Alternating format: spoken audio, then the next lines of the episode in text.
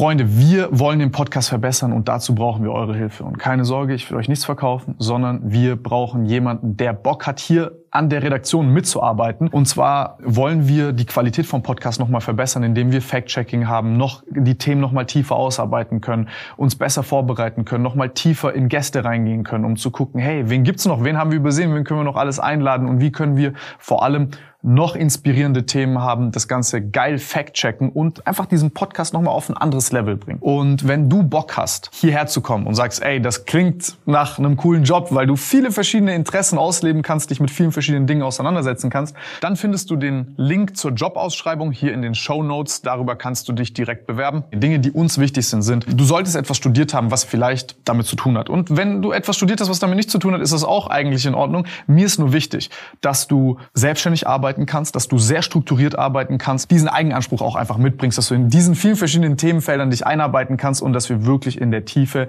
hier geilen Content machen können. Also, falls du Bock hast, hier unten ist der Link und wer weiß, vielleicht sehen wir uns bald hier und an alle anderen da draußen, wenn ihr Kumpel kennt, Freunde, wie auch immer, irgendjemanden in eurem Umfeld, wo ihr sagt, ey, das ist vielleicht ein cooler Job, das könnt ihr euch vorstellen, sagt Bescheid und dann sehen wir uns hier vielleicht mitten in Stuttgart bald wieder. Bevor es losgeht, Freunde, ihr findet den Podcast auch als Video auf YouTube. Der Link ist unten in der Beschreibung.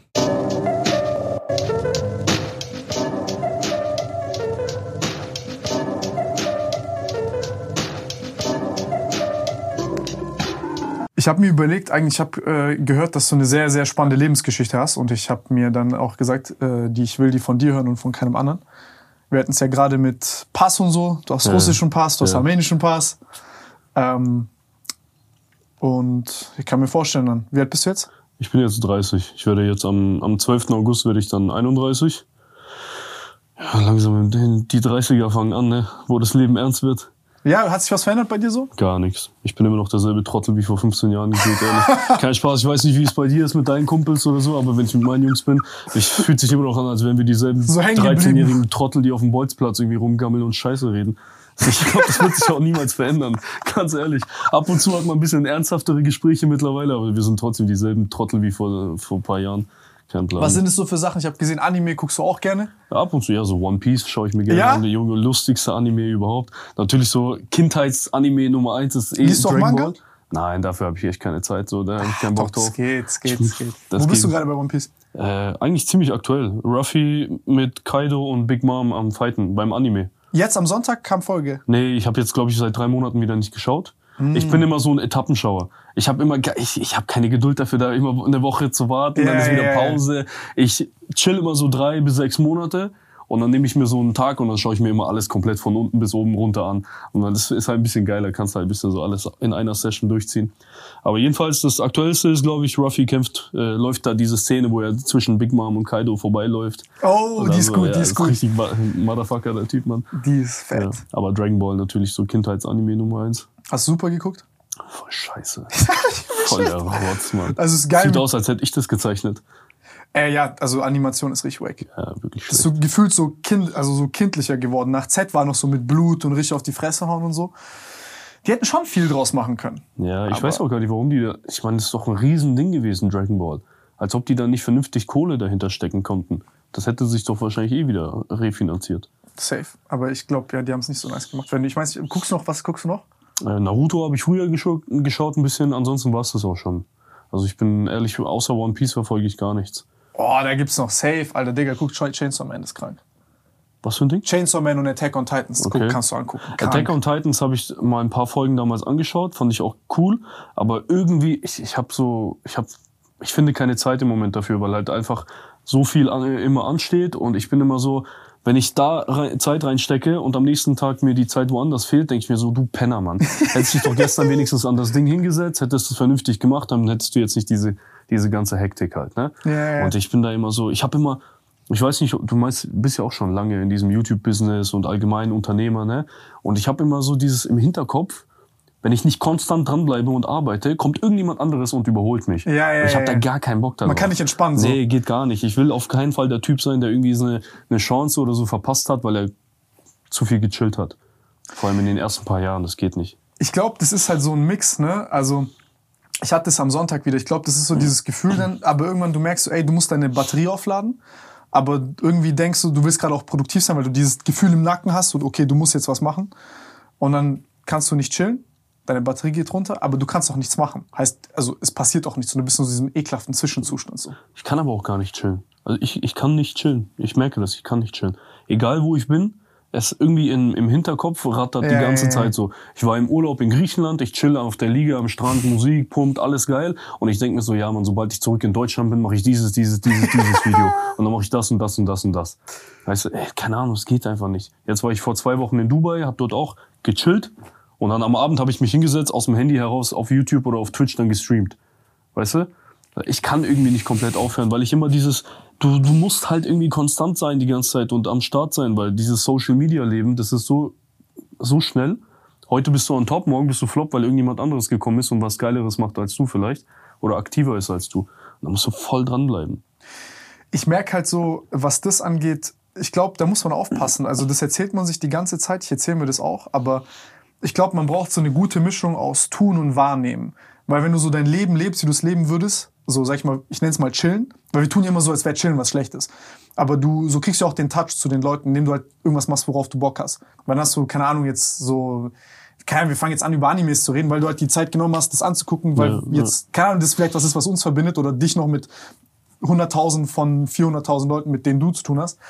Und ich glaube schon, dass das ist ja auch der Teil von Social Media, der halt social ist. So, was machst du in deiner Freizeit? Ja. Wenn du dann irgendwann keine Freizeit mehr hast und nicht mehr chillst, sondern nur noch Content produzierst, dann verlierst du halt diesen Touch zu den Leuten.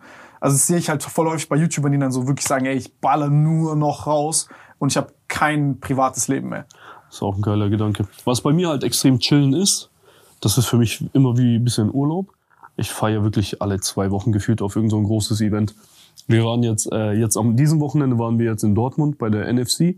Großes MMA-Event gewesen mit paar tausend Leuten. Das ist für mich chillen. Ich gehe da hin, ich schaue mir geile Kämpfe an, ich treffe, die Hälfte gefühlt von der Halle dort ist ja aus meiner Community, aus Kampfsport. Ne? Ich meine, wenn du irgendwo auf ein Kampfsport-Event gehst und ich bin der größte Kampfsport-YouTuber in dem Land, dann triffst du halt auch so viele von deinen Leuten. Dann tragen die halt Ringlife-Shirts oder so. Ne? Das ist ein krasses Gefühl, gell?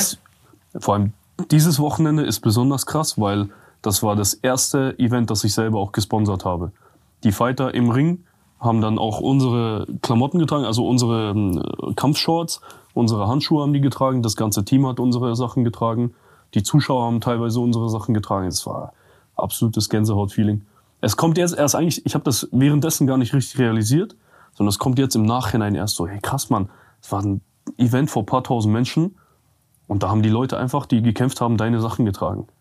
So vor vier Jahren angefangen mit YouTube aus dem Schlafzimmer heraus, um einfach so coolen Kampfsport-Content Kampfsport zu machen, um den Leuten ein bisschen dieses Kampfsport-Thema näher zu bringen. Und jetzt auf einmal so vier Jahre später bist du einer der Hauptsponsoren von so einem großen Event. Das ist voll verrückt. Das ist Aber- echt crazy. Aber das ist für mich chillen. Ich treffe da meine Leute, ich quatsch mit denen, wir trinken was zusammen, wir, wir machen Fotos zusammen und so. Also ich feiere das am meisten. Das, das ist cool einfach. Das kann ich mir vorstellen, das ist echt nice. Also ich, vor allem während Corona gab es ja gar nicht mehr. Ja, es war ein bisschen schwierig. Es gab schon so vereinzelt hier und da, aber Corona hat natürlich die Leute immer ein bisschen alle eingesperrt, sag ich mal. Ja, da nimmst du auch nicht gern dein Handy dann raus, wenn du aus Ost bist. Ja, gut, aber ich bin da eben ein bisschen anders gewesen bei dem Thema. Ich habe eben mein Leben komplett weitergelebt, wie ich Ja. wollte. Äh, bei diesem Thema bin ich auch, ich hatte auch am Anfang ziemlich viele Probleme in meiner Community, sage ich mal auch, weil ich war von Anfang an jemand, der zum Beispiel gesagt hat, so, ey Leute, macht was ihr wollt, aber ich werde mich nicht impfen lassen bei dem Thema, weil ich einfach äh, vorsichtig bin. Ich bin ein bisschen skeptisch. Alles, was so rausgeklatscht wird, da bin ich halt ein bisschen vorsichtig und würde lieber erstmal sehen, wie sich das entwickelt, bevor ich mir das selber reinballer. Ne? Ja, ist eine vollkommen Ne? legitime Meinung. Und da gab es damals Riesenstress, so, hey, wie, du bist verantwortungslos und das, wie kannst du das, du bist ein Verschwörungstheoretiker und so die ganze Scheiße. Gab es eine ganze Weile auch ein bisschen Beef in der, in der Community selbst und da habe ich auch, glaube ich, viele Zuschauer dann damals verloren. Aber ich bin halt da klipp und klar bei meiner Meinung geblieben. Ich habe gesagt, macht was ihr wollt, aber ich für mich entscheide halt, dass ich mich äh, das erstmal anschauen werde.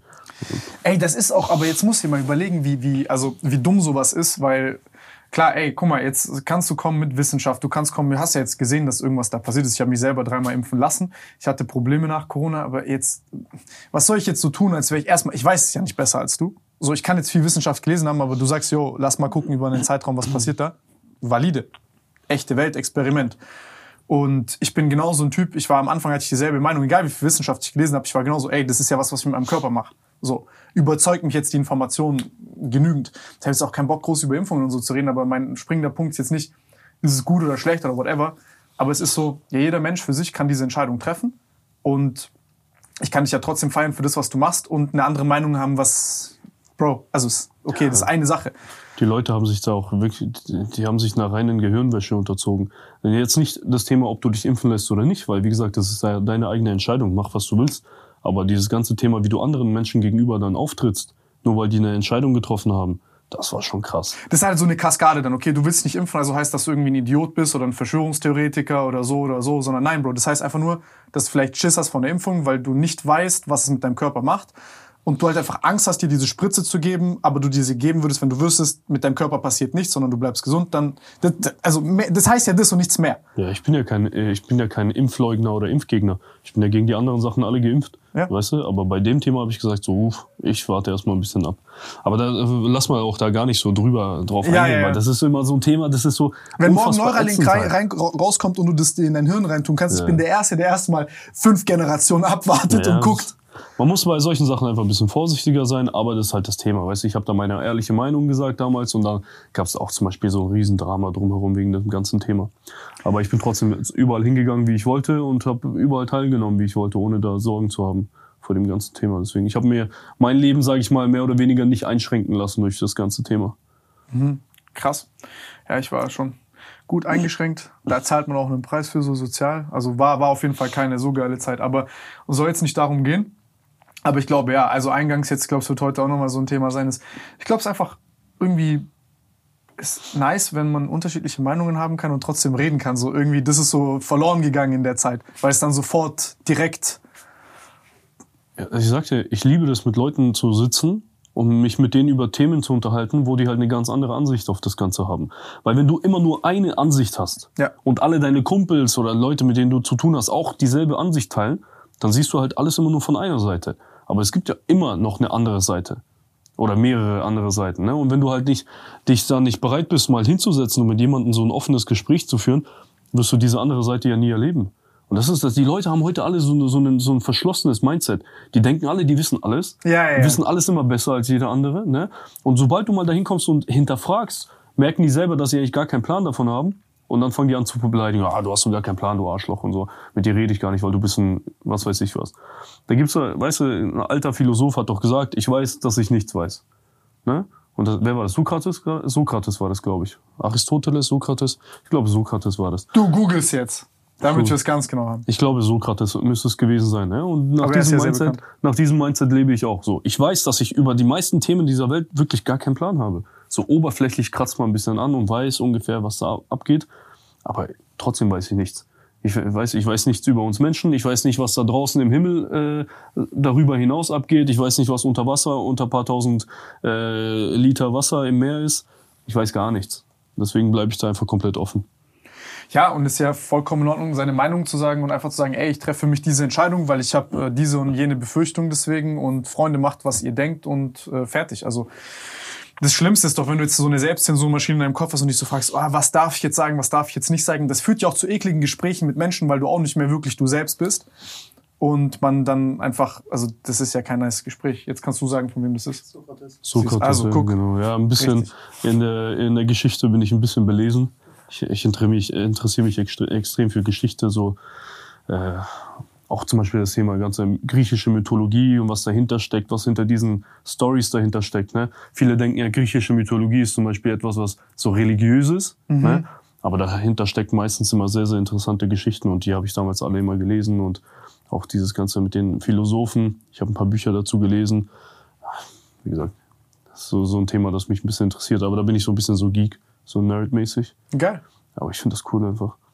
Ich glaube, da sind viele so Learnings, die man so auf sein Leben übertragen kann. Und ähm, was mich interessiert, ist vor allem deine Geschichte. Weil, ähm, ja, ich meine, du hast viel Lebenserfahrung gesammelt. Das, was du machst, ist ja auch etwas, was viele Leute sich wahrscheinlich nicht trauen würden zu machen, sich einfach mit irgendwelchen, also ich, jetzt sich mit Felix Sturm in den, in den, in den, in den Boxring zu stellen, ohne selber Profi zu sein. Ja, das war eine interessante Erfahrung, aber hat man nicht so Bock drauf, das oft zu machen, auf jeden Fall. Ja, es tut dem, dann kann man nicht mehr viel Geschichte lesen. Ja, wenn du dich öfter mit dem Felix in den Ring stellst und der dir so ein paar Führhände auf die Fresse haut, die sich anfühlen, als hätte dir jemand mit so einem Baseballschläger direkt eine ans Kinn gebrettert. Da, mit Lesen wird es auf jeden Fall dann schwierig, weil dann fehlen dir ein paar Hirnzellen. Mir fehlen sowieso schon ein paar Hirnzellen. Ich merke das eh, wenn ich jetzt zurückdenke an meine Vorkampfsportzeit, also vor die richtig aktive Kampfsportzeit, da ist es mir echt deutlich leichter gefallen, so Gedanken, Gedankenzusammenhänge zu packen. Und jetzt manchmal muss ich, ja, ich muss manchmal doppelt überlegen, was ich sagen möchte. Oder mittendrin merke ich, dass ich ein bisschen anfange so zu stottern, mitten im Gedanken. Weil das Problem bei mir ist. Denkst du, liegt daran? 100 Prozent. 100 Prozent. Weil ich habe, ich war immer so einer dieser Trottel, die in den, äh, ins Training gegangen sind und nur Sparring gemacht haben. Und harte Sparring. Egal wie groß, wie schwer der andere Typ war, full auf die Fresse. Kein Kopfschutz, kein gar nichts, voll am Brettern gewesen. Und dann jeden Tag mit so oh, Kopfschmerzen nach Hause gegangen. So, oh, warum mach ich die Scheiße? Am nächsten Tag wieder. Ba, ba, ba, ba. Da, da haben wir uns mit einer Gruppe getroffen. Da waren wir zum Beispiel so sechs, sieben Leute. Und dann hat sich einer in den Ring gestellt und hat mit allen anderen hintereinander Sparring gemacht, bevor er dann eine Runde Pause machen durfte zum Beispiel. Ne? Und dann machst du deine 15, 16 Runden jedes Wochenende an einem Sonntag Sparring, kriegst nur auf die Fresse, Nase blutet, Auge angeschwollen, Kopf tut weh. Und da, was glaubst du, was da für Gehirnzellen flöten gehen, wenn du es so machst wie ich? Ne? Heute, heute würde ich es nicht mehr so machen. Heute bin ich auch einer so, der sagt den Leuten so, ey, pass auf, ein bisschen beim Sparring, lieber ein bisschen lockerer, ein bisschen mehr Technik, macht euch nicht, zerfickt euch nicht komplettes Gehirn halt ne, in eurer Jugend. Aber ich fand's damals halt geil. Aber heute merke ich schon auf jeden Fall, dass mir ein paar, Hirn, paar Gehirnzellen flöten gegangen sind, auf jeden Fall. Krass. 100 Prozent. Ja, woran merkst du das, du, wenn du einen Gedanken formst oder ich nachdenkst? merke einfach, oder? dass auch dieses, das flüssige Reden fällt mir manchmal ein bisschen schwerer. Oder wirklich so, so Gedanken zusammenpacken. Es dauert irgendwie ein bisschen, da ist wie so ein Input-Lag. Es dauert, ein bisschen- es dauert ein bisschen länger, bis ich zu dem Punkt kommen kann, den ich eigentlich machen wollte. Oder halt zu dem Gedanken komme, den ich eigentlich haben wollte. Ja, macht dir das aber Sorgen oder? Ja, es macht natürlich ein bisschen Sorgen, weil ich meine, ich bin jetzt 30. Ähm, wer weiß halt, wie es in ein paar Jahren ist. Es gibt ja viele Boxer, die über die Jahre hinweg dann so Boxer-Parkinson zum Beispiel entwickelt haben. Ne? Die fangen dann an zu zittern, können sich gar nicht mehr selber ernähren und das Ganze. Das ist halt schon natürlich so ein Gedanke, den man hat. Aber ich glaube, dadurch, dass ich halt jetzt die letzten Jahre gar nicht mehr so aktiv war und gar nicht mehr so viel auf die Fresse bekommen habe im Ring, habe ich vielleicht noch so rechtzeitig ein bisschen so die Reißleine gezogen und komme da ganz gut dann zurecht. Und ich glaube auch dieses ganze Thema, dass man selber liest, ja, dass du Bücher liest und dich sehr aktiv da irgendwie dein, dein Gehirn trainierst, hat vielleicht dem Ganzen ein bisschen entgegengewirkt auch. Das kann echt sein. Ähm, was aber wäre aber ein interessantes Video, wenn du zum Beispiel mal so ins MRT gehst, zu einem Arzt, Neurologen und dich mal so abchecken lässt, um Ja. mal so zu sehen, was da ist. Wäre schon interesting. Ja, Für dich auch. Aber ich habe ein bisschen Angst davor. Ja, aber mach's es li lieber. Ja, Ja, ich ich, weiß nicht. Das ist immer das Ding, ne? Du Das ist so die Angst Frage, ist es gute Information Ja, so? genau. Weil wenn du zum Beispiel nichts dagegen machen kannst, dann ist es, ähm, das ist so ein bisschen wie so zum Beispiel, wenn du jetzt, wenn dich jemand fragt, willst du wissen, wann du stirbst? Ja, nee, will So ich auf willst du gar nicht keinen wissen. Fall. Will ich auf gar keinen Fall, Mann. Das ist halt, ich weiß nicht, ja, ich lebe mein Leben, Mann. Ist ja nicht so, dass ich jetzt am Sabbern bin und am Stottern bin und irgendwie komplett Nee, also ich hätte jetzt bin. gar nicht gemerkt, also ich finde, vielleicht ist es auch, Aber ich merke es selber. So im Vergleich zu früher, ich merke das. Ja, vielleicht auch älter werden. Ich merke auch, dass ich langsamer Ja, werde. oder vielleicht ist es auch das, hoffentlich. Ja, ja, das ist auf jeden Fall das Älterwerden, auf jeden Fall. Das ist nicht, das sind Vielleicht auch zu viel Schläge. Information und das Internet. Ja, vielleicht bin ich auch einfach zu intelligent und habe deswegen Schwierigkeiten, die Gedanken zusammenzupacken. Nein, keine Ahnung. Ich glaube, es hat schon was mit dem Boxen zu tun, auf jeden Fall. Was sind so Sachen, die, die dich jucken, wenn du sagst, du liest gerne? Ähm, sehr viel Persönlichkeitsentwicklung, weil, keine Ahnung, ich finde halt einfach, die meisten Leute denken ja, sobald die aus der Schule raus sind, haben die alles fürs Leben gelernt. Aber ich meine, du müsstest jetzt auch wissen, dass du gefühlt in der Schule gar nichts gelernt hast. Du kommst da als Trottel heraus komplett, du hast keinen Plan Bis als von der Trottel Welt. reinkommst, Ja, wirklich, du hast ja gar keine Ahnung von der Welt. Du, du hast, weißt nicht, wie man eine Steuererklärung macht, du weißt nicht, wie weißt, du, was eine Gesellschaftsstruktur ist, du weißt nicht, wie, du weißt gar nichts. Ne? Und du weißt auch selber, über dich selber als Person, als Mensch weißt du ja auch gar nichts, wie du funktionierst eigentlich. Was ich zum Beispiel äh, sehr, sehr gerne gelesen habe, ist von Robert Greene, die 48 Gesetze der Macht. Kennst du das Buch? Ja. Ja, ist ein brutales Buch, sehr, sehr interessant. Ähm, das habe ich mir gele- durchgelesen. Dann habe ich letztens zum Beispiel Ego ist dein Feind gelesen. ist auch mit eins meiner Lieblingsbücher. Wer ist der Autor? Kann ich dir jetzt gar nicht sagen, wie der Autor war. Ja, aber ist irgendein Ami oder so, kann das sein? Ja, Ego is your enemy heißt das Ja, halt okay, auf. ich- ich äh, glaube, Your ich Ego das. is your enemy heißt es auf Englisch. Äh, auf Deutsch habe ich das dann gelesen. Aber sehr wahrer Satz. Ja, extrem. Ja, ja, Ryan ja, Holiday, ja. ne? Ja, genau, okay. Und das merkst du halt, ich merke das auch, weil ich auch schon jemand bin, der mit Ego viel zu tun hat. Wenn jemand mich blöd anmacht, denke ich mir auch so, Junge, du Pisser, was denkst du, wer du bist, dass du so mit mir redest? Ne? So erste, erster Instinkt von ein bisschen früher, direkt eine über die Fresse ziehen. Der nächste Instinkt ist, denke ich mir so, ey, komm, es ist wieder nur dein gekränktes Ego, das gerade äh, redet. Sei mal ein bisschen intelligenter, chill, bleib ruhiger. Ne? Und da, ich versuche ein bisschen an mir zu arbeiten. Weil ich bin ein bisschen so ein impulsiver, ein bisschen aggressiver Mensch in gewissen Situationen und ich will das ein bisschen zurückfahren. Das bringt ähm, auch nur mehr Stress. Eben, genau das das. Deswegen The, The Rational Male, der, der rationale Mann, das ist auch so ein Buch, das ich gelesen das habe. Kennst du nicht? Ähm, ja, es geht halt einfach darum, wie du so ein eher rationales Denken über emotionale, äh, emotionales Handeln. Ne, mhm, dass du halt mhm. in jeder Situation, egal was, wie hektisch, wie emotional die Situation ist, dass du quasi zurückfährst und erstmal ein bisschen drüber nachdenkst, was da gerade Sache ist und ne, dich selber. Halt nicht so automatisch reagierst. Ja, genau. Und da, ähm, was habe ich jetzt noch gelesen? Die 1%-Methode lese ich gerade. Wie man sich halt quasi Tag für Tag um 1% verbessert und dann, um dann am Ende ein Riesenergebnis zu haben. So viele Bücher, was habe ich noch? Ja, natürlich so hier Law of Attraction. Dann halt viele Finanzbücher, Der reichste Mann von Babylon. Super geiles Buch für jeden, der so ein bisschen mit dem Thema Investments loslegen möchte. Der reichste Mann von Babylon mit das geilste Buch überhaupt.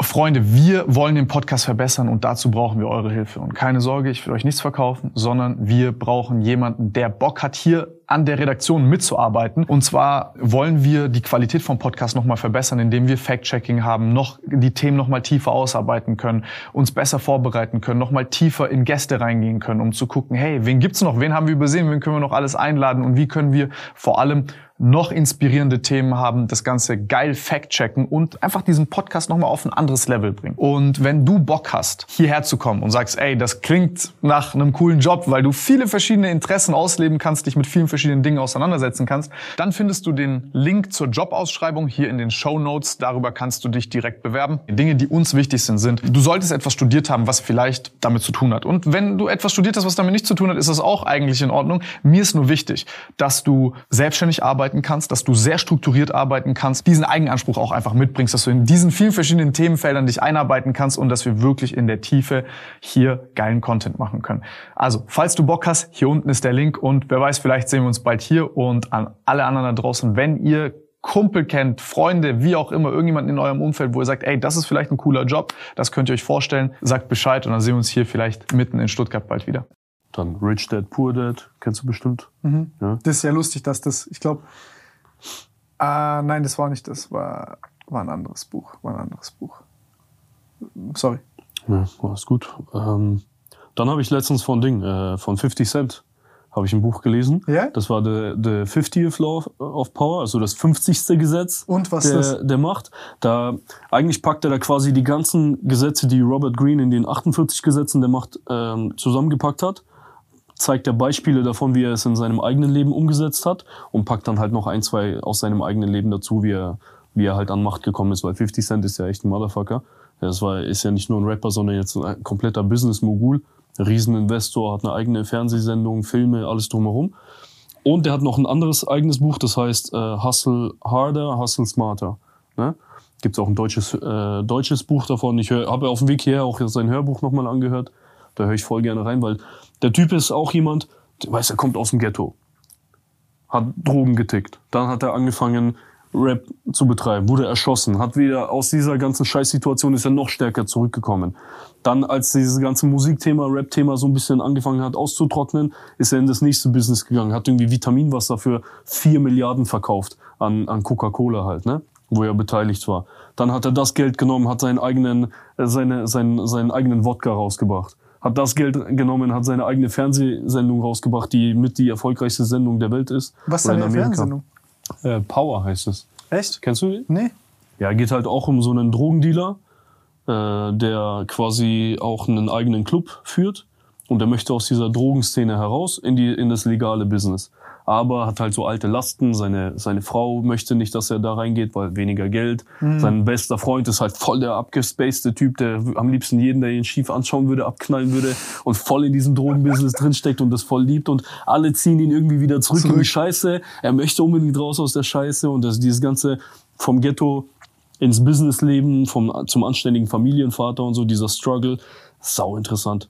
Wirklich mit die erfolgreichste Serie gerade in ganz Amerika. Das aber finde ich voll krass auch so, ähm, keine Ahnung, wie es bei dir ist, weil du kommst ja, also ich meine, YouTube ist ja sowas als Mini-Ding. Du kommst so aus deiner sozialen Schicht, so mit deinen Leuten drumherum und dann ist es ja jetzt so langsam so der Sprung da raus mäßig, weil du fängst jetzt an, deine eigenen Sachen zu machen, machst dein YouTube, bla bla und lebst ja ein anderes Leben als dein Kreis, mit dem du aufgewachsen Mhm. bist. Mhm. Aber dann hast du ja weiterhin diesen Pull, weil du denkst, so, wenn du rauskommst, nimmst du alle mit so und Mhm. alles wird gleich bleiben. Aber du veränderst ja auch, wie du denkst. Wohingegen du dich dann zum Beispiel schneller entwickelst als die Leute um dich herum. Und das ist dann echt so, also so, das ist krass beschrieben, weil das macht sehr alleine. Also Ja, es macht stimmt. sehr einsam. Also ich merke das halt auch natürlich, weil dein ganzes Umfeld kann natürlich nicht, also nicht jeder hat vielleicht das Glück, in die Position zu kommen, in der ich jetzt gerade Bock. bin. Ne? Oder auch Bock halt. Ne? Viele sind vielleicht mit ihrem, ich war zum Beispiel nie so, mich hat dieses normale 9-to-5-Leben, das hat mich noch nie angesprochen. So, ich wusste immer, das, das zieht für mich nicht, das kann ich nicht machen. Ich habe am ersten Tag meiner Ausbildung damals, die ich begonnen habe, nur meiner Mutter zuliebe, weil ich ihr versprochen habe, ich mache diese Ausbildung und danach mache ich mein eigenes Ding. Am ersten Tag der Ausbildung saß ich da drin und ich, mir sind schon wirklich, ich wollte heulen, weil ich dachte mir so, ich kann mir diese Scheiße doch nicht geben, drei Jahre lang. Ich ertrag das nicht. Was war das Autoverkäufer? Du hast das ich habe ja Automobilkaufmann habe ich angefangen bei VW äh, VW Feser Feser hieß äh, hier Biemann Autohaus Biemann hieß es damals mittlerweile heißt es Feser Biemann weil es aufgekauft wurde von einem größeren äh, Händler und ich saß da da und am Abend saß ich zu Hause ich dachte mir fick mein Leben Mann ich kann mir das doch nicht drei Jahre lang geben Chill vor, Paralleluniversum Edmond gerade irgendwo dort und erzählt irgendeinem Rainer, ja, und der Golf GTI, der ist Yes. genau das Richtige Boah. für sie. Ich dachte am Anfang so, ja, es wird bestimmt ein cooler Job, so ich verkaufe ein paar geile Autos hin und her, aber als ich dann reingekommen bin, pures Abkotzen gewesen. Dann habe ich auch wirklich alles Mögliche gemacht, um einfach komplett auf diese Ausbildung zu scheißen. ich war gefühlt die Hälfte der Zeit nicht anwesend. Die andere Hälfte habe ich nur Scheiße gebaut, wo ich fast rausgeschmissen wurde. Was hast du gemacht? Ich habe fünf Autos innerhalb meiner, meiner Lehre geschrottet. Wie? Absolut dumme Stories. Ich habe mal, äh, mit welcher Story fange ich denn an? Weil es waren so Fünf unfassbar. Stück hast du. Das war, warte, was war die erste Story? Ah, die erste Story war, wir hatten so einen Betriebskunden, Siemens-Kunden war das. Äh, der Kollege Herr Luckner war das und ich ähm, sind zu denen ins Büro gefahren mit einem Auto und ich sollte das Auto von dem mitnehmen, weil das war letzter Tag von seinem Leasing. ich nehme den Schlüssel entgegen, steig auf den Parkplatz in sein Auto, leg Rückwärtsgang ein und ja, schau halt nicht in den Rückspiegel, ich gebe Gas noch, bach, knallt, knall ich voll in ein anderes Auto, das äh, hinter mir steht. Bei mir war, im Radio gab es einen Piepston. Irgendwie irgendwas. Und ich habe mir eingebildet, das wäre der Parksensor gewesen. Habe also den Rückwärtsgang eingelegt, bin gefahren und habe gewartet, bis das Piepsen anfängt. Voll geistig abwesend. Und es kam halt nie ein Piepsen, weil das scheiß Auto hatte gar keinen Parksensor. Und dann bin ich halt voll in das andere Auto hinter mir geknallt. Und das Lustigste, ich weiß nicht, ich saß, ich sitze so im Auto, ich schaue dann rechts rüber und das Büro ist so zwei Meter entfernt und die schauen alle durch die Glasscheibe. Und da siehst halt die Frau, von der ich gerade den Schlüssel abgenommen habe, damit sie das Auto abgibt, wie die mich anschaut und sich denkt, was für ein Hurensohn, der Typ, ich schwöre es dir. Naja, jedenfalls, das war so Story Nummer eins. Story Nummer zwei, ein Kollege von mir, der, Stell dir vor, sowas passiert dir fünfmal. ja, es ist, äh, ich muss es mir nicht vorstellen, weil es ja so passiert. Jonathan Schottenhammer hieß er, der Kollege, auch ein junger Verkäufer.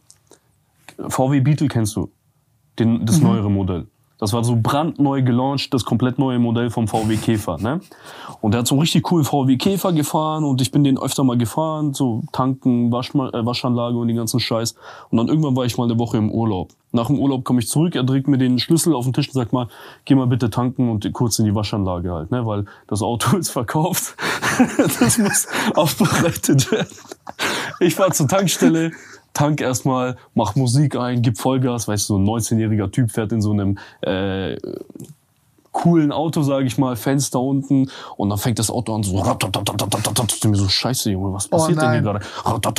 Ich mir scheiß VW Drecksqualität Hast und das Auto getankt? hat dann, pass auf, die Story ist, äh, das Lustige ist, ich habe gar nicht gecheckt, dass ich falsch getankt habe.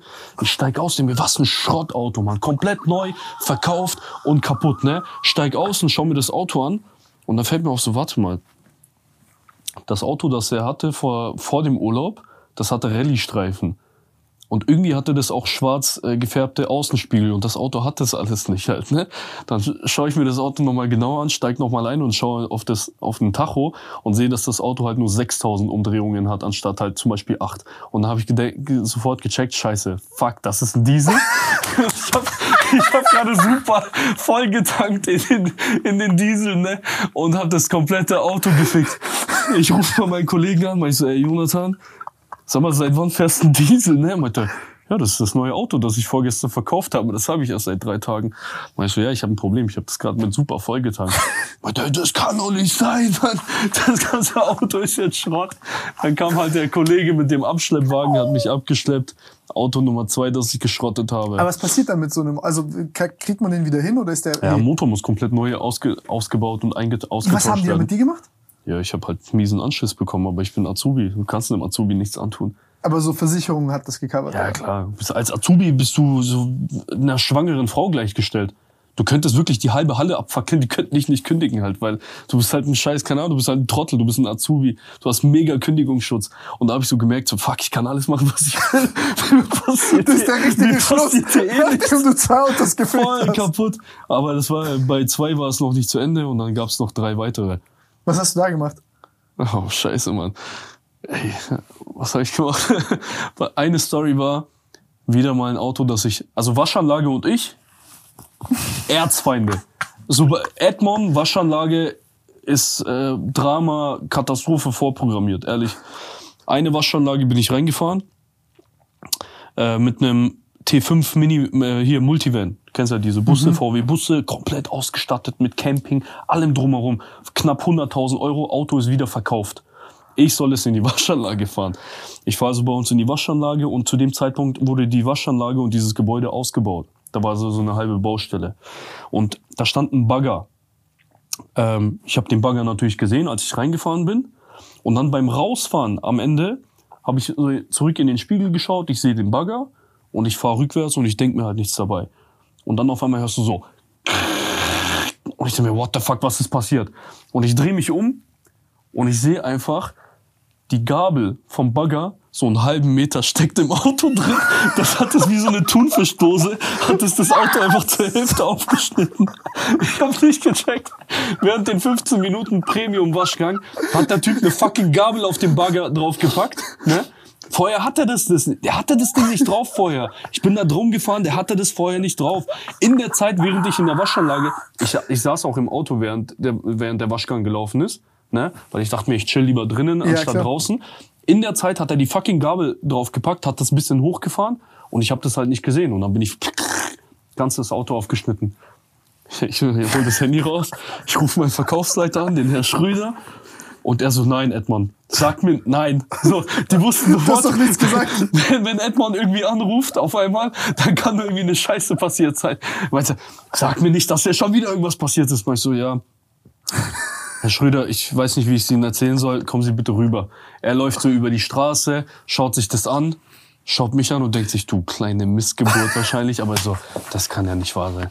Und dann geht er wieder weg. Er hat seitdem kein Wort mehr danach mit mir mehr geredet. Ehrlich.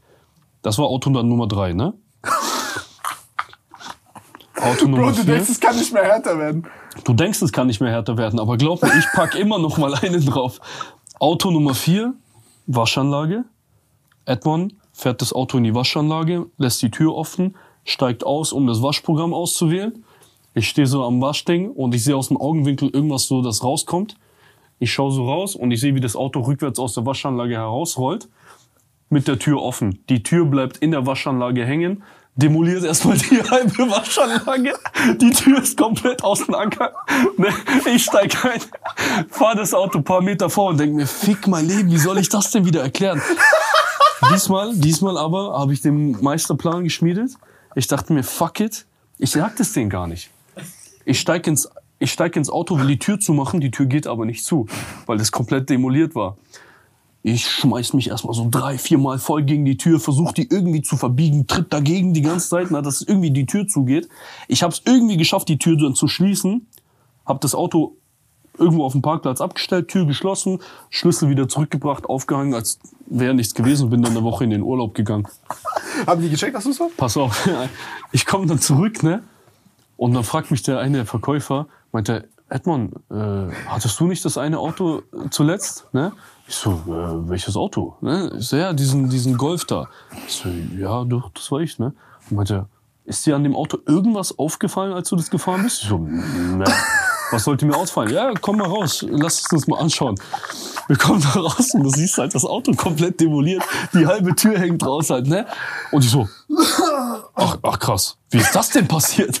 So voll der schlechte Schauspieler. Original so GZSZ Berlin Tag und Nacht so, oh wow, wie ist das denn passiert? Und in meinem Kopf, ich habe mir einen miesen Plan zusammengeschmiedet über das Wochenende, wo ich weg war. Ich dachte, ich gehe da jetzt hin, ich nehme Brechstange und tu so, als hätte ich versucht, das Auto aufzubrechen, damit logische Schlussfolgerung, die bei der Arbeit denken, okay, jemand hat versucht, da in das Auto einzubrechen und nicht, dass Edmund, der Volltrottel, das in der Waschanlage demoliert hat. Und ich stelle mich da hin und ich meine so, boah, das sieht mir aber aus, als hätte jemand versucht einzubrechen, ne? Mein Kollege schaut sich das an und meint, warte mal, du hast recht. Ruft Polizei an, fünf Minuten später, 15 Minuten später steht ein Beamter von der Kripo da, schaut sich das Auto an, um zu begutachten, ob wirklich jemand versucht hat, da einzubrechen, schaut sich das an und meint so, nee, Herr Salewski, also äh, Einbruchspuren sehen anders aus, weil wir haben nur Schaden auf dieser Seite, aber wenn halt jemand da mit einer Brechzange da reingehen würde, wäre quasi auf der anderen Seite von der Tür, wären dann natürlich auch Schrammen oder Do- Dellen, weil du musst ja irgendwie eine Hebelwirkung dagegen aufbauen. Und er so, ach was, ein Einbruch kann es also nicht sein. Und Edmond, hast du da was dazu zu sagen? Und ich stehe so da so, also da weiß ich auch nicht, was passiert sein soll. Absolut keine Ahnung. Ich sitze beim Verkaufsleiter, er fragt mich ehrlich so, also Edmond, ich gebe Ihnen jetzt bitte noch einmal die Möglichkeit, die Wahrheit zu sagen. Ha, wissen Sie, was da passiert? Ich so, was soll das denn? Was wird mir hier unterstellt? ich, wenn ich doch damit was zu tun hätte, hätte ich das doch gesagt, ne? Hab mich da voll rausgeredet, hab volles Opfer gespielt und ich hatte also am Ende, Jetzt kann ich drüber reden, weil es ist verjährt. ist ja mittlerweile über zehn Jahre her oder so, scheiß drauf. Ich hab voll die Kacke gebaut, Mann, aber mi- mies die lustige Story. Ich überlege gerade nur, was noch das letzte Auto war, was ich geschrottet Danach habe. gab's noch eins. Äh, es gab tatsächlich noch eins. Ja. Ich überlege gerade nur, was die Story nochmal war. Was war die Story, Mann? Irgendwie habe ich noch ein Auto geschrottet. Ich bin mir gerade aber nicht mehr sicher genau, wie es war. Das ist eine, wird eine fünfteilige TikTok-Serie. Boah. Ey, ich habe das als YouTube-Video, in- ich habe in einem Stream drüber geredet und es Ja. wurde als YouTube-Video hochgeladen. Die Leute sind gestorben vor Lachen. Die reden heute noch darüber. Die haben, die haben Videos von sich geschickt, wie die das mit ihren Kumpels angeschaut haben. Und wirklich, die lagen alle auf ihrer Couch heulend vor Lachen. Weil das kannst du dir nicht ausdenken, diese Dummheit von mir einfach in dem Moment. Aber das Problem war auch einfach, du musst halt verstehen, dadurch, dass ich ja wirklich null Bock darauf hatte. Ich habe mich einen Scheiß darum gekümmert. Ich bin von der Arbeit nach Hause gegangen, habe bis 22 Uhr dann halt mein Boxtraining zum Beispiel gehabt. Und ich habe es nicht eingesehen, dass mein Tag damit vorbei sein sollte. Bin nach Hause, habe mich hingesetzt am PC und habe noch so vier Stunden League of Legends gezockt oder so am PC. Oder Call of Duty oder irgendwie so ein Scheiß halt, ne? Mitten in die Nacht, drei Uhr nachts, voll komplett vercrackt gemerkt, so ey, ich muss langsam schlafen gehen. Sechs Uhr morgens wieder aufgestanden, musste zur Arbeit gehen und dann gehst du halt auf drei Stunden Schlaf, eine Woche durchgehend, wie so ein Zombie auf die Arbeit, Junge. Wie soll das dir dann auch irgendwas anderes passieren, als dass du ein Auto schrottest? Ich war dauerhaft besoffen gefühlt auf der Arbeit, weil ich halt einfach Schlafmangel hatte. Was war dein fünftes Auto? Ich überlege gerade ehrlich, was. So, ich hatte der, der kaputte Motor, das Auto, das ich auf dem Parkplatz angefahren habe, die Thunfischdose Genau. äh, und die Tür. Fuck man, ich habe das so auf YouTube erzählt, mir fällt das gerade nicht ein. Oder waren das nur vier? Nein, ich bin mir ziemlich sicher, es waren fünf. Aber ich, vielleicht fällt es mir gleich im Verlauf des Gesprächs nochmal ein, aber ich habe ich hab's gerade nicht. Vielleicht waren es auch wirklich nur vier, ich bin mir gerade nicht sicher. Ähm, Aber eigentlich sollte das halt schon ausreichen, oder nicht? Weißt du, vier, vier Autos.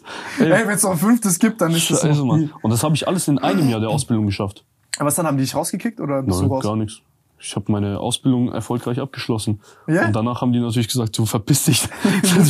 setz, keinen, setz keinen Schritt nie wieder in dieses Autohaus, bitte, Junge. Ich glaube wirklich, ich bin bis heute, irgendwo hängt wahrscheinlich ein Bild von mir an der Wand mit dem katastrophalste Azubi aller Zeiten. So Mitarbeiter des Monats mäßig, aber komplett entgegengesetzt. Weil ich habe noch ein paar andere Sachen abgezogen, die wirklich sehr, sehr krank waren. Was? Ich habe meine Praktikantin von mir auf der Arbeit gevögelt. Du hast eine Praktikantin als Azubi, Ja, oder? ich habe ich, ich, ich hab eine Praktikantin bekommen. Äh, ich, ich sag ihren Namen jetzt mal nicht. Das war, ich war, ich war. Nein, sag Vor- und Nachname. Und zeig Bild. Ja, aber äh, kennt sie eh jeder. Hieß sie. Um So, Gottes Willen. deswegen, aber also dort im Betrieb kennt sie eh jeder, deswegen ist es eh scheißegal. Ich bin am Montag in die Arbeit reingekommen. Das war mein zweites Jahr in der Lehre. Ne? Ich war im, im Verkauf. Also du hast normalerweise dann verschiedene Abteilungen, Service, äh, Teiledienst, äh, Buchhaltung, ne? Und dann war ich halt im Verkauf für ein halbes Jahr. Ich sollte also auf, Autos aufbereiten und diesen ganzen Flachs halt, ne? Und ich komme da am Montag rein und ich sehe, da sitzt ein Mädel, die sah auch echt gut aus. Und ich sag mir so, wow, nicht schlecht, ne? Ich gehe auf meinen Arbeitsplatz und dann kommt meine Ausbildungsleiterin, die Anja, und dann sagt die, hey Edmond, das ist die, die ist heute Praktikantin bei uns. Äh, die macht die Woche Praktikum bei uns und heute ist sie mit dir, ne? Also zeig dir halt. Bro, weswegen alles. war die da? Wegen Bogi oder wegen. Wie alt war die? Die war. Nein, nein, nein, warte mal, ey, chill mal. Die, die, war, die war volljährig. Okay, die war in meinem Alter, aber die hat halt Praktikum da gemacht, so Berufspraktikum, was weiß ich was. Ich habe da keine Minderjährige weggeklatscht oder so. Nee, nee, nee, nee, nee, chill mal. Äh, Die war volljährig. Ich war 19, 20 irgendwas und die war auch ungefähr in diesem Dreh in meinem Alter. Weil die hat ja auch schon, die ist auch schon Auto gefahren und so, die hat ein eigenes Auto gehabt, deswegen. Äh, War, äh, jedenfalls. Kurz. Kurz, ey, kurz ein bisschen, hier, bei dem Thema müssen wir ganz schnell die Reißleine ziehen. Na, jedenfalls, ich sollte halt den ganzen Tagesablauf von mir halt zeigen und Montag ist halt der Waschtag. So, durch das Wochenende, die Autos werden dreckig, die ganze Flotte muss halt aufbereitet werden, dass sie vorne an der Front alle gut aussehen, die Autos. Und ich sage, ey Jenny, pass auf, du hast Glück, wir haben heute eigentlich gar nichts zu tun. Wir müssen nur Autos waschen. Naja, haben wir halt auch angefangen, Autos zu waschen. Und äh, während dem Prozess vom Autowaschen haben wir uns halt ganz gut verstanden, sind ein bisschen so ins Gespräch miteinander gekommen. Und die eine Situation hat irgendwie halt zu der anderen geführt und dann wurde halt nicht nur ein Auto poliert. Aber wie, das, das musst du erklären, Alter. Wie, wie kam es von Autowaschen zu. Boah, das ist so unfassbar dumm. Du denkst dir, das ist wirklich so aus einem 90er Jahre dummen Pornoskript oder so, wie das entstanden ist. Äh, Original die Geschichte, wie das entstanden ist. Kennst du den VW Up? Ja? So wie der Smart, ne, aber VW-mäßig. Wir sitzen in der Waschanlage und bei dem musst du vorher immer die Antenne erstmal oben abschrauben, bevor du in die Waschanlage fährst, weil der hat so eine abschraubbare Antenne. Die sitzt mit der Antenne im Auto und wir unterhalten uns und die hat mir vorher so eine SMS gezeigt, die sie mit ihrer Mutter geschrieben hat, von wegen so, oh, der Verkäufer Azubi, der ist voll, voll, voll geil, hat die ehrlich geschrieben, ne? Und ihre Mutter hat dann darauf noch so geantwortet, so, er macht doch seine Nummer klar und so, ne? Und dann, die hat so voll dreckig die ganze Zeit gelacht, während die am, am Tippen war und meinte so, was lachst du denn die ganze Zeit, ne? Und die, ah, das kann ich dir nicht zeigen. Ich so, jetzt redest du drüber, jetzt zeig's mir halt auch. Und dann hat die mir das gezeigt und habe schon gecheckt, okay, alles klar, ich weiß schon, was Sache ist. Die steht auf mich und dann haben wir so ein bisschen angefangen miteinander zu flirten, so auf lustig. Und irgendwann hat sie halt diese Antenne genommen und hat die ganze Zeit mit der Antenne so an meinem Oberschenkel entlang so gestrichen und so drauf geklatscht. Ne? Und ich habe einfach den asozialsten Spruch aller Zeiten ausgepackt. Ich meinte einfach, ey, wenn du nicht aufhörst, hole ich meine Antenne raus und klatsch dich. Ey, und die Hätte ich auch gesagt. Scheiße, man, voll asozial. Und das Erste, was die einfach sagte, war, ja, aber dann muss ich lutschen. Ey, original, wirklich so ein abgefuckt asozialer Pornoskript, ne? Und ich halt im Auto direkt zip, Hose runter und abging. Und dann waren wir In halt in dem Waschding. ja, in dem Waschding hat sie halt mein, äh, mein Schaltgetriebe poliert. Und im Verlauf der restlichen paar Stunden von der, ähm, vom Praktikumstag waren wir auch mal im Archiv, wo wir einen Ordner raussuchen mussten. Und in einem anderen größeren Auto mit Platz hinten, in einem VW Touareg. Ja, das Lustige war, dass ich am nächsten Tag in die Arbeit gekommen bin und das alles schon jeder wusste. Wie? Ja, sie hat sich am nächsten Tag, am nächsten Tag war sie nämlich nicht mehr bei mir, sondern bei einer anderen Arbeitskollegin von mir. Und da dachte ich halt, dass sie nach fünf Minuten Mittagspause schon Best Friends sind und hat denen alles erzählt.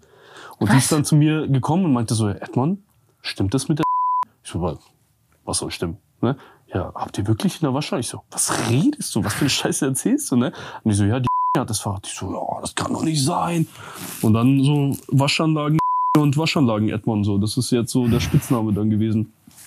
Und bei uns wusste das dann jede Tankstelle, jeder, jeder, jeder, der irgendwie in der Werkstatt gearbeitet hat, alle Autohäuser in der Umgebung. In der nächsten Woche sitze ich in der Ausbildung und wir machen so eine Fahr Fahrgemeinschaft. Und den Typen, den habe ich noch nie gesehen. Ich kannte den Typen gar nicht. Der war aus einer Parallelklasse. Und er meint, er fährt vorne und ich sitze hinten und er meint so, ey, äh, du arbeitest doch bei hier in Erlangen bei diesem Autohaus und so, ne? Ich so, ja. Stimmt es wirklich, dass der eine Verkäufer die Praktikantin gevögelt hat? Und schaut mich so, so weißt, mit so einem Auge schaut er mich durch den Rückspiegel an. Ich so, boah, ich weiß nicht, keine Ahnung, wovon du redest, ne? Und der sagt, laber doch nicht, du warst es, ne? Ey, scheiße, Mann. So eine abgefuckte Situation. Ja. Aber danach hat sie gefühlt jeder gebumst. Ja, Gott sei Dank warst du der Erste. Ja, ey, immerhin. Das ist das Einzige, was zählt, ne? So, ich war der Erste. Ja, aber die hatte danach noch ein paar mit, mit ein paar anderen Leuten was. Aber jeder mochte sie. Kann mir War, vorstellen, war ein wieso. nettes Mädel, ja. War ein nettes Mädel. Ich habe auch nichts Schlechtes über sie zu sagen. War halt eine lustige Story, die wir damals hatten. Ähm, Auch dafür bin ich aber nicht rausgeflogen. Ich weiß nicht, egal was ich für Scheiße gemacht habe, irgendwie haben sie es nicht geschafft, mich rauszuschmeißen. krass. Und dann habe ich halt meine Ausbildung, also meine hier Berufsschule, den ganzen Scheiß gemacht. Hab ein vernünftiges Zeugnis gehabt, aber ich wurde natürlich nicht weiter übernommen von denen. Die, die, haben, die haben sich eh gedacht, ich werde die äh, hier Berufsschule packe ich eh nicht, weil ich ja eh immer krank war oder nicht gegangen bin. Und dann dachten die sich wahrscheinlich, der Trottel schafft das eh nicht und dann müssen wir ihn ja auch gar nicht weiter einstellen. Dann habe ich es aber geschafft mit so einem Zweierschnitt und dann waren die voll überrascht, dass ich bestanden habe, aber ich habe natürlich kein Anstellungsverhältnis bekommen. Oh, schade. Ich hatte so Bock, dort zu arbeiten. Crazy, Alter. Aber witzige Geschichten tatsächlich. Ja. Ähm, wie wie war es davor? Weil ich habe ähm, ich hab gesehen, bei dir so kindheitstechnisch war auf jeden Fall nicht, nicht, nicht, nicht so die ideale Kindheit, wie, ich, wie man sich vorstellt. Ja, jetzt im Nachhinein so denke ich mir, eigentlich war es ganz geil, weil alles hat sich halt dann irgendwie doch so ergeben. Aber ich meine, wenn du halt jetzt dieses ganz normale, diese ganz normale Vorstellung hast von so einer gesunden Familie und von so einer gesunden Jugend, dann war es auf jeden Fall nicht das. Ja, ich bin ja wirklich in Armut aufgewachsen, in so einem Trailerpark quasi in Armenien. Krass. Also nicht eine richtige Wohnung äh, hier, sondern ein richtiger Trailerpark. Echt so Ja, Wohnwagen. ja, wirklich. Ja, ja, noch, noch abgefuckter. Das sieht heute noch genauso aus wie vor, vor, ja, vor knapp, wann bin ich da weggezogen? Mit so fünf, ne? Das sind so wirklich ein paar Quadratmeter Trailer. Äh, mehr ist es nicht. Du hast kein, kein fließend warmes Wasser. Elektrizität ist so teilweise, gibt's da auch gar nicht, ne? Da bin ich damals mit meiner Mutter und mit meinem Vater dort halt, mit meinem Vater aufgewachsen. Und äh, ja, war halt eine abgefuckte Situation. Es gab Tage, wo du halt wirklich nichts zu essen hattest. Weil wir waren halt wirklich arm. Also mein Vater hat nicht wirklich einen Job gehabt. Der hat versucht, sich mit gewissen anderen Dingen äh, über Wasser zu halten. Gewisse andere Dinge bringen halt aber auch immer gewisse andere Pro Probleme. Und dann kann es halt auch mal sein, dass der Vater für ein paar Monate weg ist. Solche Sachen zum Beispiel, ne? Und dann sind wir nach, irgendwann nach Russland gezogen, weil wir dachten, in Russland wird das Leben vielleicht ein bisschen besser. In Russland ging das ganze Drama aber genauso weiter. Und was ging da weiter? Ja, ich meine, wo, woher sollst du halt Geld nehmen? Ne? Einfach so. Wenn du neu irgendwo hinkommst, woher sollst du da wirklich Geld nehmen? Die ganze Familie hatte kein Geld. Wir haben eine Weile bei meiner Oma gelebt. Dann irgendwann war mein Vater wieder da. Dann sind wir mit meinem Vater quer durch die, durch die verschiedenen Städte gefahren, weil ja, der hatte auch wieder keinen festen Beruf, sage ich mal, und musste sich vor gewissen Menschen dann auch immer wieder mal verstecken oder vor Behörden und so ein Scheiß. Also ist man die ganze Zeit mehr oder weniger auf der Flucht auch gewesen. Es gibt auch so eine Szene, ich rede da normalerweise nicht so drüber, aber das kann ich auch mal einfach offen und ehrlich sagen. Ich erinnere mich an eine Szene, da ist mitten in der Nacht die Tür aufgebrochen worden und dann standen halt so, so ein Einsatzkommando stand dann an- in der Tür. Hat dann mein Vater dann halt mitgenommen, ja. Weiß ich war noch so ein kleiner Scheißer und ich sehe, wie so erwachsene Männer meinen Vater gegen die Wand drücken, Hände, Beine auseinander und äh, dann gab's halt Drama und so, ne? Und dann irgendwann sind wir halt von diesem ganzen Scheiß abgehauen, meine Mutter und ich. Wir haben gesagt so, okay, also sie hat gesagt, ey, es hat hier keine Zukunft mehr. Haben wir alles so genommen, was wir zusammen hatten. Ich glaube, wir hatten so 500 Dollar dann in der Tasche, alles verkauft, was man irgendwie verkaufen kann. Von Familie so Geld zusammengekratzt. Und dann sind wir ins Auto gestiegen, beziehungsweise in den Reisebus, in so einen Doppeldecker-Reisenbus, Touristenbus, ab nach Deutschland. Und in Deutschland sind wir irgendwo ausgestiegen mit unseren Koffern und einfach abgehauen. Ja, Also gar nicht irgendwie Trip zurück nach ein paar Tagen, sondern sind abgehauen. Sind hier bei, bei meiner Tante im Asylheim untergekommen. Äh, Inoffiziell, wir haben uns bei denen im Zimmer versteckt. Wir zwei plus sie, ihr Mann und ihr zwei, ihre zwei Kinder. Wir waren also sechs Leute in einem Zimmer gefühlt. Haben dann eine Weile äh, geschlafen. Dann habe ich mich aber richtig gezofft mit den Kindern von so, das waren so, ja, voll die Assi-Kinder waren das dort, ne? Und ich konnte ja auch kein Deutsch, die konnten kein Deutsch. Wir haben uns die ganze Zeit gefühlt nur irgendwie gestritten und geprügelt. Und dann hatten wir so Stress, dass unsere Eltern, also meine Mama und die Mama von denen Ärger hatten. Und irgendwie, wenn ich mich richtig dran erinnere, haben die uns bei der Asylheimleitung dann verpetzt, dass wir da sind. Die sind einmarschiert, haben gesagt, ihr habt hier nichts zu suchen, ihr seid illegal, alles packen und sofort rausgeschmissen. Dann sind wir bei einer anderen Freundin von meiner Mutter irgendwie untergekommen für ein paar Tage. Von dort sind wir woanders untergekommen für ein paar Tage. Sorry. Das Ganze ging dann halt ewig hin und her, bis wir dann wirklich offiziell in so ein richtiges Auffanglager, Asylheim gekommen sind. Und äh, da gab es dann so eine sehr, so eine Situation, wo ich sage Glück im Unglück, weil in diesem Asylheim, das war in Zirndorf, so richtiger Knast, wirklich so Mauern mit Stacheldraht und äh, Sicherheitsleute an der äh, Pförtner, ne, die, die komplett aufpassen, wer da rein und rausgeht. Da war das so das normale Prozedere. Jeden Montag oder jeden Dienstag war das, gab es ein schwarzes Brett. Da ist dann jeder hingegangen und wenn dein Name auf dieser Liste stand, die auf diesem schwarzen Brett aufge, aufgelistet wurde, hieß es, du gehst sofort zurück, packst deine Sachen und du wirst abgeschoben noch am selben Tag. Jede Woche bist du also da hingegangen und hast halt voll gezittert, so dass dein Name da nicht draufsteht. Ne? Und äh, Woche um Woche hatten wir, sage ich mal, ein bisschen Glück, dass unser Name da nicht drauf stand. Und irgendwann kam der Moment, äh, da wurde bei meiner Mutter damals äh, Tuberkulose festgestellt in einem ziemlich fortgeschrittenen Stadium. Und Tuberkulose ist halt, wenn du es nicht behandelst, stirbst du. Ne? Und ich erinnere mich so an dem Tag, haben die mich einfach rausgeholt. Ich weiß nicht mehr genau, wo es war. Aus meinem Zimmer, genau, weil meine Mutter war ja bei der Behandlung und dann sind irgendwelche fremden Menschen gekommen, haben mich rausgezogen aus dem Zimmer und haben gesagt, ey, äh, pack deine Sachen, du musst jetzt gehen. Und ich dachte, scheiße, ich werde abgeschoben. Ja, das war so der erste Gedanke.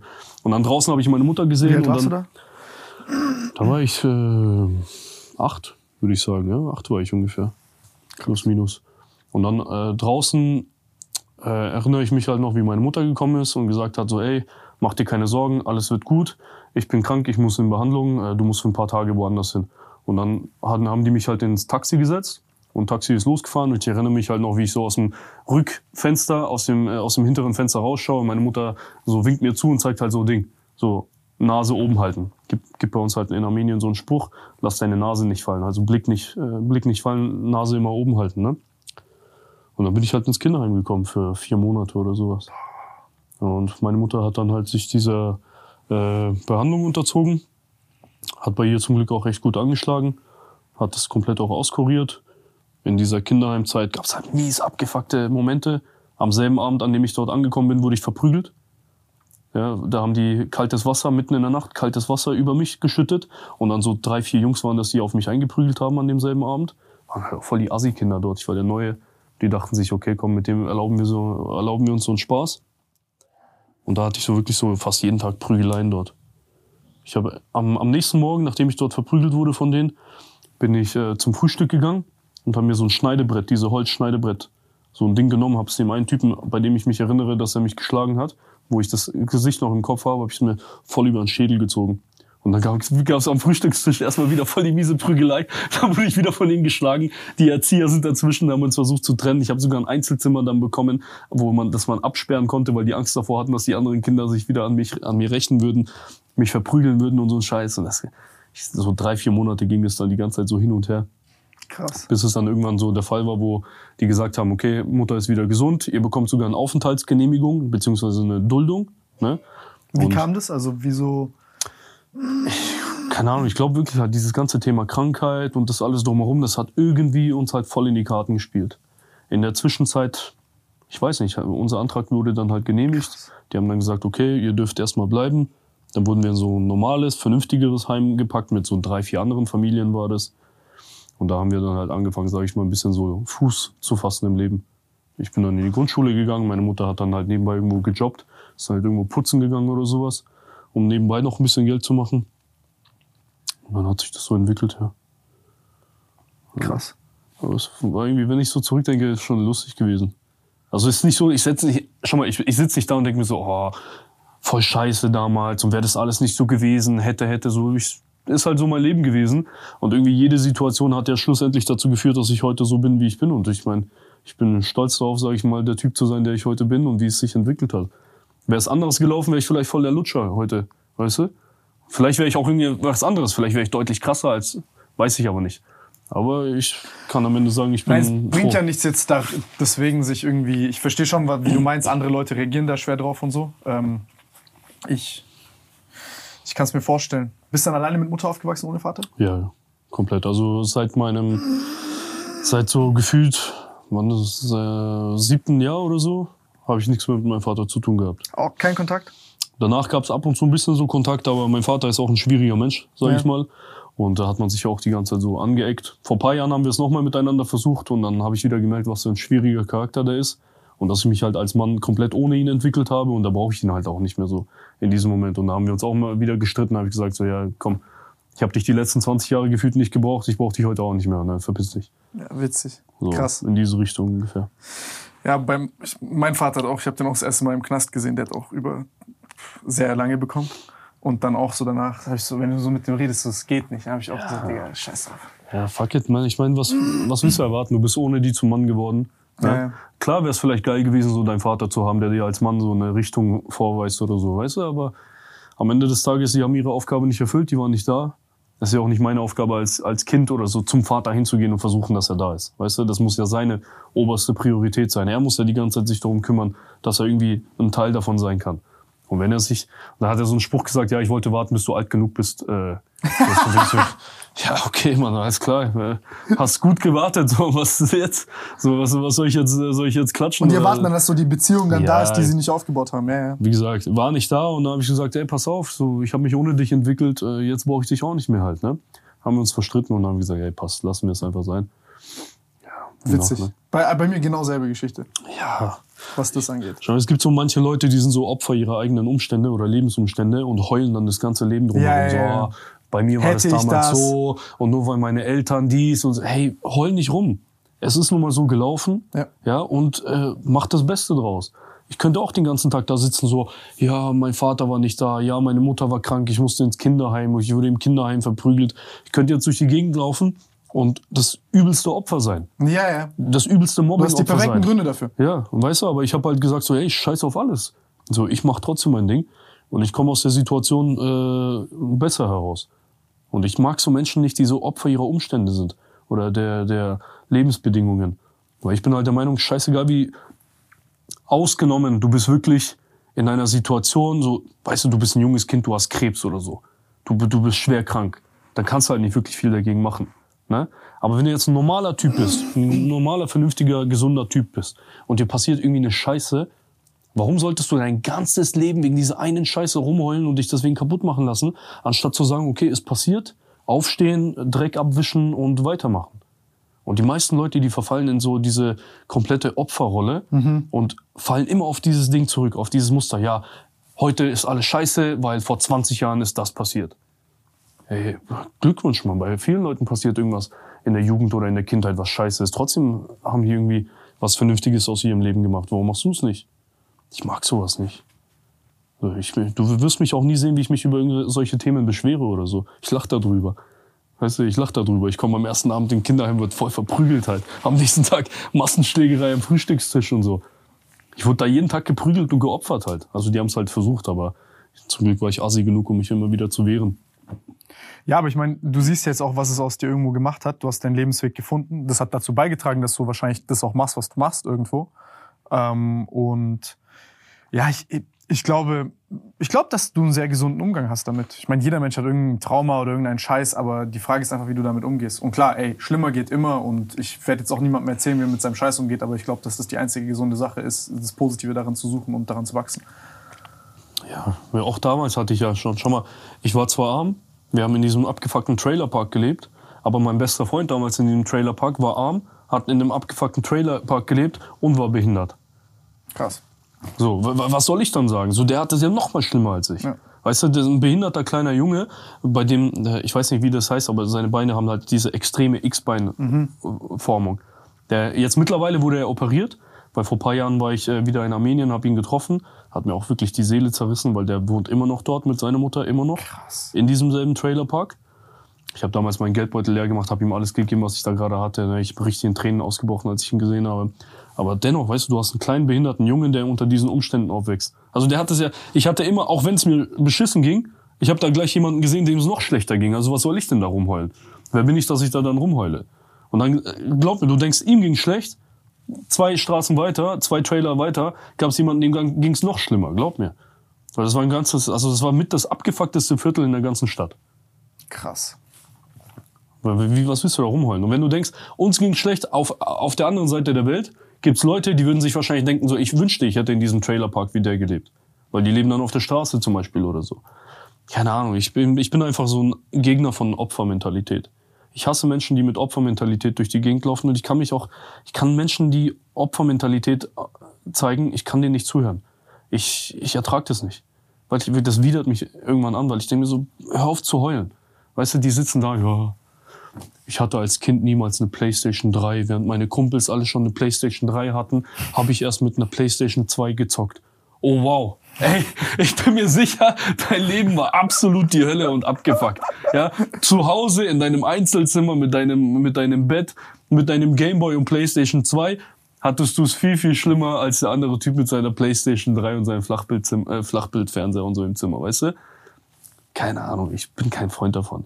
Meiner Meinung nach, egal wie scheiße die Situation in deinem Leben ist, such trotzdem irgendwie einen vernünftigen Ausgang. Ja? Weil welche Wahl hast du sonst? kannst natürlich, du kannst den ganzen Tag rumsitzen, rumheulen. Ändert sich daran irgendwas an deiner Situation? Nein. Wird wahrscheinlich noch schlimmer, weil du machst ja nichts dagegen. Oder du sagst, okay, pass auf, Scheiße passiert. Irgendwie muss ja, muss es einen Ausgang da, daraus geben. Und dann fängst du halt an. Was war für dich der Ausgang? Du bist dann zur Schule gegangen? Was für mich der Ausgang war? Der Ausgang aus was? Jetzt genau. Aus all dem. Ich meine, du bist vom Heim dann in das andere Heim, dann in die Grundschule, warst in der Schule. Ich meine, du lernst ja dann Deutsch, du versuchst in einer ganz anderen Kultur, in so ganz anderen, sage ich mal. Das ist ja für dich auch kompletter mhm. Wechsel von, von dem ganzen Lebensstil und so. Sport war für mich der Ausgang, mhm. weil ähm, ich habe ja schon in Russland mit mit Kickboxen damals angefangen, nachdem ich, also das habe ich komplett übersprungen. Kurz gefasst, ähm, erste Klasse in Russland, ich bin in die, in die Schule, also ich bin eingeschult worden. Ich habe diese langen Wimpern gehabt als kleiner Junge, ne, mhm. habe ich immer noch. Und ich wurde von den, in Russland ist es so, du kommst an den ersten Tag, du bekommst so, so eine Tutorin quasi voll die hübsche aus einer älteren, aus einem älteren Jahrgangsstufe und die begleitet dich den ganzen Schon Tag. erste Klasse hast du Auge ne? gemacht. Ja, voll. Ne? Und die, diese Tutorin, die war voll verliebt, sag ich mal, weil die hat halt gesehen, ey, so ein kleiner süßer Junge kommt da mit Anzug und so, ne, hat da so ein bisschen lange Wimpern und dann hat sie in der Pause immer ihre ganzen anderen Tutorinnen äh, Kolleginnen mitgebracht, hat gesagt, schau mal, der ist voll süß, der Kleine und so. Und das, diese Aufmerksamkeit am ersten Tag, die ich von den Mädels bekommen habe, hat direkt so negative Aufmerksamkeit von den anderen Kindern aus der Parallelklasse und von den Älteren und so gezogen. Und die fanden das voll scheiße, dass ich halt so ein kleiner Scheißer so Aufmerksamkeit von den ganzen älteren hübschen Mädels bekomme. Hat halt so eine Mobbing-Lawine ausgelöst. Die haben mich dann immer geärgert, ey, du, die haben ja, du, du Schwuchtel, haben die halt zu mir gesagt, wegen langen Wimpern, du siehst aus wie ein Mädchen und das Ganze drumherum. Erst war das so verbal und danach, damals habe ich dann immer so ein bisschen drüber gelacht, haha, hey, weil ich war unsicher die waren älter, die waren größer, stärker als ich, mehrere Leute. Und ich wollte dann nicht irgendwie sagen, so, ja, halt die Fresse, weil ich hatte Angst davor, geschlagen zu werden. Und dadurch eben, dass ich mich nie irgendwie gewehrt habe, ist es immer mehr eskaliert. Am nächsten Tag haben die mich im, im Pausenhof da ein bisschen gehänselt. Am nächsten Tag haben die mich angefangen zu ein bisschen zu rumzuschubsen. Am übernächsten Tag full verprügelt worden. Das ging so eine Weile, bis ich komplett durchgeprügelt wurde. Und mein, pa mein Vater hat mich dann damals gepackt, hat gesagt, entweder du verteidigst dich oder ich prügel dich selber komplett durch. Und dann gab's also eine Geschichte, bin dann hingegangen, wo diese Jungs immer gechillt haben, habe mir so einen Holzblock draußen genommen von so einer kleinen Baustelle und habe dem einen Typen das voll über den Rücken gezogen und dann sind die halt weggerannt.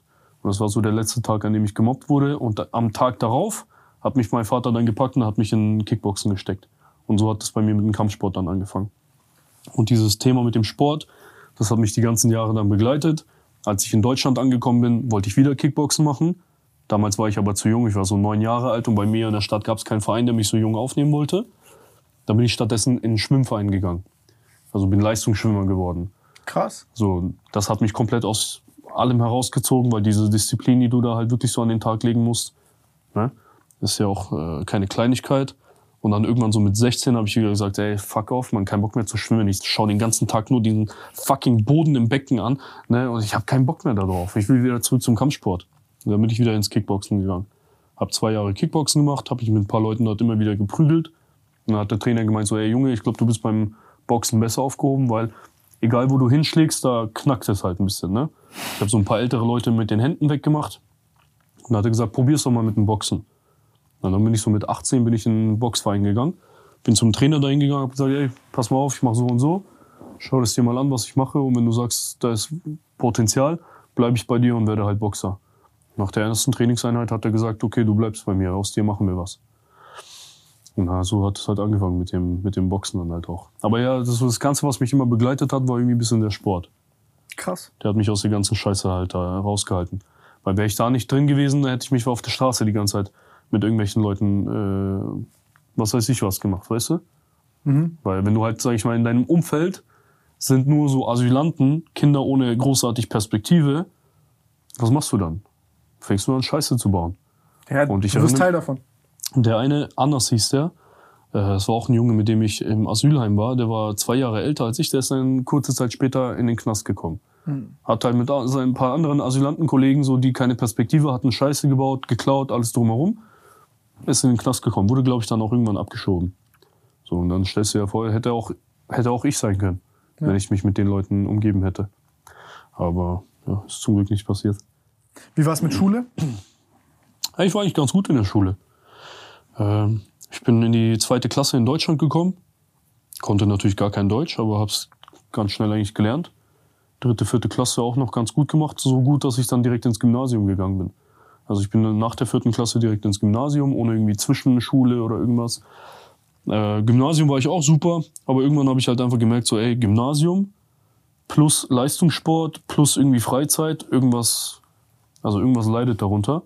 Und jeden Tag nach Hause zu kommen, Hausaufgaben zu machen, zum Leistungssport zu gehen, nach Hause zu kommen, äh, Schulenzeug noch machen, schlafen gehen für den nächsten Tag Schule, während deine ganzen Kumpels den ganzen Tag draußen hängen und Spaß haben. Weißt du, da wie so ein Opfer schaust du dann immer raus, was die anderen machen. Die chillen, spielen Fußball, essen Eis und du bist zu Hause von einem scheiß Matheheft oder La- Lateinheft oder was weiß ich was und musst halt Hausaufgaben machen. Da dachte ich mir, fuck off, ich habe keinen Bock mehr. Habe ich angefangen, Schule zu schwänzen. Ähm, habe angefangen, den Sport zu schwänzen. Da habe ich halt so einfach eine Tasche gepackt, habe so getan, als wäre ich zum Sport gegangen, habe irgendwo in einem Rewe oder so bin ich auf Toilette gegangen, habe mein Handtuch und meine Badehose und so ein bisschen nass gemacht, habe in der Zeit mit meinen Kumpels irgendwo gechillt, dann bin ich abends nach Hause gekommen und habe gesagt, ja, Training war geil. Habe halt irgendwie versucht, mir die Freizeit dann wieder halt zurückzuholen ein bisschen. Ne? Welche, wie alt warst du da? Äh, wie alt ist man denn? Siebte, achte Klasse. Krass. Ne? Wie alt ist man da? 14? Äh, ja, 15, sowas sowas, wahrscheinlich, ne? Und dann, da haben dann irgendwann die Noten halt angefangen drunter zu leiden, weil ich auch nie gelernt habe. Besonders Mathe und Physik waren so Genickbruch. Da musst du ja immer lernen, irgendwie auswendig lernen. Und das hat mich dann gefickt. Dann bin ich durchgefallen, habe ein Jahr wiederholt, bin wieder durchgefallen, bin auf die, in die Realschule gekommen. In der Realschule war ich auf Probehalbjahr. Dann habe ich mich da mit einem Lehrer ein bisschen so gefetzt, habe ihn so umgecheckt beim, beim Eishockeyspielen. Dann wurde ich der Schule verwiesen. Bin ich, dann gab es keine andere Realschule, die noch Platz hatte und dann bin ich in die Hauptschule gekommen. Und dann habe ich in der Hauptschule meine, mein Quali und dann meine mittlere Reife gemacht. Und dann bin ich in die Ausbildung. Und dann habe ich die Autos geschrottet. die scheiß Autos, Mann. Und wie ging es dann weiter? Ich meine, da gibt es ja noch ein paar Jahre, bis du mit YouTube angefangen hast. Ich meine, wann Boah, hast du ja. angefangen mit YouTube? Vor, vier Jahren. Also dann gibt es noch, was, sechs, sieben Jahre dazwischen. Ja. Nach der Ausbildung direkt erstmal Fokus aufs Boxen gelegt, weil ich an meine Mama gesagt habe, ey, pass auf Mama, ich mache die Ausbildung dir zuliebe, ich verspreche das, ich mache das, aber danach mache ich mein eigenes Ding. Ich konzentriere mich dann voll aufs Boxen. Dann habe ich mich jeden Tag, mehrmals am Tag ins Training begeben, habe die ganze Zeit trainiert, habe erstmal so ein Jahr arbeitslos gemacht, habe mir gedacht, so scheiß auf das. Ich habe dem, ich hab dem Arbeitsamt Geld gegeben, ne, ich habe doch Arbeitslosengeld die ganze Zeit eingezahlt durch die Ausbildung, hole ich mir halt das wieder zurück. Ne? Und dann habe ich halt die ganze Zeit so äh, auf Alibi Bewerbungen geschrieben, aber bin halt nie zu den Dingern hingegangen oder bin zum Bewerbungsgespräch hingegangen, habe mich angestellt wie der größte Volltrottel, damit die mich halt nicht einstellen. Jobcenter hast Ja, diesen Trick. wirklich. Ja, ist ehrlich so. Und dann habe ich mich da so ein, ein Jahr lang durchgeharzt, habe dann nur trainiert, dann irgendwann gemerkt, okay, pass auf, irgendwie muss ich auch mal, ich weiß, ich bin jetzt Anfang 20, 22, 23, ich muss ja auch irgendwie mal ein bisschen Geld machen. Ne? Dann habe ich mich angefangen zu bewerben und bin bei Zara. Hier, Zara kennst du ja. Als Verkäufer habe ich dann angefangen, dort zu arbeiten. Erstmal so 20 Stunden Teilzeit, dann habe ich mich da ganz gut angestellt, an der Kasse gut gearbeitet, da haben die mich auf Vollzeit hochgestuft. Habe dann die ganze Zeit gearbeitet, frühs trainiert, nach der Arbeit trainiert, Wochenende zu Wettkämpfen gefahren, meine Kämpfe gemacht. Und in der Zeit dann habe ich dann angefangen, mir ein bisschen Gedanken um das Thema Geld zu machen. Wie man mehr Geld machen kann. Und bin auf das Thema Aktien gekommen. Und dann habe ich wirklich so, ich habe innerhalb von zwei Jahren Vollzeit arbeiten so knapp 25.000 Euro beiseite gelegt. Ich habe wirklich gelebt wie der größte Hartz-IV-Typ. Ich habe kein Geld ausgegeben. Ich habe von meinen 1500 Euro Nettogehalt jeden Monat 1000 Euro zur Seite gelegt. Immer. Krass. Ne? Plus habe noch nebenbei ein bisschen hier, ein bisschen da was gemacht, um ein bisschen Geld dazu zu verdienen. Hatte so ungefähr 25.000 Euro dann beiseite und dann habe ich angefangen in Aktien zu investieren. Und dann habe ich ja wirklich so bei der Arbeit, wir hatten ein Handyverbot. Ich stehe so an der Kasse, habe aber mein Handy in der Kasse im Kassenfach drin liegen und habe zwischendurch immer kurz Aktienkurse und so gecheckt, was eingekauft, was verkauft. Dachte, ich bin hier Jordan Belfort von Wolf of Wall Street oder irgendwie sowas halt, habe ich ehrlich gedacht, ne, so auf, auf Wish bestellt. Aber lief sogar ganz gut die erste Zeit. Hab Netflix gekauft, hab Facebook gekauft, hab VW gekauft nach dem Dieselskandal, als VW von irgendwie 140 auf nur unter 80 Euro gegangen ist oder so. Die zahlen ja auch gut Dividende. Ja, richtig gut Geld gemacht damit, ne? Hab mein, mein Portfolio aufgestockt und dann irgendwann dachte ich mir so, ey, Motherfucker, Junge, du bist an, Anfang 20, du hastelst bei der Arbeit, währenddessen machst du Aktien, du kannst, du hast den Scheiß durchgespielt, ne? Fang mal an, bisschen mehr Risiko zu gehen. Und Oh dann, no. Und dann, und dann Oh los. no. Und dann ging's Oh los. Und dann habe ich mich selber komplett gefickt. Ja, da habe ich so ein paar Aktien gekauft, die nicht mehr ganz so geil waren. Die Was größte- hast du angefangen zu Boah, kaufen? die größte Schmerzaktie war, ich habe alle meine Positionen liquidiert, verkauft und hab, bin all in gegangen in PTCT. um Gottes Willen, was ist das? Bla bla bla, irgendwas Pharmaceuticals, eine Pharmaaktie. Oh, das Bio, so Biotech-Lotterie-mäßig gespielt Ja, oder so, so- Pharma-Lotterie. Ja, Pharmalotterie. Oh, oh. Pharmalotterie für alle, die halt jetzt sich im Aktienbusiness nicht so gut auskennen. Pharmaaktien sind so extrem viel Risiko, aber auch extrem viel Potenzial, wenn es, wenn du eine Das ist halt so, Bruder, erwischst. die haben irgendwie ein Medikament irgendwo, was vielleicht kommt und Pass auf, genau die Story. Freitagabend, ich äh, Stocktwits hieß es, das ist wie so Twitter, aber für Aktien. Ne? Lese ich, so ein Typ hat getwittert, ey, hier PTCT, ähm, angeblich Insider-Informationen, ähm, klinische Studie zu ihrem neuen Medikament wird positiv ausfallen, Aktie von 14 Dollar hat Potenzial bis auf irgendwas. Ich so, Motherfucker. Ich sehe, ich riech schon den Ferrari, weißt du? all in, 30.000 Euro da reingesteckt, ja. Äh, klinische Studie kam dann auch, aber nicht positiv. klinische Studie ist voll reingeschissen. Medikament gar, gar keine Wirkung gezeigt in der klinischen Studie. Freitagabend habe ich eingekauft.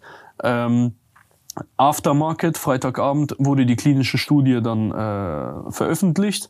Medikament hat keine Wirkung gezeigt. Montagmorgen hatte ich meine 15.000 Euro minus. Also von 30.000 hatte ich jetzt nur noch 15 Riesen. Über die nächsten Tage ist es noch weiter runtergegangen, bis zu dem Zeitpunkt, wo mein Ding liquidiert wurde. Also ich musste es dann verkaufen. Ja. So, und dann habe ich halt nur noch irgendwie so 12.000 Euro, 13.000 Euro dann gehabt halt. Oh übers Wochenende Gott. halt. Ne? F- Hat sich angefühlt, als hätte mir so ein Pferd in den Magen getreten. War kurz vorm Kollaps, ne? Dachte mir, fuck it, ich habe immer noch meine 13.000 Euro, irgendwie komme ich da schon wieder heraus, ne? Halbes Jahr später, ich schwöre es dir, halbes Jahr später kam die nächste klinische Studie und die hat voll eingeschlagen. Und das, die Aktie ist von 4 Dollar dann auf 170, 80 oder so hochgegangen. Ich habe die bei ich habe die bei 13 ungefähr eingekauft. Also auch wenn ich die einfach nur behalten hätte, hätte ich mein Aber hätte ich über verzehnfacht. Ja, ich musste, ich musste verkaufen, weil ich Angst Stimmt. davor hatte, dass das pleite geht und meine Position wurde liquidiert. Ja. War eine abgefuckte Situation auf jeden Fall. Aber ich hatte immer noch meine 13.000 Euro und dann habe ich wieder angefangen. Dann habe ich in Weight Watchers habe ich investiert. Oprah Winfrey damals hat 5% Anteil von Weight Watchers gekauft. Weight Watchers war so bam, bam, bam am absteigenden Ast. Und dann habe ich gesagt, so, ey, schlimmer kann es gar nicht werden. Und wenn Oprah Winfrey so mit die mächtigste Frau der Welt da jetzt einsteigt mit 5% und jetzt anfängt, so die Marketingkampagne durchzurattern, irgendwie wird schon besser werden. Er hat, erster Quartalsbericht war nicht so geil. Da war ich dann wieder minus. Dann habe ich aus, aus meinen 13.000 waren so 6.000 minus. Ich sag mir, fick mein Leben, Mann. Ich habe es geschafft, innerhalb von einem halben Jahr 30.000 Euro gefühlt zu verlieren halt. Ne? Dann kam der nächste Quartalsbericht und das ist hochgegangen, so auf 7000 plus und ich habe gesagt, Motherfucker, habe wieder meine 20 Riesen auf Tasche, habe ein bisschen von dem Profit herausgeholt, ich verkaufe, alles gut. Und dann ist Weight Watchers von, hatte auch wieder so ungefähr ums Zehnfache ist es im Wert gestiegen. Und dann hätte ich auch wieder so da mal aus meinen 13.000 irgendwie so 150, 160.000 gemacht, aber ich habe mich über meine 7.000 gefreut. das ist auch gut so. Lieber nicht verlieren als. Und dann halt, das Problem war, ich habe dann mir, dachte mir, okay, pass auf, Aktien kaufen, investieren ist ganz cool, aber Daytrading ist doch eigentlich cooler. Oh, Oh mein Gott, nein! jeden Tag ein paar hundert Euro Profit. Ich dachte mir so, wenn ich jeden Tag es schaffe, 300 Euro Profit irgendwie zu machen, das muss ja, wenn du 15.000 Euro einsetzt oder so, musst ja nur so knapp 2% Profit machen. Ne? Dann schaffst du doch irgendwie deine 300 Euro am Tag zu machen, dann hast du so gut deine 10.000 Euro im Monat. Also diese 10.000 Euro im Monat im CEO Kopf of hattest du im Kopf. Thinking. Ich sag dir ehrlich, so Jordan Belfort auf Wish bestellt. Ich dachte wirklich Wolf of Wall Street, obwohl ich nur auf die Fresse bekommen habe. Dann habe ich mit Daytrading angefangen. Und dann saß ich den ganzen Tag, so wie das Setup hier ist ungefähr, saß ich den ganzen Tag vorm Fernseher, so. Training vernachlässigt, Privates ja vernachlässigt, süchtig alles. auch. Und dann sitzt du da und du hast die ganze Zeit so eine Emotionsachterbahn. Du bist ein bisschen im Profit, verkaufst nicht, weil du dir denkst, oh, das geht, Geht mehr, noch das höher. geht, geht noch höher. Auf einem nächsten Moment pff, kackt es komplett ab. Du denkst, nee, ich verkaufe nicht, weil ich habe schon mit Minus verkauft. Dann geht es noch tiefer, du bist voll am Schwitzen. Am nächsten Tag geht es wieder ein bisschen hoch. Es hat dieses ganze Rambazamba hat meinen ganzen Kopf gefickt komplett. Und dann irgendwann dachte ich mir so, nee, kein Bock mehr auf Daytrading. Hab alles verkauft und dann habe ich in Bitcoin investiert. Das war so Ende 2016. Hab Bitcoin für mies guten Kurs bekommen. Für, glaube ich, so 400 Euro oder so habe ich den ersten Bitcoin gekauft, ein paar Stück. Und noch so andere Kryptowährungen. Und dann kam so 2017 der Run-Up. Da hat's richtig geboomt. Und dann habe ich ein paar verkauft, habe gedacht, okay, geil, habe richtig gut Geld gemacht. Und dann ist es noch höher geschossen. Und dann habe ich das Geld, was ich eigentlich verdient habe, wieder reingesteckt, weil ich mir dachte, scheiße, ich verpasse wieder Profite. Und dann ist alles wieder runtergeknallt. Äh, Ein permanentes Geficke bei mir gewesen. Und nebenbei habe ich dann die ganze Zeit so als Türsteher gearbeitet. Und das war auch eine lustige Zeit. Wie war das? Ey, aber das kurz mit dem, mit den ganzen Aktien und so, Alter. Was man da über die menschliche Psyche lernt, so an Angst und Gier, das ist echt schon, das ist crazy. Aber das hat mich voll geprägt. Ich habe heute keine, Ze- keine Angst mehr irgendwie vor Risiko. Weil dadurch, dass ich in jungen Jahren schon mit so viel Geld rumhantiert und rumverloren habe, äh, das haben die meisten Menschen in ihrem ganzen Leben nie gemacht. So, heute, ob ich jetzt heute zum Beispiel 20.000 Euro da reinstecke, weil ich mir ein bisschen Geld zusammengelegt habe und sage, okay, sieht nach einem guten Investment aus und ich stecke da jetzt 20.000 Euro rein. Andere Leute würden sich an diesen 20.000 Euro festhalten, als würde es um ihr Leben gehen. Und ich sage mir so, pff, keine Ahnung, wird schon irgendwie gut gehen halt. Ich habe schon damals so viel Geld verloren. Was soll noch Schlimmeres passieren halt, ne? Ich habe diesen kompletten, diesen Bezug zum Geld, den viele Leute haben, diesen, diesen fanatischen Bezug dazu, dass sie so Angst davor haben, das loszulassen. Das habe ich nicht. Ja, das Geld kommt, ist einfach Geld so, ja. Wenn ich das heute verballer, irgendwie, keine Ahnung, irgendwie habe ich es damals geschafft, irgendwie schaffe ich es auch heute wieder an Geld zu kommen halt, ne? Deswegen investiere da ein bisschen, investiere da ein bisschen, da läuft es vielleicht ein bisschen scheiße, dafür holt es es da hier wieder ein bisschen heraus, ne? Das ist für mich so ein Spaßding. Ich habe Spaß daran, Geld zu investieren. Aber es hat mich auf jeden Fall extrem vorangebracht, was mein Mindset das Thema, dem Thema Geld gegenüber angeht. Schon, weil die Leute denken halt, ich bin nur so YouTube, Kampfsport und so, aber wenn ich sage, ich habe schon mit so 22, 23 schon so fünfstellige, äh, ich bin ja kein, es gibt Leute, die haben da schon mit Millionen hantiert, ne? Aber trotzdem so, der durchschnittliche Typ Ey, ist dein nicht selbst erarbeitetes Geld, du Ja. hast richtig viel Lehrgeld gezahlt, du bist selber auf die Fresse gefallen, du kennst die emotionalen Achterbahnen. Äh, klar, jetzt gibt's Leute, die sich dann ganz viel Content dazu reinziehen und erzählen, wie dumm das alles ist und blablabla, aber ähm, ey, Ich du hast Skin in gemacht. the Game gehabt und Ja. hast selber Erfahrungen gemacht. Deswegen, So lernt man am besten. ich, das haben meine, meine Erfahrungen habe ich damit gemacht und auch heute investiere ich auch weiterhin. So, weil du weißt ja sowieso, wenn du wirklich Geld irgendwie auf Dauer machen möchtest, du kommst um Investments gar nicht herum. Du bist jetzt aber immer noch so, so risikomäßig unterwegs oder sagst du jetzt, ich Nee, mache ETF und Viel ruhiger jetzt mittlerweile, wirklich viel, viel ruhiger. Ähm, weil dich das auch jeden Tag anzugucken, ist echt auch, das ist richtig Ablenkung. Das ist auch so wirklich für alle Zuschauer, die sich das jetzt anschauen und auch ein bisschen so in das Thema Investment einsteigen möchten. Größter Tipp Nummer eins. André Costolani hat es damals gesagt. André Costolani war auch so ein Krasser Typ. Ja, Ken- kennst du ja auch zwei, dreimal komplett von Multimillionär pleite gegangen und wieder Multimillionär geworden an der Börse. Der sagt so, die, die beste Möglichkeit, um reich zu werden, kauf dir heute irgendwie eine Aktie, investier und dann nimm eine Schlaftablette und geh 20 Jahre schlafen. Wach auf und du bist, ja, und du bist reich. Schau niemals auf das Portfolio. Weil sobald du auf das Portfolio immer schaust, paar Prozent minus, paar Prozent plus, dass du, du wirst so hibbelig, so, du erträgst es gar nicht. Deswegen stattdessen kauf lieber ein, chill ein paar Jahre, schau das wird wieder dann deine drauf. Laune auch. Ja, Das ist fertig. schlecht. Und mittlerweile mache ich das so. Ich kauf, ich habe jetzt gestern wieder ein paar Ethereum gekauft. Ne? Keine Ahnung, Kryptomarkt ist gerade eh wieder so ein bisschen, weiß man nicht, wo es hingeht, aber ist mir egal. Ich kaufe jeden Monat immer ein bisschen ein. Tja, jetzt einzukaufen ist auf jeden Fall nicht dumm. Ja, ich meine, ich kaufe jeden kann. Monat ein bisschen ein. Dadurch baue ich mir so ein gewisses gutes Durchschnittsportfolio. Hab, vielleicht habe ich nicht die besten Preise gekauft, vielleicht habe ich aber auch nicht die teuersten Ja, Preise aber das gekauft. ist ja, ey, Digga, ob du jetzt irgendwie, keine Ahnung, Bitcoin bei 12 oder bei 20.000 kaufst, Ja. das ist alles so. Keine Ahnung. Ich kaufe einfach immer weiter und ich schaue da mittlerweile gar nicht mehr drauf. Aber ich höre da eh grundsätzlich, versuche da nicht auf andere Leute zu hören, sondern einfach guckt man selbst. Und äh, die Frage ist ja, das, das, ich glaube, die erste Phase für die allermeisten Leute ist, was man mitnehmen sollte, ist das, was du mit Zara gemacht hast, ist Mhm. äh, Hustle, damit du Geld machst. Weil wenn du mit 100k anfängst, ja. Investments zu machen, das, das ist so, glaube ich, diese erste Schallmauer, die man durchbrechen sollte. Und dann, also in der ersten Phase einfach konzentrieren drauf, wie verdiene ich mein Geld. Und dann halt, ja, ich glaube, ETFs ist für, für, für die breite Masse wahrscheinlich. Also ich habe jetzt keinen Bock, hier In- Investment-Tipps zu geben, aber ich bin ein Freund von diesen wenig Risikogeschichten. ja, wenn du so ein MSCI World ähm, nimmst, ne, der bringt im Jahr normalerweise seine 9 bis 10 Prozent, wenn es ein vernünftiges Jahr ist. Ich ganz ehrlich, es gibt genügend äh, Rechenbeispiele, wenn du einfach mal rechnest auf ein paar Jahre hinweg, wenn du da jeden Monat ein bisschen Geld investierst, wie sich so dieser Zinseszinseffekt äh, entwickelt. Früher oder später ist, kann jeder damit gefühlt wohlhabend oder reich werden.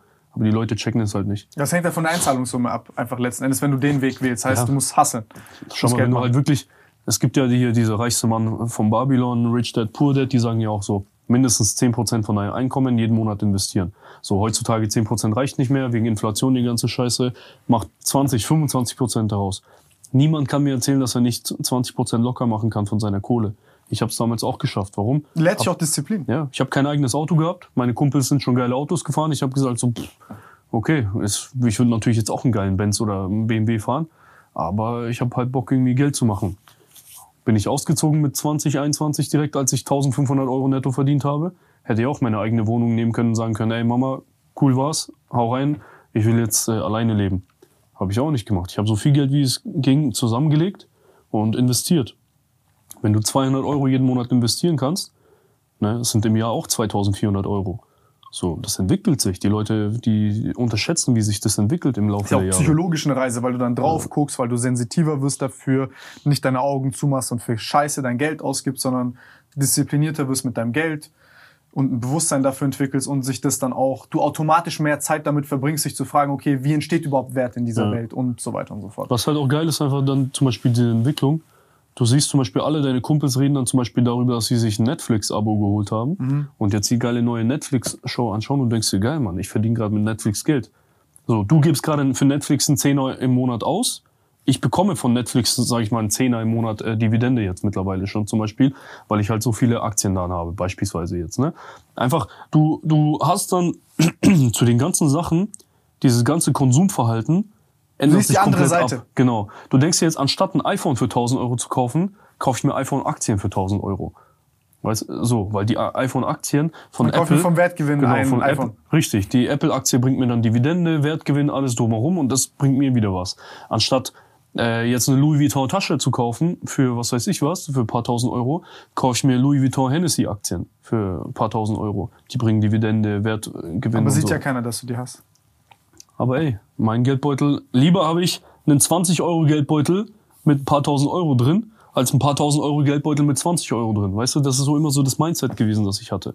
Und das hat sich über die Jahre dann halt zum Glück bei mir so entwickelt. Ich habe auch gar kein Konsumverhalten einfach. Schau mal, ich laufe die ganze Zeit mit Ringlife-T-Shirts rum. Ich habe mal eine Jacke letztens für, von Givenchy für 700 Euro gekauft. Die Jacke liegt bei meinem Kumpel. Ich zieh die gar nicht an. Ich hab, nachdem ich die gekauft habe, ein paar Tage später, habe ich mich dafür geschämt, dass ich die gekauft habe, weil ich mir dachte, du Trottel, Mann. Für 700 Euro hast du gerade so eine Jacke gekauft, die wahrscheinlich in, der, in, in China für 20 Euro produziert wurde. Und da steht nur Givenchy drauf und jetzt ist das Ding 700 Euro wert. Aber dafür wirst du respektiert. Ja, aber ich zieh die, ich zieh die nicht mal an. Ich zieh die nicht mal an, die Jacke. Die liegt wirklich seit einem Jahr bei meinem Kumpel. Der hat die öfter angehabt mittlerweile als ich. Ich habe auch gar keinen Bock, die abzuholen. Also ich so, ja, zieh die an. Kein Bock, kein, weiß ich nicht. Ich habe kein Konsumverhalten. Ja, ey, nee, das ist auch, äh, ich meine, das ist alles so, das sind alles so Social Games, das ist alles nur so Ja. irgendwie, ja, Luxus, Luxus ist so eine, ist, ist sowieso manchmal so eine bisschen komische Industrie. Es gibt so ein, zwei Sachen, auf die ich Wert lege. Das Wert Nummer eins ist Auto, weil ich bin sehr viel unterwegs und ich will auch mit einem geilen Auto vorfahren und du weißt auch ganz genau, wenn du mit einem geilen Auto vorfährst, diese Wahrnehmung der Leute dir gegenüber ist immer ein bisschen anders. Wenn ich da jetzt mit einem alten Twingo antanze und mache einen auf, ich bin ja hier Businessman und äh, Unternehmer und dieses, das, die Leute nehmen dich nicht ernst. Wenn du da mit einem geilen Auto vorfährst, da haben die schon immer ein bisschen andere Das ist, ja, das ist, das Ansicht ist, das ist eine traurige Realität, ja. Das Aber ist so ist es ich halt. kann es verstehen. Also das ist wirklich, ähm, ja, ja, ja, ja, ja. Und das nächste, was Aber ich jetzt, hatte das zum Beispiel, ich hatte das zum Beispiel, ich habe so einen Kumpel, der ist, ähm, der ist rich, rich, aber der ist älter und der, der ist durch. Also der hat wirklich, der hat so paar 10 Millionen. Und das siehst du dem aber nicht an. Also der guckt selbst auf die 50 Cent bei Bahnfahren so. Und der fährt kein teures Auto, der läuft nicht rum mit einer teuren Uhr, hochintelligent. Und dann war ich mit dem so bei anderen, sag ich mal, Leuten, die so, sag ich mal, Influencer-mäßig und blablabla. Und du siehst es da richtig. Also wieso, worauf Leute in unserem Alter in diesen Kreisen, die gucken so nach diesen Markern nach, ist der reich? Und dann behandeln die dich aus. Okay, der hat das, also wird der Einfluss haben, bla bla. So ganz abgekartetes Spiel. Ähm, und da haben wir den dann so hops genommen. So, ja, guck, du wirst erst sichtbar sein, wenn du dir jetzt hier so für, für, für 60, 70.000 eine Platin-Rolex kaufst und blablabla. So, mach, mach, mach, haben den so, ey, aber ja, es ist, es ist halt so eine, ist so eine Wahrheit, traurige Alter. Realität. Ja. Das, das Lustige ist, dass das in dem Fall, also so, so stumpf das teilweise klingt, es fast schon wieder eine Art Investment ist, weil du dadurch in den Kreisen so eine, ähm, du wirst ernster genommen und du hast dadurch bist auch besser geschäftsfähig und hast, wirst mehr Geschäfte mit Leuten abschließen. Es ist so, Das ist dumm, aber es ist die Realität. ja genau, Weißt du, das ist so, Das ist halt einfach so. Ja. Jetzt genauso, ich habe gerade keine Uhr am Handgelenk, aber ich suche gerade auch nach einer vernünftigen Uhr, die ich mir draufklatschen kann. ich höre mir halt an, was die Leute sagen so, du kannst, Digga, du kannst auch eine AP tragen, bist trotzdem voll Trottel für mich, wenn du Scheiße redest. Du weißt, das ist halt eine Eintrittskarte in gewisse äh, Kreise, sag ich mal. Genau. Und wenn du halt wirklich geschäftstüchtig bist und im Business auch ein bisschen was reißen willst, dann sind diese, dieses Netzwerken, dieses in gewissen Kreisen unterwegs sein, ist halt voll wichtig. Und wenn du halt gar nicht als richtig wahrgenommen wirst oder ernst genommen wirst, weil die denken sich so, ja, pf, keine Ahnung. Das ist halt so diese, in dieser Babyliga von. Geschäft ist es so dieses Rolex und Uhr und blablabla. Später diese ultra-richen Leute, Digga. Die, Ja, bei denen ist sowieso die, die laufen mit gar nichts rum. Das ist so, Aber da kommst du auch nicht erstmal hin, wenn du halt nicht diese Zwischenetappe, genau, sag ich mal, das, ein das, bisschen das so, gemeistert das, hast. das, genau, genau, Ja. das, ist, das ist einfach so, Das da ist ein so Spiel einfach. Ja, ja. Es ist halt, ich bin immer so der Meinung, Das ist ein abgefucktes Social Game. ja, es ist ein Spiel, aber lieber bin ich der Typ, der dieses Spiel, die Regeln kennt und dann äh, der Gewinner von dem Spiel Dem ist, müssen als die der Regeln typ, nicht gefallen. Ja, als der Typ, der rumheult, weil das Spiel so scheiße ist. Ja, ja, ja, ja, Keine ja, Ahnung, ja. wenn ich Monopoly spiele, will ich auch gewinnen und heul nicht drüber rum, dass ich da jetzt auf dem Typen auf seinem Grundstück gelandet bin und ihm jetzt Miete dafür zahlen muss halt, ne? Ja, ja. Check das Spiel, check die Regeln, schau, dass du die Regeln so gut wie es geht für dich selber ausnutzt, dass du vorankommst und mach das Ding. Mich juckt es nicht, ob ich habe seit Jahren keine Uhr am Handgelenk gehabt. Es interessiert mich kein Meter. Aber ich weiß halt, wie gesagt, mittlerweile, wie die Leute darauf reagieren und werde mir jetzt demnächst noch was hinklatschen, was ein bisschen für Aufmerksamkeit sorgt und Was ist hier fuck it. Ja, irgendwie. Eigentlich hätte ich gerne eine goldene Rolex. Geil. Eine goldene Rolex, schwarzes oder grünes Zifferblatt Aber das oder Gespräch sowas. auch 20% besser gewesen als für eine goldene. Uhr. Scheiße, man, tut mir ehrlich leid, Mann. Ich, ich weiß, du nimmst mich gerade nicht ganz so ernst, aber ich hoffe, ich kann das in, beim nächsten Mal vielleicht irgendwie dann wettmachen. Dann komme ich direkt her und sag, ah, schaust du mal, was ich jetzt hier habe, ne? Es kommt auch bestimmt richtig gut dann in Armenien bei deinen Homies, wenn du das dann damit dort angibst. Ja, In Armenien, die sind sowieso die größten Angeber. Die könnten nix, nix, nix haben, aber die haben trotzdem irgendwas, was Montenegro dasselbe. muss komplett sein. Das ist so auf Kredit leben, Wochenende, überall Getränke, damit jeder sieht, dass du hast. Und dann unter der Woche ist so, was? Brot kostet nicht mehr 30 Cent, sondern 40. Und dann ist Horror. Das ist richtig Katastrophe. Ja, aber ja. es ist halt der Lifestyle und die, die kommen irgendwie damit durch, keine Ahnung. Was soll ich sagen? Aber es ist nicht mein Lifestyle. Nein, ich, ich finde, man ist so, glaube ich, dazu, dazwischen gefangen, dass man also selber sagt, ey, so, man macht das, weil das halt effektiv, aber man weiß halt selber so, ey, so, die meisten Leute, die dieses Spiel spielen, so 95 Prozent, die jetzt denken, die kaufen sich diese Rolex und das ist ein Investment oder so, das ist so, das ist kein Investment, Bro. Also, so, weißt du, was ich meine? Das ist jetzt vielleicht auf einem Hoch gewesen wegen niedrigen Zinsen und blablabla, aber so, ey, Bro, du bist, trägst eine Rolex, du bist trotzdem Spaß. das ist, schau mal, ich sag dir wirklich, ich habe eh, die meisten Leute in meinen Augen sind sowieso einfach voll die Spacken. Wirklich, das ist so, wenn, wenn du dich wirklich ein paar Minuten mit denen unterhältst, du merkst, dass da nichts dahinter steckt. Ja, ja. Das ist nur Konsum, Konsum, Flex, Flex, Flex die ganze Ja. Zeit. Besonders in dieser YouTuber-Bubble und so, da hat jeder ein paar Millionen Klicks, holt sich direkt ein, was weiß ich, ein Lambo, holt sich das und flext dann sofort. Hat dann irgendwelche Ketten, irgendwas dies und her. Und in meinen Augen sind das alles Schwänze. Die haben ihr Leben, die haben, die haben kein bisschen das Leben gelebt, die wissen gar nicht, wie die Realität halt ausschaut. Die hatten ein bisschen vielleicht Glück, dass sie in ihrer Jugend irgendwas Cooles gemacht haben, was die Leute gefeiert haben. Aber die kennen die harte Realität vom Leben halt gar nicht. Wenn du dich mit denen unterhältst, merkst du es auch sofort. So, das ändert dann nichts, ob du eine dicke Uhr dann hast oder ein geiles Auto vor der Tür stehen hast, weil in meinen Augen bist du halt trotzdem dann Trottel. So. Aber, wie gesagt, man weiß halt trotzdem in gewissen Kreisen ist es ein bisschen so ein Eintrittsticket. Und für mich nutze ich das dann einfach für mich aus. Mal sehen, was ich jetzt finde. Ich warte jetzt sogar noch, weil ich glaube, die Preise von Uhren und so werden jetzt nochmal deutlich fallen. Und warum soll ich eine Uhr jetzt, die sag ich mal, äh, ah, wieder der Investment, Edmond hier. Nee, äh, ich will halt einfach nicht unnötig Nein, Geld dafür ich. ausgeben. Warum ich. sollte ich für eine Uhr, die gerade, sag ich mal, 50.000 Euro kostet, diese 50.000 ausgeben, wenn ich mir denke, okay, die Wirtschaft kackt jetzt gleich eh bald ein, dann kostet die Uhr vielleicht nur noch 25.000 in ein paar Monaten. Warum soll ich 25.000 Euro herschenken? Das ist fucking viel Geld für mich. Klar, natürlich. Wenn ich überlege, früher habe ich zwei Jahre gespart, um 25.000 Euro beiseite zu haben. Oder wenn ich überlege, so der alte Edmond, der in Armenien gelebt hat, in diesem abgefuckten äh, Trailerpark, was 25.000 Euro damals für uns bedeutet hätte, das wäre, wir wären Millionäre gewesen. Ja, gefühlt. ja. Weißt du, das Würde der hätte, Trailerpark gehören. Hey, ich hätte alles da kaufen können, also Äh. wirklich.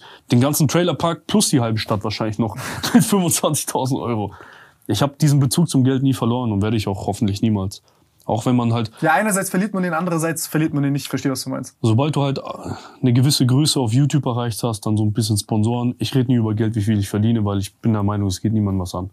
Ich, äh, das hat nichts mit nicht transparent sein zu tun oder so, aber ich finde, das, das Thema Geld, das Thema Geld hat. Ich verstehe nicht, wieso das Leute juckt. Ich, ich verstehe es auch nicht. Viele fragen halt immer so, ey Edmund, wie viel verdienst du denn jetzt mittlerweile? Ich könnte jetzt sagen, so eine X, XY könnte ich jetzt sagen, so und so viel verdiene ich, ne? Bei manchen werden die sich denken so, ey, cooler Typ, schau mal, der hat das geschafft. Ich weiß aber wirklich, dass der größte Teil sich denken wird, was für ein Schwanz. So, schau mal, jetzt flext er damit, dass er so und so viel Geld verdient, zum Beispiel. Und das ist im Auge der Öffentlichkeit irgendwie, das bringt nie was Positives. Ja, das ja. schürt nur Neid, Hass, was weiß ich was. Und dann, ich möchte dieses Auge oder das schlechte Ding von den Leuten nicht auf mich ziehen. Einfach über Sport reden. Ja, ich mach, ich mach Geld nie zu einem Thema bei mir. Ich rede, ich flexe nicht über irgendwas und ich will das auch weiterhin so lassen.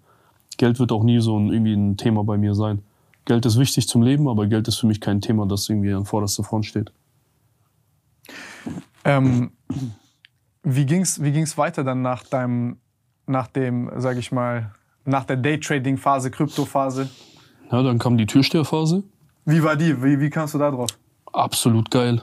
Boah, ich, hab- ich vermisse es, so Türsteher zu Der sein. Daytradende Türsteher. Fick mein Leben, ich vermisse es, so Türsteher zu sein. Du glaubst nicht, ab und zu habe ich immer noch das Kribbeln, mich an die Tür zu stellen und irgendwelche Vollmongos wegzuklatschen. Einfach. Das ist wirklich so, das ist meine, ich, ich liebe den Scheiß einfach. Ich habe so eine, Du bist komplett am Arsch. Aber komplett, Mann. Schau mal, das Ding, das Lustige war einfach, ich bin in die Disco gegangen und ich habe mich mit dem Typen voll weggefetzt. Und dann dachte ich mir so, ey, anstatt, anstatt Eintritt zu bezahlen, um in den Club reinzugehen, um mich mit einem Trottel dort, der mich abfuckt, kostenlos zu prügeln, warum arbeite ich dich einfach hier? Bin ich zum Türsteherchef gegangen, hab gesagt, ey, pass auf, ich will hier arbeiten. Wie sieht's aus? Am, am nächsten Tag hatte ich meinen ersten Arbeitsabend, gab schon miese Massenschlägerei an dem Abend, ne? Hab mich voll mit so ein paar Typen weggefetzt. Der hat das gesehen, der hat gesagt, du bist ein geil, du bleibst bei uns jetzt. Und da habe ich dort angefangen zu arbeiten. Ich habe in einem Club gearbeitet bei uns, der heißt Von, World of Nightlife. Das ist so die, Aber du, hast, du bist einfach so for fun, also das ist kurz wiederholt. Warte, ah, shit, Alter, scheiß Mikrofon, ich will nur kurz Wasser nehmen.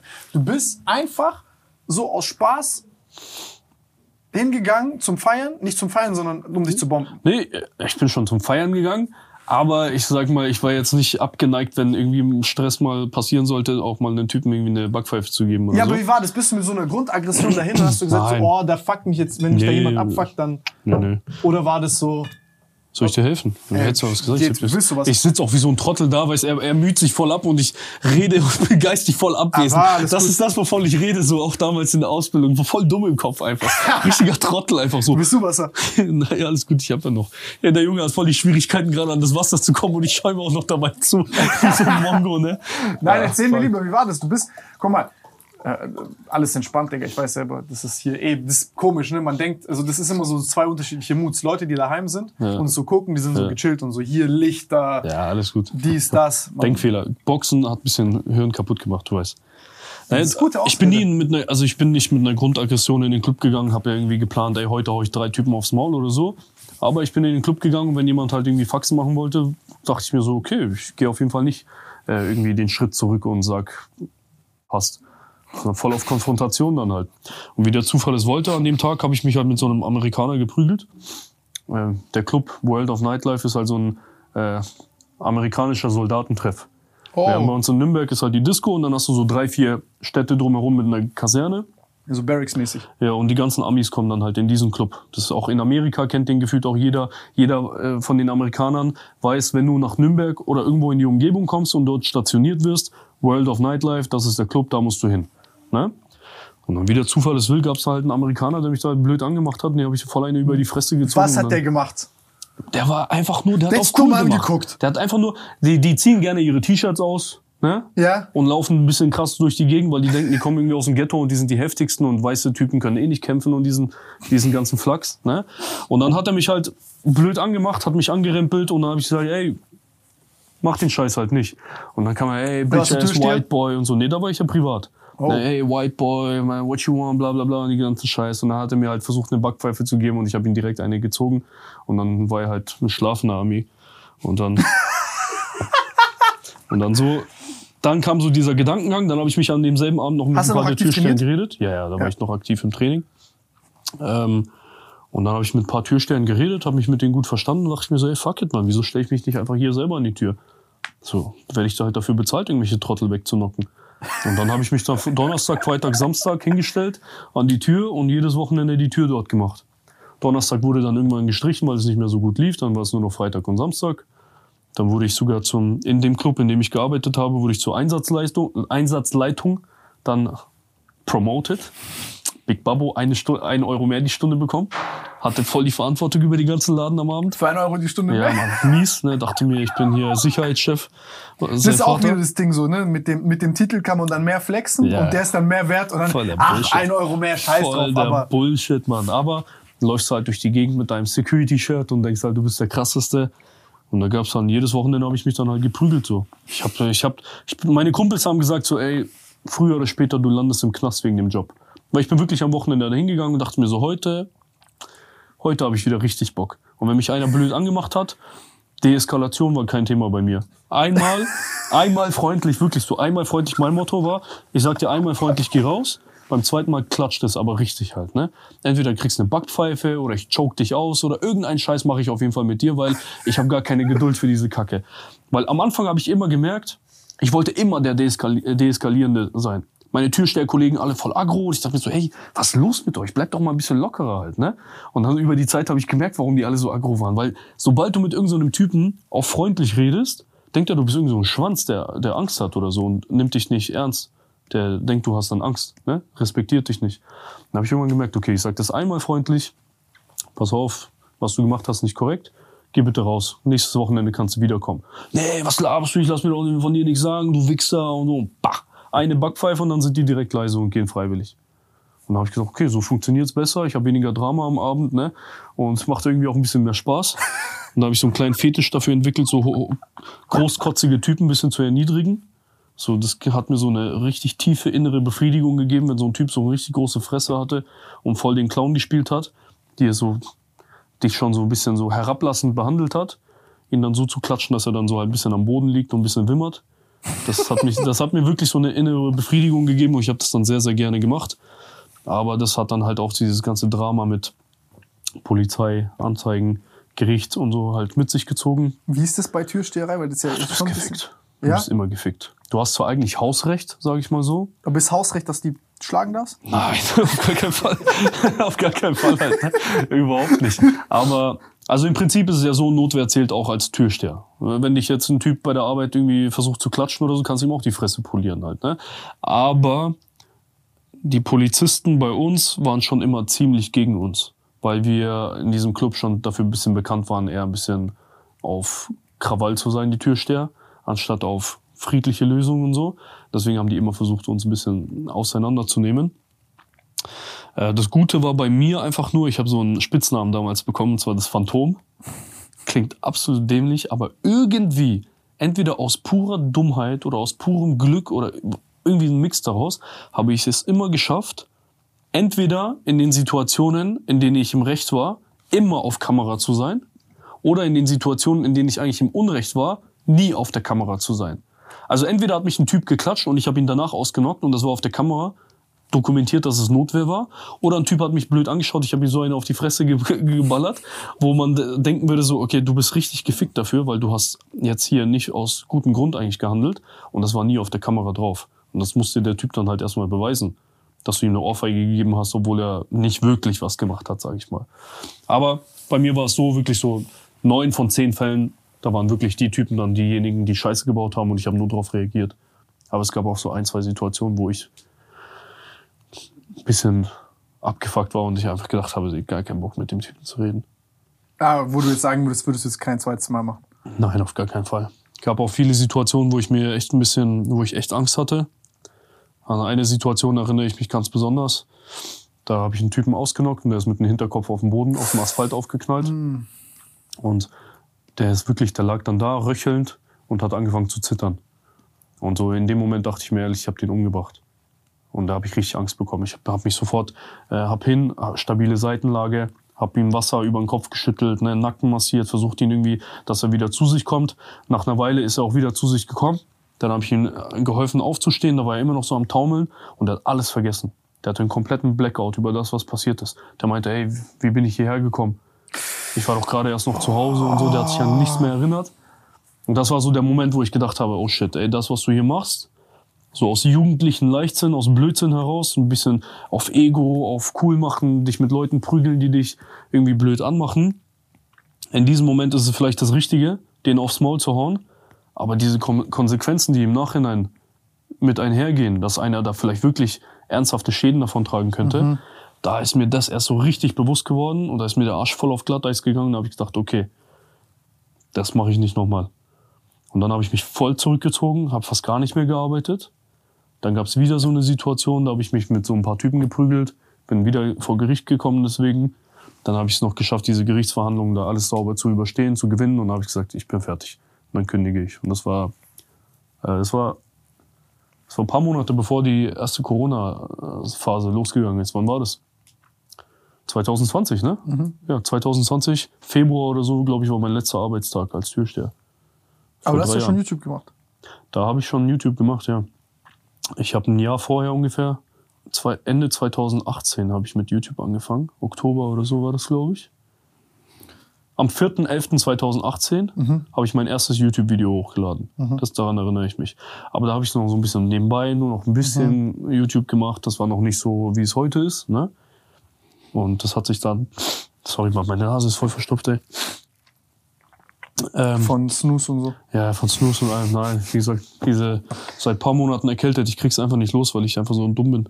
Sobald ich immer ein bisschen gesund bin, gehe ich direkt wieder ins Training und mache mich sofort kaputt wieder.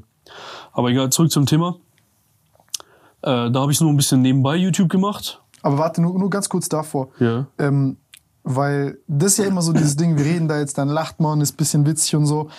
Weil das ist ja immer so diese zwei Sachen. Ist so eine Sache, wenn jetzt dich jemand angreift und du dich verteidigst. Ja. Und das andere ist so dieses, ey, ich mache das mein ganzes Leben, ich werde unterschätzt, ich warte auf die Situation, wo mich jemand dumm anguckt.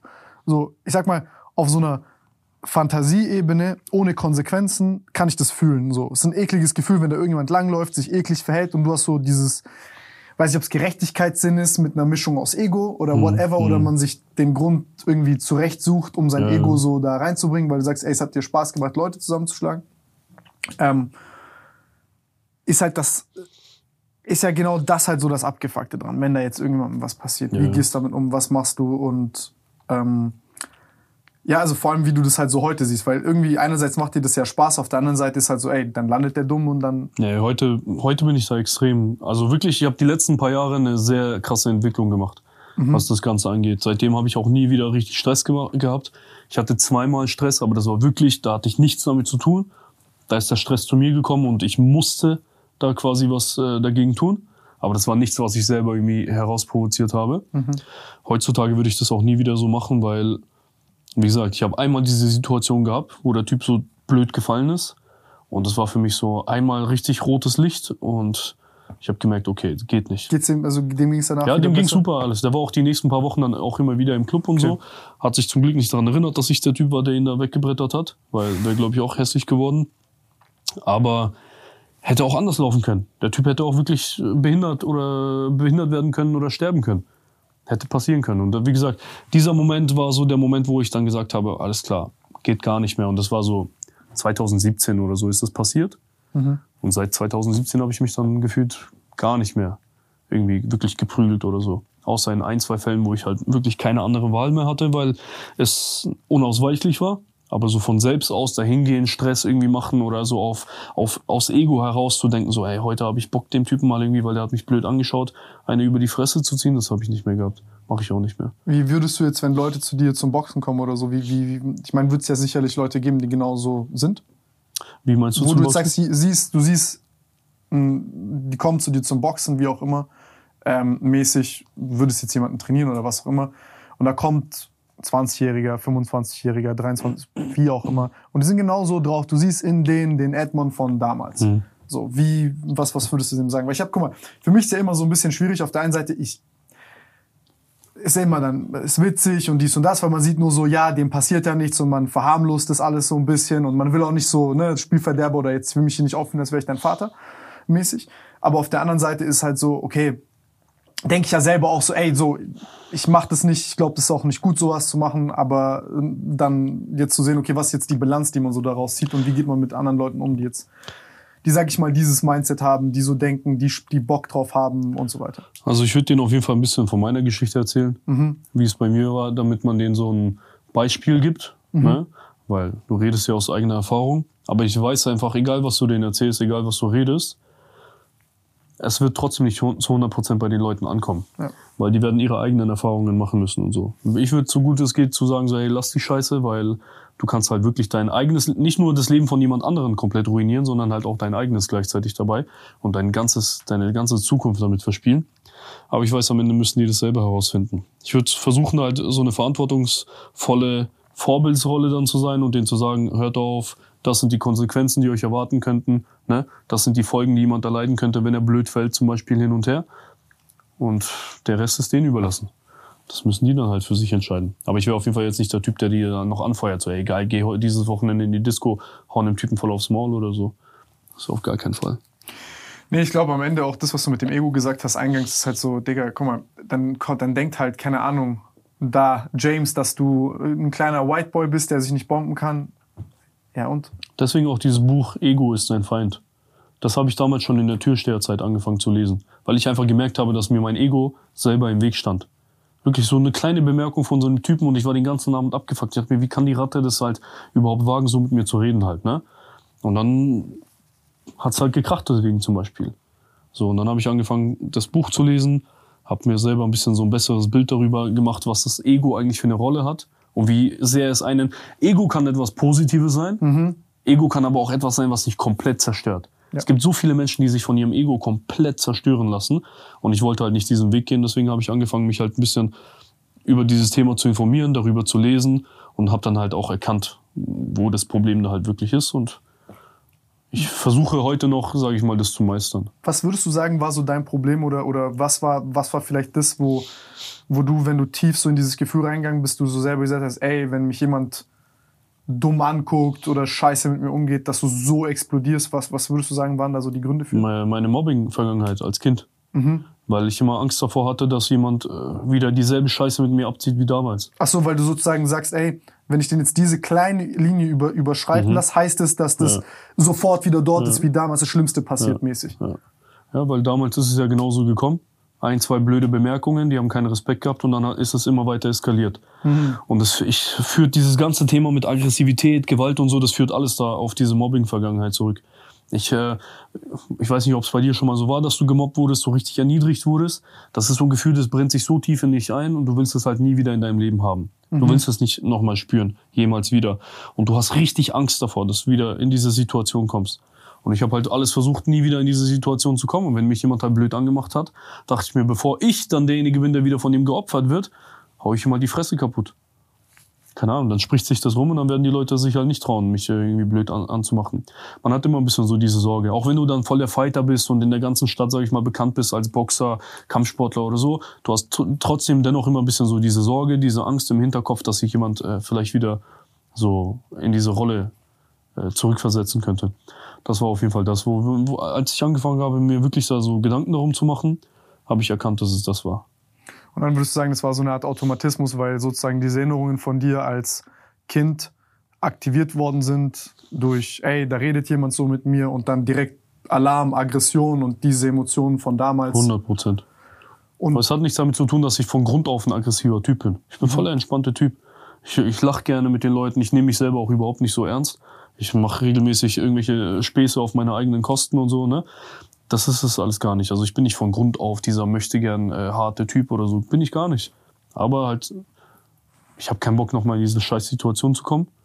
Oder ich wollte halt nie wieder in diese Scheißsituation kommen, deswegen habe ich damals immer so reagiert. Heute habe ich mich besser im Griff. Heute passiert das nicht. Heute kannst du mehr oder weniger fast alles zu mir sagen, wie du willst. Ich bleib ruhig. Außer du überschreitest eine bestimmte Grenze. Was wäre so eine Grenze, die über Eine bestimmte Grenze ist, dass du mich anfasst, auf eine blöde Art und Weise. Wenn ich mich, mich mit dir streite oder so, dann fass mich nicht an. Ne, weil eine gewisse Grenze sollte einfach nicht überschritten werden. Wenn wir uns ein bisschen streiten, okay, behalte es beim Verbalen, dann bleibt es auch beim Verbalen. Wenn du halt irgendwie mich anfasst oder so, dann ist für mich da schon die Grenze gezogen. Dann kann es schon sein, dass du eine Schelle dafür bekommst. Ne? Äh, eine andere Grenze ist, wenn du meinen Freunden oder meiner Familie oder sowas was antust, dann werde ich mich darum kümmern. Ja? Äh, eine andere Grenze wäre, wenn ich zum Beispiel sehe, dass irgendjemandem gerade was angetan wird und der sich nicht wehren kann und dann helfe ich da halt zum Beispiel. Also alles Körperliche ja. sozusagen. Äh, ansonsten, wenn die mich beleidigen, irgendwas über mich sagen oder so, juckt mich jetzt nicht mehr so. Das heißt, du hast die Grenze verschoben. Ja, auf jeden Fall. Ja, weil ja, ich habe gecheckt, so verbal, gut, dann beleidigt er mich halt. Und? Passiert ja nichts. Ist es, ist es ähm, wie, wie, wie, wie bist du da so mit dir selber im Kopf ins Reine gekommen? Also wie hast du dir, ist dir das bewusst geworden das erste Mal oder oder also wie also wie war so dieser Prozess in deinem Kopf, dass du gesagt hast, ey, war das dieses eine Mal, als der Typ auf den Kopf gefallen ist oder war das, als du das Buch gelesen hast oder wie kam das alles so, dass Das, war eine, das hat sich ja alles angebahnt. Mhm. Ich habe plötzlich jedes Wochenende mich geprügelt. Jedes Wochenende gefühlt bei der Polizei saß, ich musste eine Aussage machen, was da passiert ist. Ein paar Woche nach Woche war ich vor Gericht gesessen, hatte irgendwelche Körperverletzungsanzeigen. Meine Kumpels haben gesagt, so, ey, wenn du so weitermachst, landest du entweder im Knast oder, äh, oder irgendeiner der Typen kommt zurück und sticht dich ab deswegen, für die Scheiße, die du gemacht hast. Und dann halt schlussendlich der Typ, der da mit dem Kopf auf den Boden geknallt ist, das war so wirklich, das hat mich dann komplett wachgerüttelt. Ich habe gesagt, okay, so geht's nicht weiter. Ne, weil ich, was, wie oft, du hast einmal Glück. Ein Typ knallt mit dem Kopf auf den Boden. Ein zweites Mal passiert das vielleicht nicht, dass er nochmal aufsteht. Und was passiert dann? So, und dieses ganze Ding zusammen, so kollektiv, hat sich das dann, hat sich so ein bisschen so mein Bewusstsein entwickelt und gesagt, so, ey, das, was du machst, ist richtig dumm. Hör auf mit dem Scheiß. Und dann habe ich quasi halt mit dem Türsteher-Ding gekündigt und habe mich auf YouTube konzentriert. Und ich habe noch einen Trainerjob nebenbei gemacht. Ich habe bei McFit als Trainer angefangen, habe dort ein bisschen so Kurse gegeben. Und in der Zeit habe ich dann mich ein bisschen auf den YouTube-Kanal konzentriert und da hat sich das angefangen zu entwickeln. Weil ich gesagt habe, okay, Türsteher ist nichts für mich. Normaler Job ist es auch nicht. Ich mache nebenbei irgendwie noch den Trainer, weil kann man ganz gut mit meinem Hobby verbinden. Ich mag Training, andere Leute ein bisschen dabei helfen, äh, dass sie fit werden. Ist cool. Aber da habe ich wirklich angefangen, dieses ganze Thema YouTube ein bisschen ernster zu nehmen. Und ja, dann ging es da los. Wir wollten eigentlich äh, mit Ring Life und YouTube weitermachen, aber jetzt äh, hast du gerade gesagt, dass Deutschland verweichlicht ist. Ja, mega. Ich meine, ich merke das ja auch jetzt, da kann man auch den Punkt mit YouTube auch gleich fortsetzen. Ich merke das ja an meinem YouTube-Kanal. Am Anfang, da machst Das ist ja du, die Antwort auf das. ja, machst du Videos zum Thema Kampfsport, kommen irgendwelche Leute und sagen so, ja, du bist asozial, du machst Kampfsport, red doch lieber mit den Leuten, zum Beispiel, ne? Oder ich, äh, in meinen Streams rede ich dann über gewisse Themen und dann kommen Leute und sagen mir halt, dass ich scheiße bin, weil ich eine gewisse Meinung zu bestimmten Themen habe. Was? Ja, zum Beispiel, ich sage dir ganz offen und ehrlich, dieses ganze Thema LGBTQ, das geht mir mies auf den Sack. Was genau daran? Ja, mir prinzipiell ist mir egal, mit wem du datest, mit wem du ins Bett steigst oder so. Das ist gar nicht mein Ding. Hat mich nichts anzugehen. Leben und leben lassen. Aber dieses konstante Reinhämmern von deren, von deren politischen, von diesen Agendas, die du dann akzeptieren musst. Ne? Jetzt hier äh, gibt's eine LGBTQ-Kita in, in Berlin, wo Kinder schon recht offen auf das Thema auferzogen werden. Ne? Und da sagst du halt zum Beispiel deine Meinung, ich finde das nicht richtig. Ich finde nicht, dass Kinder sich so früh schon mit diesem Thema beschäftigen sollten, beispielsweise. Und die sollten halt ihre eigenen Erfahrungen machen. Bist du sofort äh, schwulenfeindlich, Wieso, transphob wie- wieso oder denkst du, dass, dass Kinder das so machen sollten? Weil ich finde einfach, jeder sollte seine eigene äh, Erfahrungen machen im Leben, seine eigene Entwicklung hinter sich bringen und erstmal was über sich selber erfahren, bevor ihm gewisse Themen so reingedrückt werden. Weil schon mal, ähm, beispielsweise, ich erinnere mich, ähm, Also du meinst quasi ein Kind, was beispielsweise jetzt mit, ähm, mit Homosexualität oder irgendwas an oder sag ich mal allem, was mit diesem LGBTQ, LGBTQ-Dingen zu tun hat, im normalen Leben nicht in Berührung kommt, weil es eben etwas ist, was vielleicht nicht so häufig vorkommt, man vielleicht denkt. Ähm, du sagst, du bringst die Leute, du bringst die Kinder damit künstlich in Berührung oder zu früh oder was? Was denkst du? Künstlich, weil schon mal, ich, ich kann dir ein bestes Beispiel direkt an mir selber nennen. Ähm, meine Tante hatte damals eine Puppe. Äh, meine Tante oder Oma war das. Die hatte so, eine, die hatten so Puppen. Und ich habe voll gerne früher mit diesen Puppen gespielt, weil keine Ahnung, war halt einfach. Ich habe gerne mit diesen Dingern gespielt. Ich habe mir da keine Gedanken darum gemacht, ob das jetzt So Babyborn-mäßig hast ja, du zu so, ob, ob das so. Nein, ich habe die nicht geschenkt bekommen. Nein, ich verarsche dich aber, ja. genau. Ja, äh, nee, Nähset und so habe ich auch bekommen. Nein, meine Tante hatte halt diese oder meine Oma hatte diese Puppen und ich habe aus Langeweile gerne mal mit denen gespielt. So, jetzt stell dir mal vor, du hast 2023, du bist in der Kita und du spielst mit Puppen und du bist halt zufällig in so einer LGBTQ-Kita und dann kommen die und erzählen dir, dass du schwul bist. Weil du halt lieber mit Puppen spielst gerade als mit äh, Autos Das ist oder okay, so. ist okay, ist So, okay. keine Sorge, kleiner Edmond, du bist halt einfach schwul. So, und dann wächst du als kleiner Junge auf und du denkst, du bist schwul, weil dir in der Kita das erzählt wird. Du Glaubst du aber, dass es so funktioniert? So, nein, du weißt doch ganz genau, wie, wie Kinder äh, beeinflussbar sind. So, du hast doch noch gar Nee, kein eigenes. Und ich Ey, mein, ich habe noch nie von der LGBTQ-Kita gehört. Ich habe keine Ahnung, wie sowas äh, läuft. Hast und du nicht mitbekommen, dass in Nein. Berlin das Ganze losgegangen ist? Nein, ich hab's auch gehört. Ja, aber also, erklärt mir mal kurz. Ich habe gar nichts mitbekommen. Ich lebe Ich kann dir nicht genau erklären, was da der Fall ist oder wie das passiert, aber da sollen quasi schon äh, früh Kinder auf dieses Thema vorbereitet werden. Da soll halt quasi so eine, so eine Offenheit äh, beigebracht werden und ja, keine Ahnung. Ja, aber gibt's halt irgendwie, also Kinder sind doch, was ich nicht verstehe, sind Kinder, sind die mit dem Thema überhaupt in Berührung? Also passiert sowas wie zum Beispiel jetzt, sage ich mal, dass du so schwulenfeindliche Einstellungen bekommst, passiert das nicht später? ich habe keine Ahnung. Äh, Ich, hab habe ich habe auch keine Ahnung. Ich weiß es nicht. Ich weiß einfach nur, man sollte halt vielleicht von Kindern einfach mal die Finger lassen und sich um seinen eigenen Scheiß kümmern und nicht bei Kindern irgendwie irgendwelche politischen Themen da einsetzen halt einfach. Ne? Und lass die Kinder halt einfach sich selber entwickeln, lass ihre eigenen Erfahrungen machen. Und wenn du mit 12, 13, 14 merkst, ey, mir gefallen Jungs besser als Mädchen, ey, dann ist es halt so. Es sollte, jeder sollte offen, schau mal, ich bin, ich bin überhaupt null äh, feindlich, was das ganze Thema angeht. Das interessiert mich nicht, ob der, ob ein Typen mit einem Typen äh, zusammen sein will. Juckt mich ehrlich gar nicht. Ich bin da komplett offen dafür. Äh, interessiert mich nicht.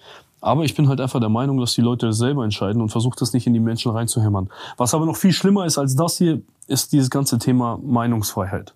Weil du darfst ja nicht mal mehr öffentlich deine Meinung zu irgendwas dazu sagen. Du musst, wenn du mittlerweile so eine Person in der Öffentlichkeit bist, musst du ja wirklich richtig wohl überlegt handeln bei diesem Thema. Wenn du sagst, ich bin, ich finde das nicht gut, bist du sofort homophob, transphob, was weiß ich, phob. Ne? Äh, du wirst einfach kastriert. Deine Meinung wird einfach komplett kastriert. Du wirst zensiert, du wirst gecancelt, was weiß ich auch immer. Du darfst zu nichts mehr deine Meinung sagen und das kotzt mich komplett an. Weil es halt, was macht diese Leute jetzt so besonders, dass man über ihre, über dieses Thema nicht einfach offen reden und äh, offen und frei reden kann? Ich, kann, ich darf doch wohl ehrlich zum Beispiel meine Meinung dazu sagen, zu sagen, ich bin nicht schwul, ich stehe auf Frauen und ich finde jetzt zum Beispiel nicht, dass Kinder direkt mit diesem Thema äh, konfrontiert werden sollten. Warum macht mich das jetzt transphob oder Da kann man ja diskutieren. oder so? Na, also ist ja eine, das ist ja eine Meinung, die du hast. Dann haben andere Aber Leute mit den andere kannst du Meinung. nicht diskutieren. Das, ja das, das, das ist halt, glaube ich, das, was, so, was, was da ist. Also ich zum Beispiel würde halt, ich, ich versuche immer so eine Brücke zu schlagen zu den Leuten und sagen, ey, ähm, ich frage mich immer, okay, ich sage jetzt beispielsweise, ich hätte jetzt die Meinung, ich würde mein Kind in eine klassische Kita tun wollen und dann würde ich mich fragen, es gibt jetzt die andere Kita und dann würde ich zum Beispiel sagen, okay, ähm, ist es jetzt zum Beispiel, gibt es da Probleme, also Wirkung, Nebenwirkung, oh mein Gott, die Cola kommt. Äh, gibt also, was ist gut daran, was ist schlecht daran vielleicht? Ähm, und so wie du es bei der Impfung gesagt hast, also jetzt einfach gucken, okay, was, was ist die Wirkung, was ist die Nebenwirkung? Und ich würde mich halt fragen, okay, unter welchen Aspekten würde ich zum Beispiel meine Meinung verändern? Und dann würde ich halt fragen, okay, wie macht ihr das genau? Wie sieht sowas aus? Ähm, wie habt ihr euch das überlegt? Und dann einfach diskutieren mit den Leuten. Ich würde halt reingehen und sagen, ey, das ist meine ursprüngliche Meinung. Für mich hört das komisch an. Findet ihr nicht, dass das zu früh ist mit Kindern? Aber halt respektvoll einfach miteinander in so einen Dialog zu gehen. Und wenn es jetzt zum Beispiel angenommen, das ist das, was ich immer versuche so zu vermitteln bei sowas, wenn man den Kindern nichts aufdrückt und nicht eingreift in ihre Entwicklung in einer negativen Art und Weise, die, also mit negativ meine ich, dass du die freie Entwicklung des Kindes beeinträchtigst und das Kind etwas wird, was es eigentlich nicht sein möchte oder, oder unter diesen Gesichtspunkten nicht ge geworden wäre, was negativ ist für das Kind, ähm, dann ist es, dann würde ich zum Beispiel sagen, dann hätte ich ein Problem damit. Dann habe ich damit aber ein Problem, nicht ein Problem mit zum Beispiel homosexuellen Menschen. Ähm, und auf der anderen Seite würde ich beispielsweise sagen, ähm, wenn ich sehe, dass das vielleicht mein Kind tatsächlich offener, aufgeschlossener macht oder die Kinder und die da nachweislich positiver rausgehen aus so einer Erfahrung und das überhaupt das Kind nicht einschränkt oder, oder negativ beeinflusst, dann würde ich sagen, dann kann ich damit leben, dass das etwas ist. So. Aber das würde ich halt sagen, ey, ich habe halt Sorge, dass das nicht so ist. Das ist mein Bauchgefühl. Also gib mir den Beweis. So. Das jetzt so. Da bin ich ein bisschen härter. Also ich würde gar nicht wollen, dass mein Kind äh, in so eine Kita geht. Hm? Weil, wie gesagt, ich hätte keinen Bock, dass es so früh mit solchen Themen konfrontiert wird. Ich, Ja, ich, weiß habe nicht, ob du dasselbe mit Bauchgefühl. vier, mit vier oder fünf schon um dir das Thema Gedanken machen musst, ob du schwul oder jetzt homo, äh, ob du homosexuell oder heterosexuell bist. Junge, Mhm. du bist, du bist vier, fünf Jahre alt. Mach dir deine, spiel mit deinen Puppen, spiel mit dem und so. Du solltest dir um sowas wie Sexualität oder so in dem Alter gar keine Gedanken machen müssen. Und alleine, dass man schon versucht, die Kinder so früh in dieses Thema zu, in diese Schiene zu drängen, ich finde das einfach nicht richtig.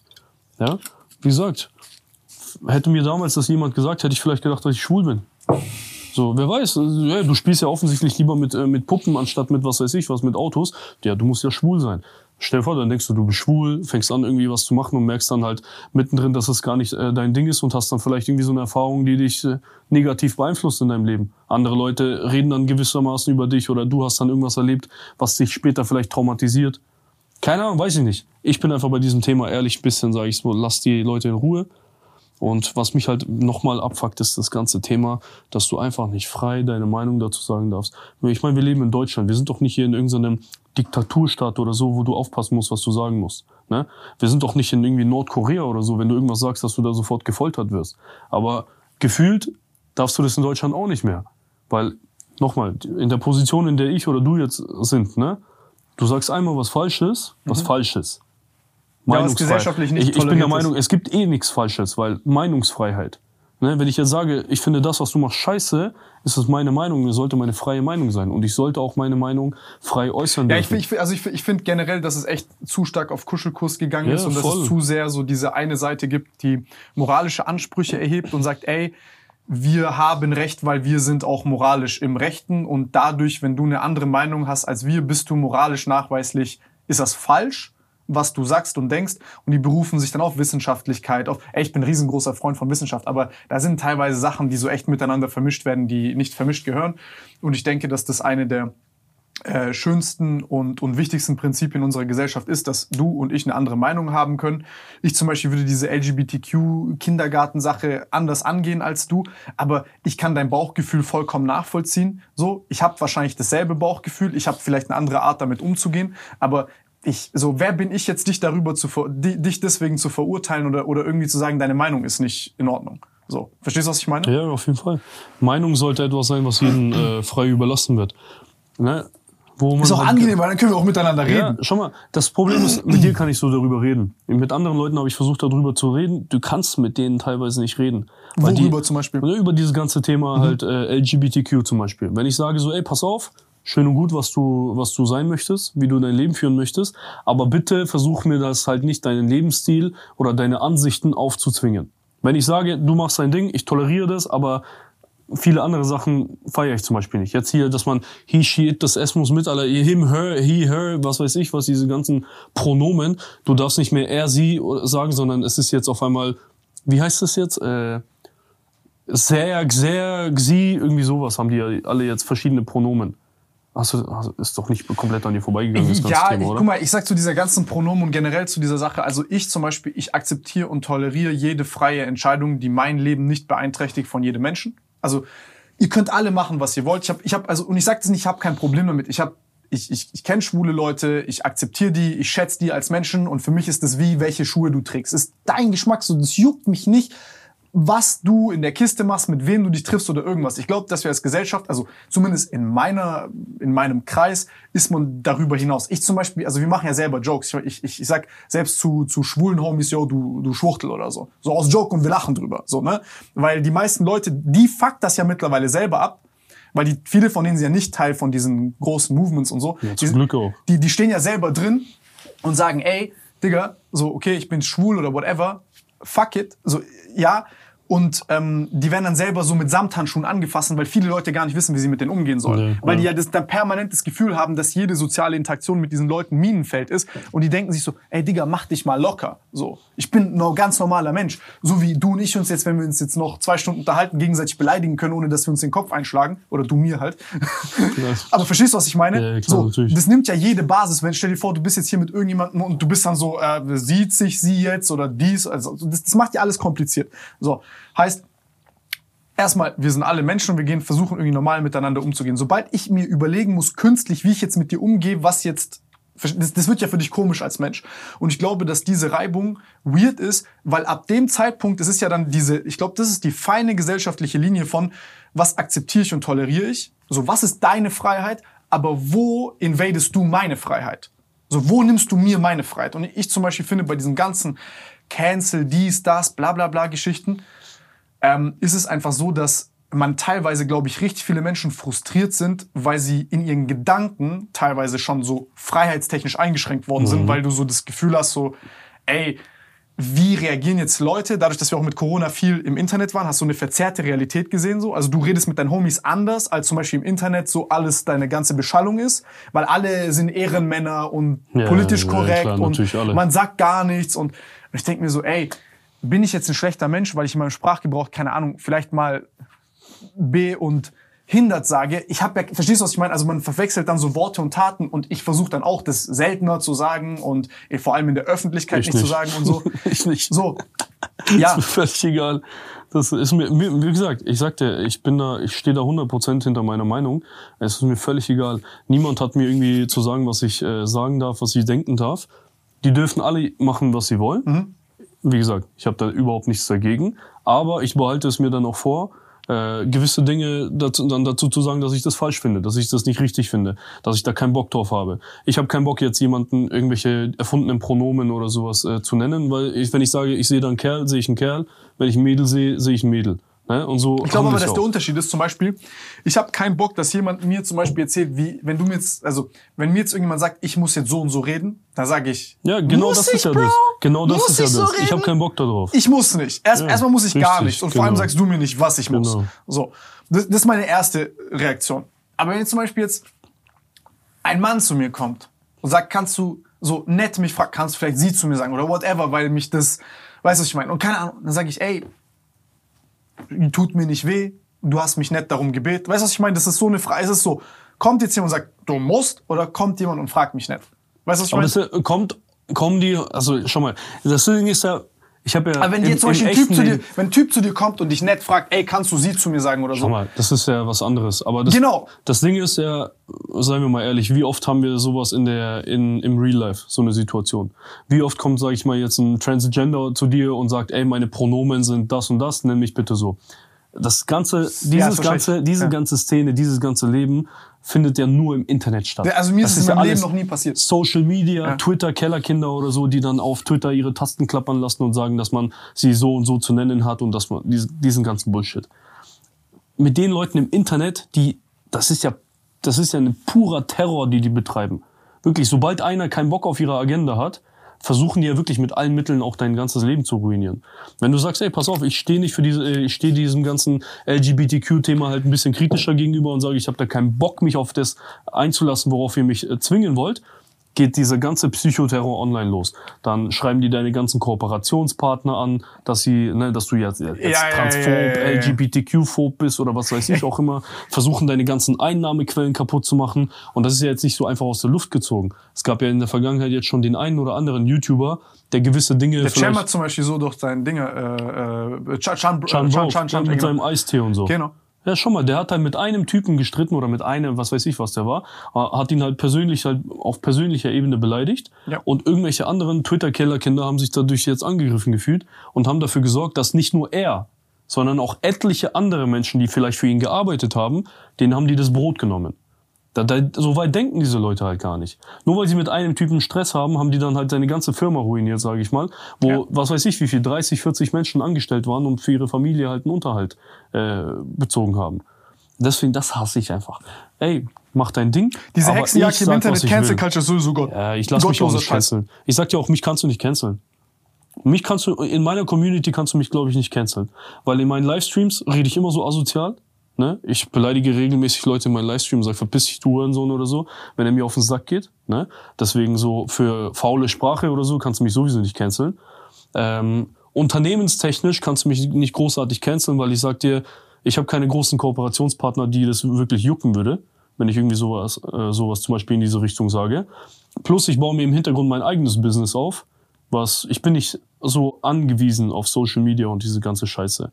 Ja, klar, wenn ich jetzt gecancelt werden würde und ein paar Leute würden irgendwie ein bisschen Drama machen, das würde mir vielleicht kurzfristig ein bisschen schaden. Aber hinten heraus, ich mache mein eigenes Ding und ich bin nicht angewiesen darauf. Mich kannst du nicht canceln, weil ich, ich lasse mich nicht canceln. Aber das weißt ist ganz du, einfach. Weißt du, was ich glaube jetzt zum Beispiel, dass gerade diese, keine Ahnung, welche. Ich glaube, die Leute, die tatsächlich jetzt betroffen sind davon oder die, ähm, um die es geht, ich glaube gar nicht, dass die da das Problem sind, sondern ich glaube, dass es so eine, so, so eine Mitte an Menschen gibt, so, so, so diese, diese Art von Gutmensch, die alles besser wissen und immer so auf moralischem Berg stehen und immer so, die erzählen, wie ein guter Mensch sich verhalten muss und so.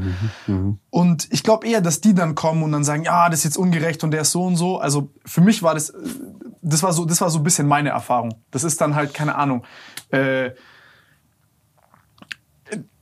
ja, also egal, was es da gibt in die Richtung, ich kann es ich kann's einfach nicht mehr sehen, Digga. Weißt du, weißt was, weißt, was mich am allerherzen abfuckt so?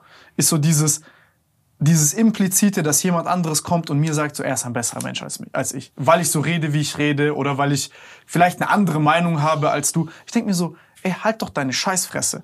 So, das Umgekehrte ist doch genauso das Problem. Was denkst du, warum denkst du, dass du jetzt ein besserer Mensch bist? Weil du, keine Ahnung, weniger Ausdrücke verwendest, wenn du sprichst? Ja, es, so juckt mich ehrlich nicht. Also dieses, dieses ganze möchte gern Gutmenschengehabe von den Menschen, das geht mir einfach schon so auf den Sack mittlerweile. Und ja, also wie gesagt, ich lebe mein Leben frei heraus. Ich sag, was ich denke, wie ich denke, ob es vor der Kamera ist oder hinter der Kamera, das juckt mich ehrlich nicht. Und nochmal, ich lasse mich nicht canceln. Also die können es gerne versuchen, wenn die Bock drauf haben. Wobei ich noch nie irgendwas gesagt habe, was irgendwie so cancelwürdig wäre, sage ich mal. Aber ich glaube nicht, dass. Ich glaube, man, man muss das irgendwie zulassen, um wirklich gecancelt werden zu können. Da musst du wirklich irgendwie selber das auch zulassen. Schau mal, hast du das mitbekommen mit Ding? Mit, äh, mit diesem ganzen Harry Potter-Thema, mit äh, Hogwarts Legacy? Nee, was da passiert? Ist doch das neue Spiel? Computerspiel rausgekommen. Und äh, J.K. Rowling, die Autorin von Harry Potter, die hat halt gesagt, in ihren Augen gibt's halt irgendwie nur Mann und Frau oder sowas. Ne? Es gibt halt da nichts dazwischen. Die hat gesagt, die findet es gut, dass es so klassische Rollen gibt, Mann und Frau, alles gut. Haben die halt gesagt, okay, J.K. Rowling ist transphob, LGBTQ-phob und menschenverachtend, bla bla bla. Und jeder, der dieses Spiel jetzt spielt und alle großen Streamer, die das machen, unterstützen sie und sind somit halt genauso transphob und äh, hassen Schwule und so. Viele Streamer haben gesagt, so, ja, scheiß ich doch drauf, Junge, was interessiert mich denn, was sie da gesagt hat? Ich will einfach das Spiel spielen. Und dann gab's äh, Gronk. Gronk kennst du, ne? Einer der größten Gaming-YouTuber überhaupt im deutschen Raum. Der hat sich davon ficken lassen. In einem Stream hat er es gezockt, dann sind ein paar Leute gekommen, hatte gesagt, so ja, ich sollte doch wohl spielen dürfen, was ich will und es hat doch nichts damit zu tun, hat mega stundenlang so ein Statement abgegeben, sich regelrecht dafür gerechtfertigt, warum er das Spiel spielen will. Und dann haben die ihn so bombardiert, dass er sich eine Woche später dafür entschuldigt hat, dass er Harry Potter Hogwarts Legacy im Stream gespielt hat und hat gesagt, ja, ihr habt recht, man sollte sowas nicht unterstützen. Du Vollspasti, Mann. Halt doch deine Schnauze. Spiel doch einfach das fucking Spiel, hab deinen Spaß daran. Und die Leute, die sich deswegen... Arme. Junge, das ist ja, was bist du denn für ein Waschlappen, Mann? Also der hat ja komplett im, im, im, ich hatte vorher nie mit dem Typen irgendwie großartig was zu tun, aber ich habe jetzt schon keinen Respekt mehr für den. Weil ich kann den als Typen nicht ernst nehmen. Du hast dich wirklich von ein paar Twitter-Schneeflocken, ja, die so richtigen Twitter-Kellerkindern, die im, im Internet bisschen die Tasten klappern lassen, hast du dich wirklich brechen lassen. Und hast einfach komplett deine Meinung und hast dir deine Freiheit rauben lassen. Die haben dir die Freiheit geraubt, ein Spiel, das du cool findest, zu spielen. Was ist als nächstes? Wo, weißt du, wo zieht man da die Grenze dann? Wo zieht man die Grenze zwischen, ey, pass auf, das, was du sagst, hat mich vielleicht ein bisschen verletzt, ne? Äh, Es, so, du solltest vielleicht ein bisschen deine Sprache anpassen und nicht so, nicht so ähm, Hassbegriffe oder so benutzen. Okay, verstehe ich, ne? So, ey, das Spiel, das du gespielt hast, ich finde, das solltest du nicht spielen, weil das ist ein bisschen schwulenfeindlich oder so. Okay, ist aber schon ein bisschen, geht schon ein bisschen zu weit, oder?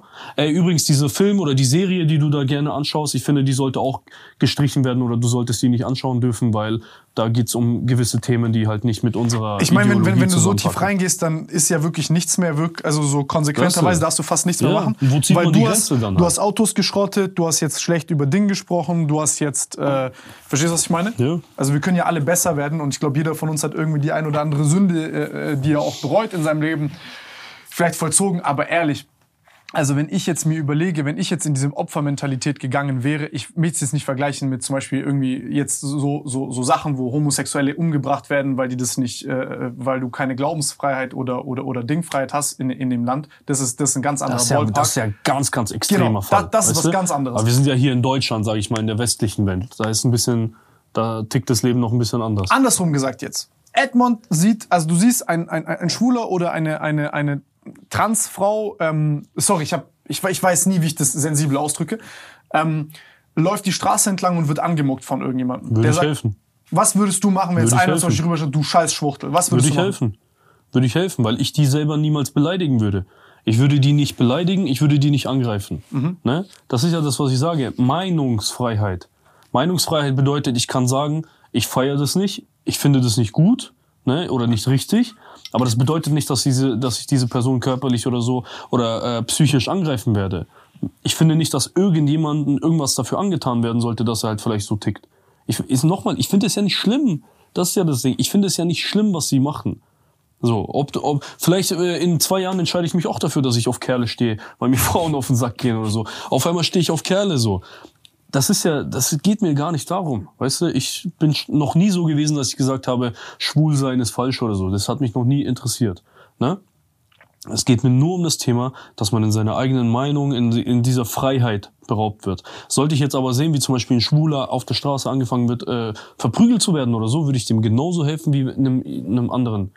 Weil am Ende des Tages sind das trotzdem einfach nur Menschen, die ihr Leben führen wollen. Und wer bist du, dann irgendwie zu entscheiden, ob das, was die machen, richtig ist oder falsch ist und du dann derjenige bist, der dann anfängt, die körperlich zu bestrafen dafür oder so.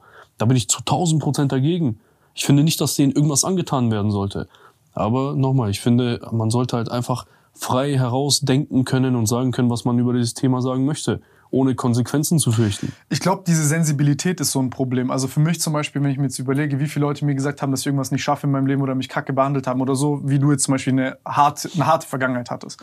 Das formt sich ja irgendwo. Und das, was du lernst daraus ist, dir hätte das ja nicht geholfen, wenn Leute sensibel in Anführungszeichen zu dir gewo- gewesen wären und alle, zu allem Ja und Amen gesagt hätten und dich in Watte eingepackt hätten, sondern du hast dein Selbstvertrauen entwickelt und hast halt, egal was für ein Gegenwind, du hast halt deinen eigenen Weg zu gehen.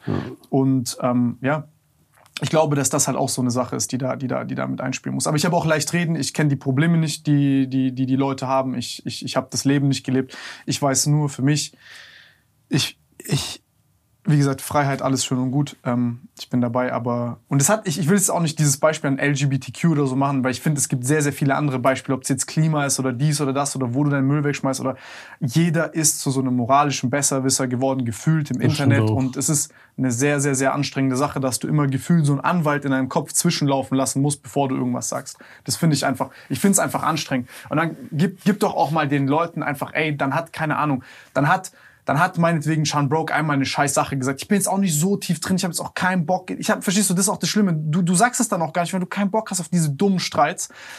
Aber ich sag mir einfach nur, ey, dann hat der einmal Scheiße gesagt. Dann entschuldigt er sich dafür. Dann, also so, wann haben wir denn, also so, weißt du, was ich meine? Du bist jetzt in der Öffentlichkeit und hast jetzt, ab jetzt führe ich ein perfektes Leben und mach keine Fehler mehr. gibt's so, nicht. Ist doch nicht die Realität. Die Leute, die da immer so großspurig reden, so ey, Moral und alles, ey, was die hinter verschlossenen Türen dann reden, die sollen mal froh sein, dass das nicht alles rauskommt. Ne? Und dass da nicht die ganze Zeit eine Kamera oder ein Mikrofon läuft. Das ist, das ist alles eine Heuchler, äh, Heuch, Heuchelei. Das sind alles in meinen Augen Heuchler einfach. Ja? Ich sage einfach weiterhin, was ich denke, wie ich denke, weil am Ende des Tages muss ich mit dem, wie ich mein Leben führe, einfach äh, glücklich sein. Ne? Und ich habe keinen Bock, mich zensieren zu lassen. Fertig.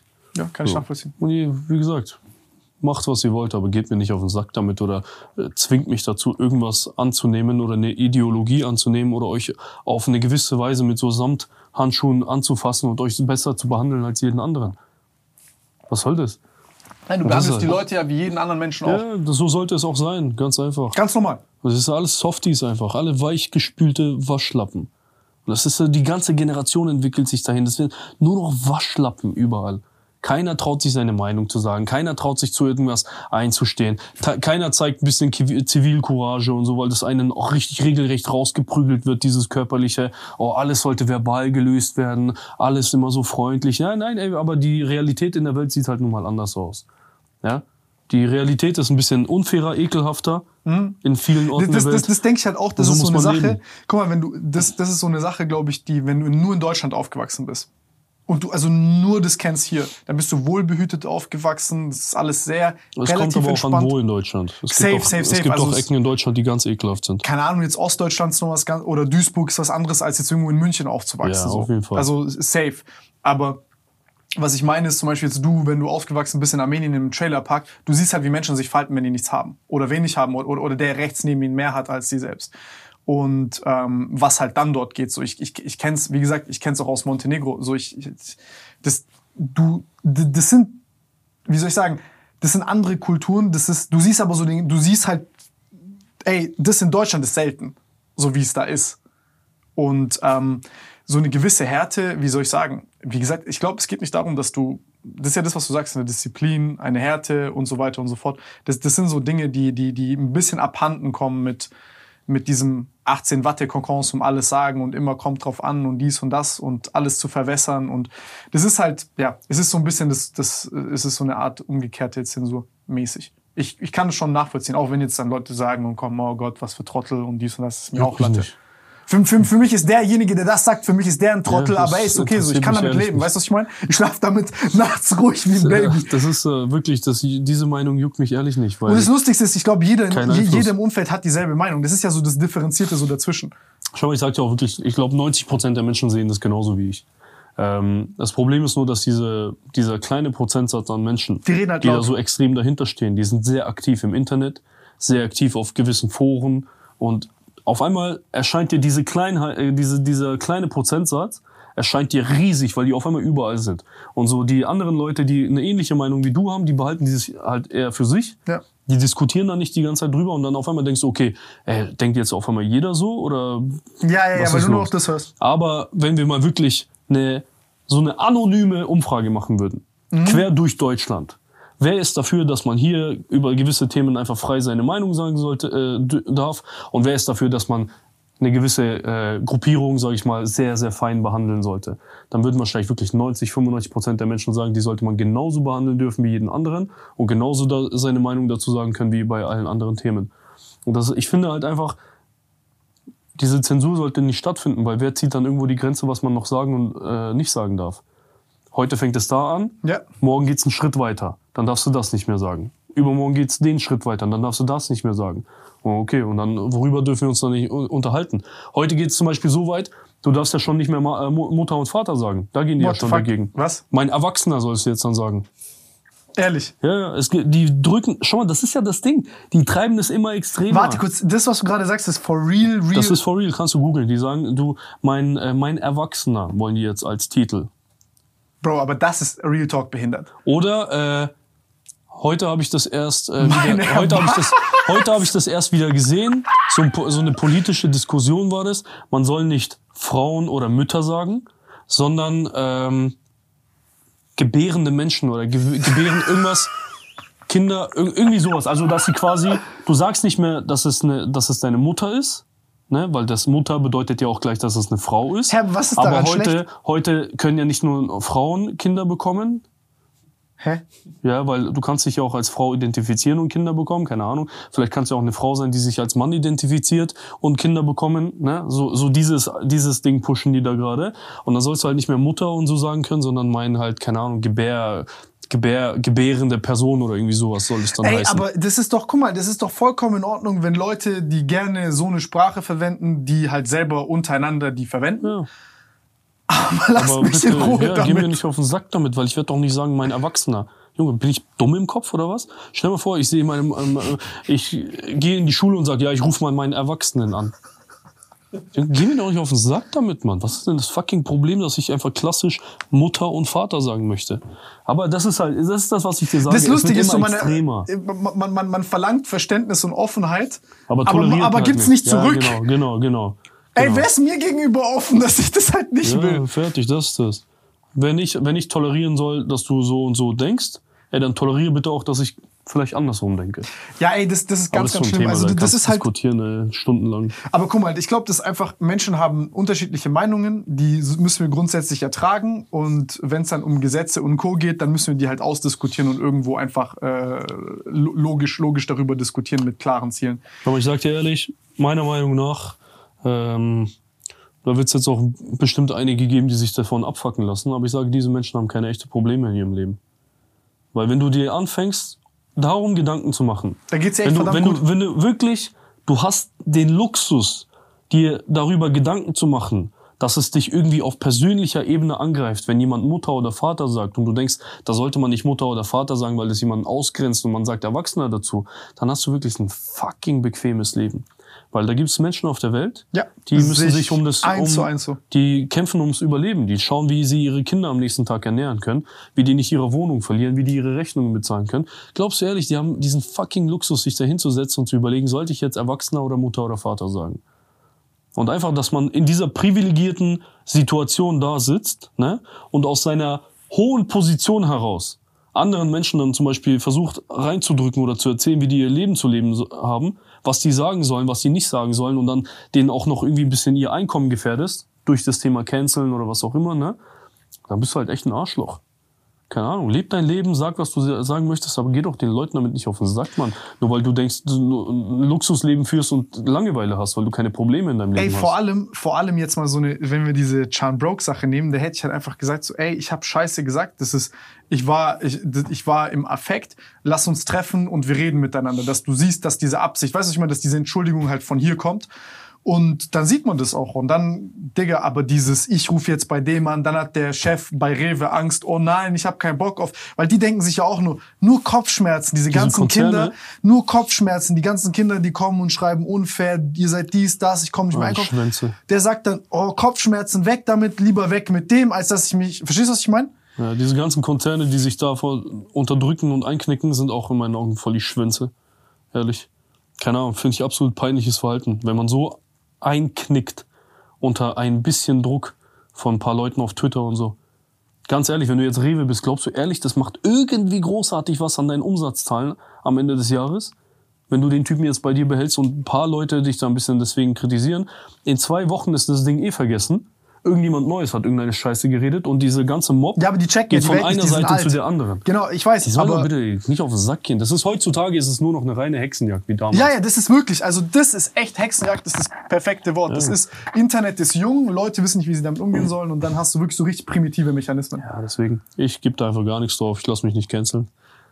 Ich finde auch, dass den Content schlecht gemacht hat. Der Humor ist auch kacke geworden, Alter. du Also- darfst ja auch nichts mehr sagen. Wie sollst du denn, wie sollst du denn Humor haben, wenn du nichts mehr sagen darfst? Ja, denn Worte und Taten Oh, sind jetzt dasselbe. Gott, ey. Worte und Ja. Taten sind dasselbe. Junge, ich, schau, ich bin aufgewachsen mit fucking South Park. Ja, oh mein Gott. South Park macht sich über alles und jeden lustig. Da wurde sogar über armenische Leute wurde sich da lustig gemacht. Ich weiß gar nicht mehr, was die genau die Folge war.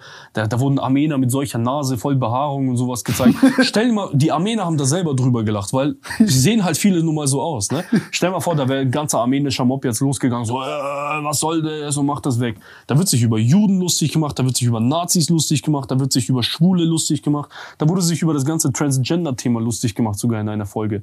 Da ist so ein übelst aufgejackter Wrestler in den Frauensport gegangen und hat alle Frauen komplett in Grund und Boden gestampft und so. Das ist halt das Ding. Ich denke mir halt so, ey, entweder wir können uns über gar nichts lustig machen, weil wir immer irgendwie Voll die langweilig. Sensibilität von jemandem triggern und, keine Ahnung, seine Depression schlimmer wird. Oder wir können uns über alles lustig machen. Alles. Mach dich über. Ich Ich meine, das ist ja auch das, worüber die meisten Menschen lachen. Ey, ich, keine Ey, Ahnung, über ich wie viel halt Shit hast du als Kind gelacht? Aber ja, ich auch. Aber wer von uns würde, weißt du, was ich meine? Also das halt, I don't know, man. Wirklich, keine Ahnung. Aber Ich, ich feiere South Park. Das wird auch somit das erste sein, was ich meinen Kindern damals, äh, dann, wenn ich irgendwann mal Kinder habe, bevor die sich irgendwas anschauen dürfen, Die müssen sich South Park reinziehen. Mir egal, die müssen darüber Vor. Teletubbies South Park. Ja, müssen die. Das, ist, das wird dann so kulturelle Erziehung, nenne ich das dann Du machst einen einfach. South Park Kindergarten. Anti- Anti-Schneeflocken-Erziehung nenne ich das dann. Du machst einen South Park Kindergarten. Ja, auf jeden Fall. Ich bin der Meinung, wenn du South Park anschaust, kannst du gar nicht so eine Schneeflocke werden, die so übersensibel ist, so hypersensibel. Weil da wird halt wirklich über alles Mögliche lustig gemacht und ich finde, genauso sollte es auch einfach sein. Ja, ich, ey, ich, ich sehe es ich seh's genauso. Wenn jetzt jemand zu mir kommt und sagt, du bist ein großnasiger, krummnasiger, behaarter armenischer Affe oder so, so, okay, ist halt so. Was soll ich dann jetzt daran machen, Mann? Soll ich jetzt rumheulen? Äh, du hast mich beleidigt, ich habe jetzt Depressionen. Du Waschlapp, Mann, halt die Schnauze. So, die heutzutage, die haben eh alle. Depression ist eine Modekrankheit geworden. Ich glaube schon, dass es, also ich denke, dass es eine sehr echte Sache ist, aber ich glaube, dass halt. ähm, Nicht bei den meisten Leuten. Ich, ich, glaube, ich glaube, dass halt solche Geisteshaltungen und Einstellungen dazu führen, dass du halt die ganze Zeit irgendwie Schlechtes in der Welt siehst. Ja, Durch sowas. Verstehst du, was ich meine? so eine Spirale. Das ist ja aber auch diese Mentalität, also zum Beispiel jetzt, wenn wir auf Kampfsport kommen und auf deinen Kanal und wieso ich denke, zum Beispiel, dass Kampfsport so ein Movement ist, ist, also unser, das, das deutsche Gesellschaftskonzept oder das westliche Gesellschaftskonzept ist ja so, wir haben jetzt Technologie, wir haben wachsenden Wohlstand, wir gucken uns das an und sollte es ja immer besser gehen, eigentlich. Also wir werden immer reicher, aber eigentlich werden wir immer unglücklicher. Und wieso werden wir unglücklicher? Weil ähm, jetzt wird es dir besser gehen, wenn dein Bett noch weicher ist. Wenn du noch, noch mehr, also noch schöneres Auto hast oder noch weniger dich bewegen musst und so weiter. Nein, natürlich nicht. So, weil, und das ist halt aber dieser Gedanke, dass der Wattekokon um dich herum halt immer, immer dicker und weicher und schöner werden muss und das mit deinem Glück assoziiert ist. Nein, sondern es ist halt so, okay, je stabiler du bist und je mehr, sag ich mal, Scheiße, das hört sich jetzt hart an vielleicht, aber je mehr du aushalten kannst in deinem Leben, desto stabiler bist du und desto leichter kannst du auch glücklich werden, weil du nicht zerbrichst an jeder Sache. Verstehst du, was ich meine? Und ich glaube, dass halt diese Dosis Härte, nenne ich es jetzt mal, so ein bisschen, das ist eine Pille, die zu wenig genommen wird.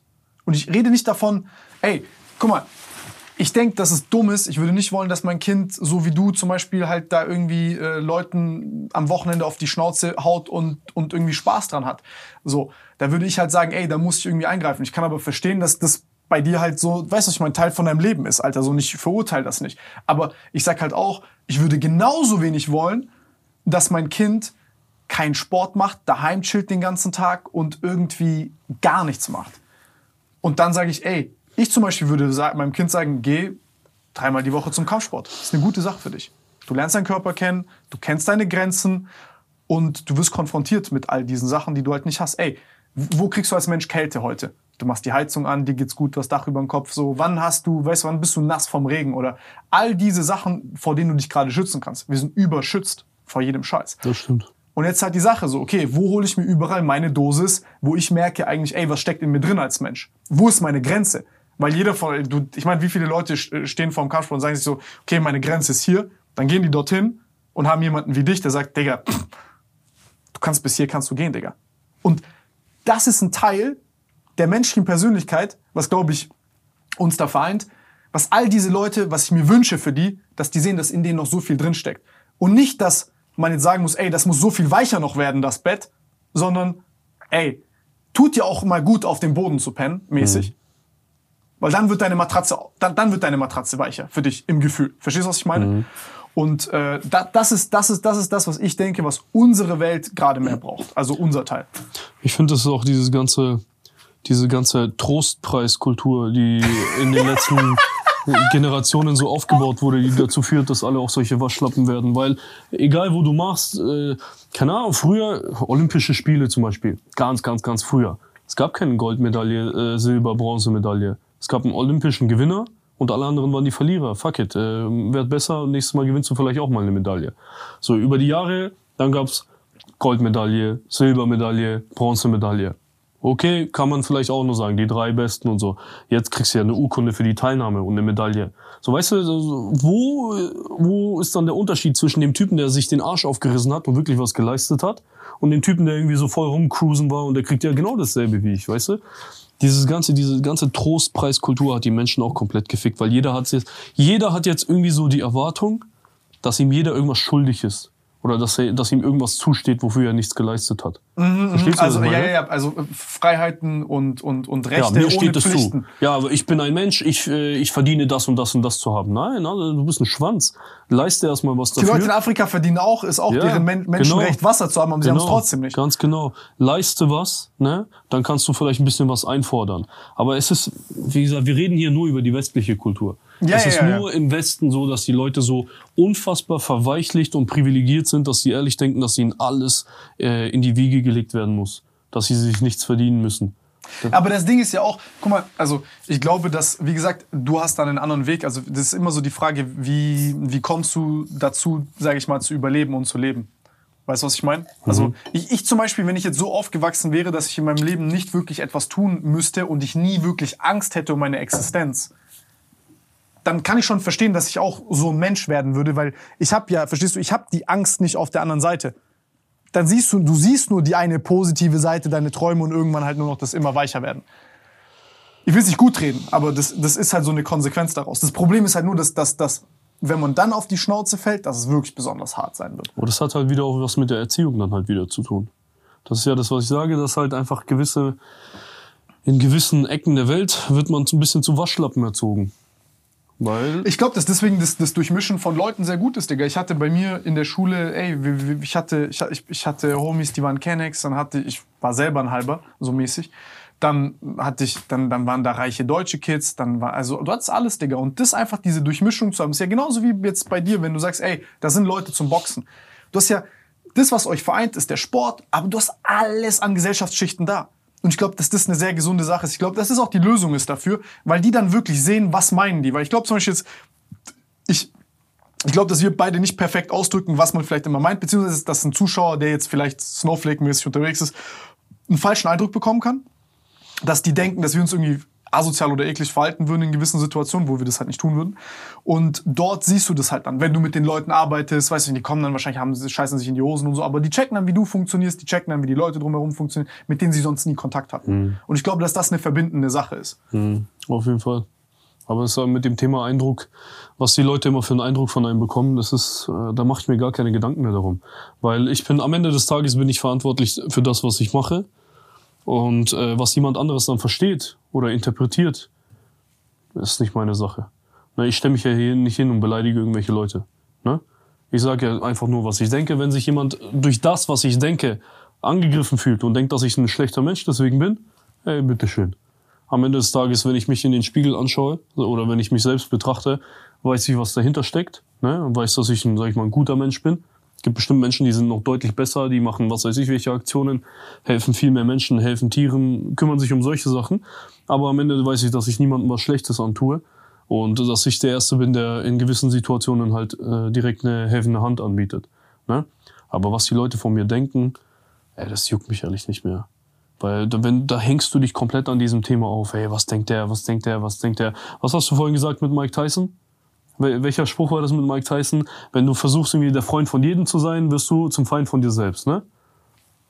So. Und ich bin lieber mir selber treu, meinen Prinzipien, meiner Ideologie treu, meinen Gedanken treu und bin bereit dafür ein bisschen Gegenwind zu kassieren, als die ganze Zeit wie so ein Fähnchen im Ventil und dann bin ich da. Ja, ja. Und, weißt du es, nichts. es geht- sehe ich auch voll oft in, in anderen, ich schaue mir öfter mal Podcasts an, ne? Und da sehe ich das immer wieder, dass sich auch keiner traut, ehrlich die Meinung zu sagen. Da hat der eine vielleicht so eine gewisse Meinung, dann redet man über so ein bestimmtes Thema und da siehst du sofort, wie die einknicken und sofort dann nachgeben. Obwohl die eigentlich eine ganz andere Meinung hatten, aber die haben halt dann Angst, im Podcast öffentlich ihre Meinung dann vielleicht so wirklich ähm, ein bisschen zu vertreten. Ich rede jetzt nicht davon, dass du, du bekommst gewisse Argumente und die verändern dann so deine Sichtweise darauf, wo du denkst, okay, warte mal, scheiße, aus diesem Blickwinkel habe ich das noch gar nicht gesehen. Ich glaube, das ist die Basis Offenheit, dass du halt sagst, ey, wenn Richtig. diese Argumente kommen, dann kann auch sein, dass meine Meinung verändert. Richtig. Unter welchen Aspekten veränderst du deine Meinung? Ja, aber manche sind da halt so wirklich da, wenn da der nächste schon sagt so, ja, irgendwie sehe ich das nicht so, ah, warte mal, ja, hast recht, ich sehe das auch nicht so. Verstehst du, wie ich meine? So, das sind halt auch wieder so Waschlappen. Keine Ahnung, ich finde einfach so, wir entwickeln uns irgendwie so als Gesellschaft, so technologisch und das alles drumherum. Aber Technologisch nach oben, menschlich genau, zurück. Menschlich entwickeln wir uns voll zurück. So gewisse alte Werte, Traditionen und so. Ich finde, das sollte einfach beibehalten werden, weil das macht Menschen ein bisschen zu Menschen. Ja, und ich weiß halt nicht einfach, man sollte bei gewissen Dingen einfach ein bisschen die Grenze ziehen, weil es macht mir da ein bisschen die Sorge, wenn man dann halt weiter strickt, wie weit es gehen könnte. Wenn du gewisse Themen jetzt akzeptieren und tolerieren sollst, wann kommt Das es ist so das- Salamitaktik. Ist so, die Grenze geht immer. Genau, die Grenze geht immer weiter. und Aber so ganz wir, langsam. Ja, und dann in, in fünf Jahren müssen wir Pedos tolerieren. Weil Pedos können ja auch nichts dafür, wie sie ticken. Also sorry halt, ne? So, das ist jetzt ein sehr extremes Beispiel von mir. Aber wer sagt, dass es in zehn Jahren nicht so der Fall sein wird? Wenn man immer die Grenze ein Stückchen nach vorne schiebt, ne? Dann äh, irgendwann kommst du ja vor diese, vor, vor diese Schwelle dann auch. Und dann am Ende musst du halt auch das akzeptieren, wenn, wenn irgendwelche Pedos dann sich an Kinder vergreifen wollen. Ja, die können ja auch nichts dafür. So, deswegen, ich sag, manche Sachen sollte man wirklich mal, da sollte man klare Grenzen ziehen und sagen so, hey, pass, we- weißt du was, alles schön und gut, aber hier bis hierhin und nicht weiter.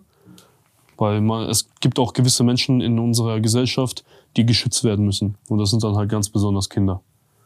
Ey, ich glaube, dass Sensibilität, äh, also ähm, wenn du Sensibilität, dass es was ist für zwischenmenschlich eins zu eins oder in der Gruppe. Heißt, wie gesagt, kommt jemand zu mir und sagt, ey Tim, ich weiß, ich sehe so und so aus, aber kannst du mich so und so bitte nennen? Sage ich, ey, gar kein Problem.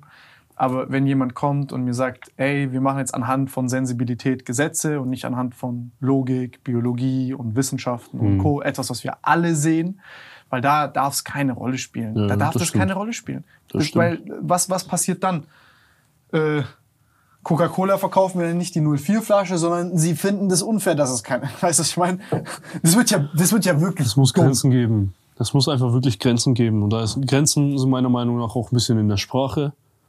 Bei der Sprache muss es ausgegrenzt werden. Ja, man kann halt nicht jetzt jede einzelne Schneeflocke mit irgendwie mit einbeziehen in die Sprache, weil dann erfinden wir eine komplett neue Sprache. Keine Ahnung, ob das wirklich so sein wird. Nein, ey, mit diesem zum Beispiel Innen und keine Ahnung, also mit. Feier ich auch gar dies- nicht. Ich mag das nicht, aber erstmal, ich mag das nicht, weil ich einfach keinen Bock habe, was Neues zu lernen für eine Sprache. So, das ist Ich mein, finde es einfach unnötig. So, ich, ich finde es auch unnötig. Wenn jetzt aber mir jemand sagt, ey, das ist zu, das, das bringt safe, das bringt safe, dass irgendwie, keine Ahnung, mehr Frauen gute Astronautinnen werden oder whatever und, und die sich dann, weil sie das dann sich besser vorstellen können oder so und es wirklich einen positiven gesellschaftlichen Impact hat, dann sage ich, ey, dann, dann lass uns darüber reden. Aber wenn nicht, dann, ja. Aber ich will auch offen sagen können, ey, schon Stress jetzt so zu reden. Fuck it, kein Bock. Ich Können wir nicht einen besseren Weg? Ich würde erstmal sagen, haben wir nicht einen anderen Weg? ich saß letztens beim Notar und der Notar hat angefangen, wirklich bei der Gewerbegründung alles zu gendern. Ja, fast eigentlich. Ich wollte da einfach aufstehen und kotzen gehen, weil das hat so genervt. Einfach sagt doch ganz normal einfach den Begriff, wie man den früher gelernt hat, wie es sein sollte und hör auf da irgendwie auf Krampf zu gendern dann zum Beispiel. Also ist auf Krampf gendern. Ey, wie gesagt, ich glaube irgendwann, ich sag dir ehrlich, ich pack bald hier meine Sachen und verpisst mich irgendwo hin, wo dieses, diese ganze westliche Politik einfach nicht mehr Du greift. kannst auch Armenien Trailer Park gehen und den Gendern beibringen. Boah, den hab mal viel Erfolg, Alter. Wenn der Typ da sitzt und gerade kurz vorm Verhungern ist, muss ich dem erklären, dass es ÄrztInnen dann zum Beispiel heißt oder so. Nein, kein Bock auf die Scheiße. ah, Kein Bock auf die Scheiße. Ärztinnen brauche ich. Nein, Spaß. Ähm, lass mal nicht drüber reden, wirklich Kopfschmerzen. Ich habe echt keinen Turn gerade. Äh, wie kam es zum Kanal dann? Wie es zum Kanal kam. Ich hatte ja meine eigene Amateur-Boxlaufbahn. Ich habe ein paar Kämpfe gemacht, lief auch sehr, sehr gut. Wie viel hast du gemacht? Wie viel Kämpfe? Äh, ich habe insgesamt 24 Kämpfe gemacht in einer Spanne von so knapp zweieinhalb Jahren. Uh, Dann habe ich mir beide Hände kaputt gemacht. was hast du gemacht? Die linke Hand habe ich, die rechte Hand habe ich mir bei einer Prügelei zertrümmert. Die war dann kaputt. Da habe ich einem Typen vor der Disco eine auf die Fresse gehauen, aber war wirklich Notwehr. Die zu dritt, ich mit einem Mädel, musste sie verteidigen und dann hat's halt gekracht. Was haben die gemacht? Ähm, wir sind aus der Disco rausgelaufen. Das war die Cousine von meinem besten Freund. Wir haben uns zufällig im Club getroffen. Sie und ihre Freundin wollten rausgehen und sie haben mich gefragt, ob ich sie begleite, weil halt, ne, draußen Club, Mädels alleine. Habe ich gesagt, klar, ich begleite euch. Ich wollte sie zum, zum Ding, äh, zum, zur Bushaltestelle begleiten. Sind rausgegangen, da war so eine Gruppe von besoffenen Jungs, die dachten wohl, ich habe was mit der am Laufen, haben gesagt, schau mal, die Schlampe hat schon wieder einen neuen Typen. So, das haben die halt so gesagt. Und ich bin halt, bin halt ein bisschen oldschool und habe gesagt, du Hurensohn, entschuldige dich. Das Ganze ein bisschen eskaliert. Und ein bisschen um die Ecke hat's dann halt gekracht. Der Typ, der die größte Fresse hatte, der wollte dann mir eine aufs Maul, also über den Kopf ziehen und da habe ich ihm eine gebrettert und der lag dann eine Woche in der Intensivstation. Also nicht in der Intensivstation, aber der lag auf jeden Fall in der Station. Weil bei ihm musste das Ganze, die linke Gesichtshälfte war bei ihm komplett zertrümmert. Von oben, von der Augenhöhle bis runter zum Kiefer war gefühlt alles gebrochen. Wieso? Ich habe ihm eine richtig gute rechte durchgezogen. Dann ist- kann passieren, einfach Das kann passieren, ja. Blanke Faust, Faust auf Faust, das ist ja, da ist ja kein Boxhandschuh dahinter, der das dämpft. Plus er ist sehr unglücklich gefallen, der ist nochmal mit dem Kopf auf den Boden aufgetatzt. Kann sein, dass es dieser Aufprall auch nochmal zusätzlich irgendwas kaputt gemacht hat. Ja, jedenfalls, damals ist meine Hand kaputt gegangen, war auch drei Jahre vor Gericht deswegen. Ähm, dann habe ich mich aus jeder Scheiße zurückgehalten, hab, wieder, bin wieder gesund geworden, habe wieder mit dem Boxen angefangen, sollte dann erste Bundesliga boxen, habe mir eine Woche vorher die Hand gebrochen, die linke, im Sparring dann. Was hast du für Record? Äh, 24? 17,6 ist meine Statistik jetzt Aber da ist gewesen. stabil. Ja, ist okay, ist jetzt nicht die Überstatistik, aber ich muss halt auch sagen, mein Trainer hat mich nie gegen Leute kämpfen lassen, die ich easy besiegen sollte. Ich habe noch 20 Busfahrer für die Statistik und dann Ja, dann, äh, ja, hätte ich nur irgendwelche Busfahrer gekämpft, dann hätte ich wahrscheinlich 20, 30, 0 gehabt oder so. Weil ich habe mit 6-0 angefangen. Wie ist denn das? Also ist es so, weil nur, weil das ist ja so eine Sache immer bei diesen Amateursachen, pickst du da deinen Gegner? Nein, gar nicht. Und Beim Amateur, also beim Amateurboxen und so, du kannst nicht picken.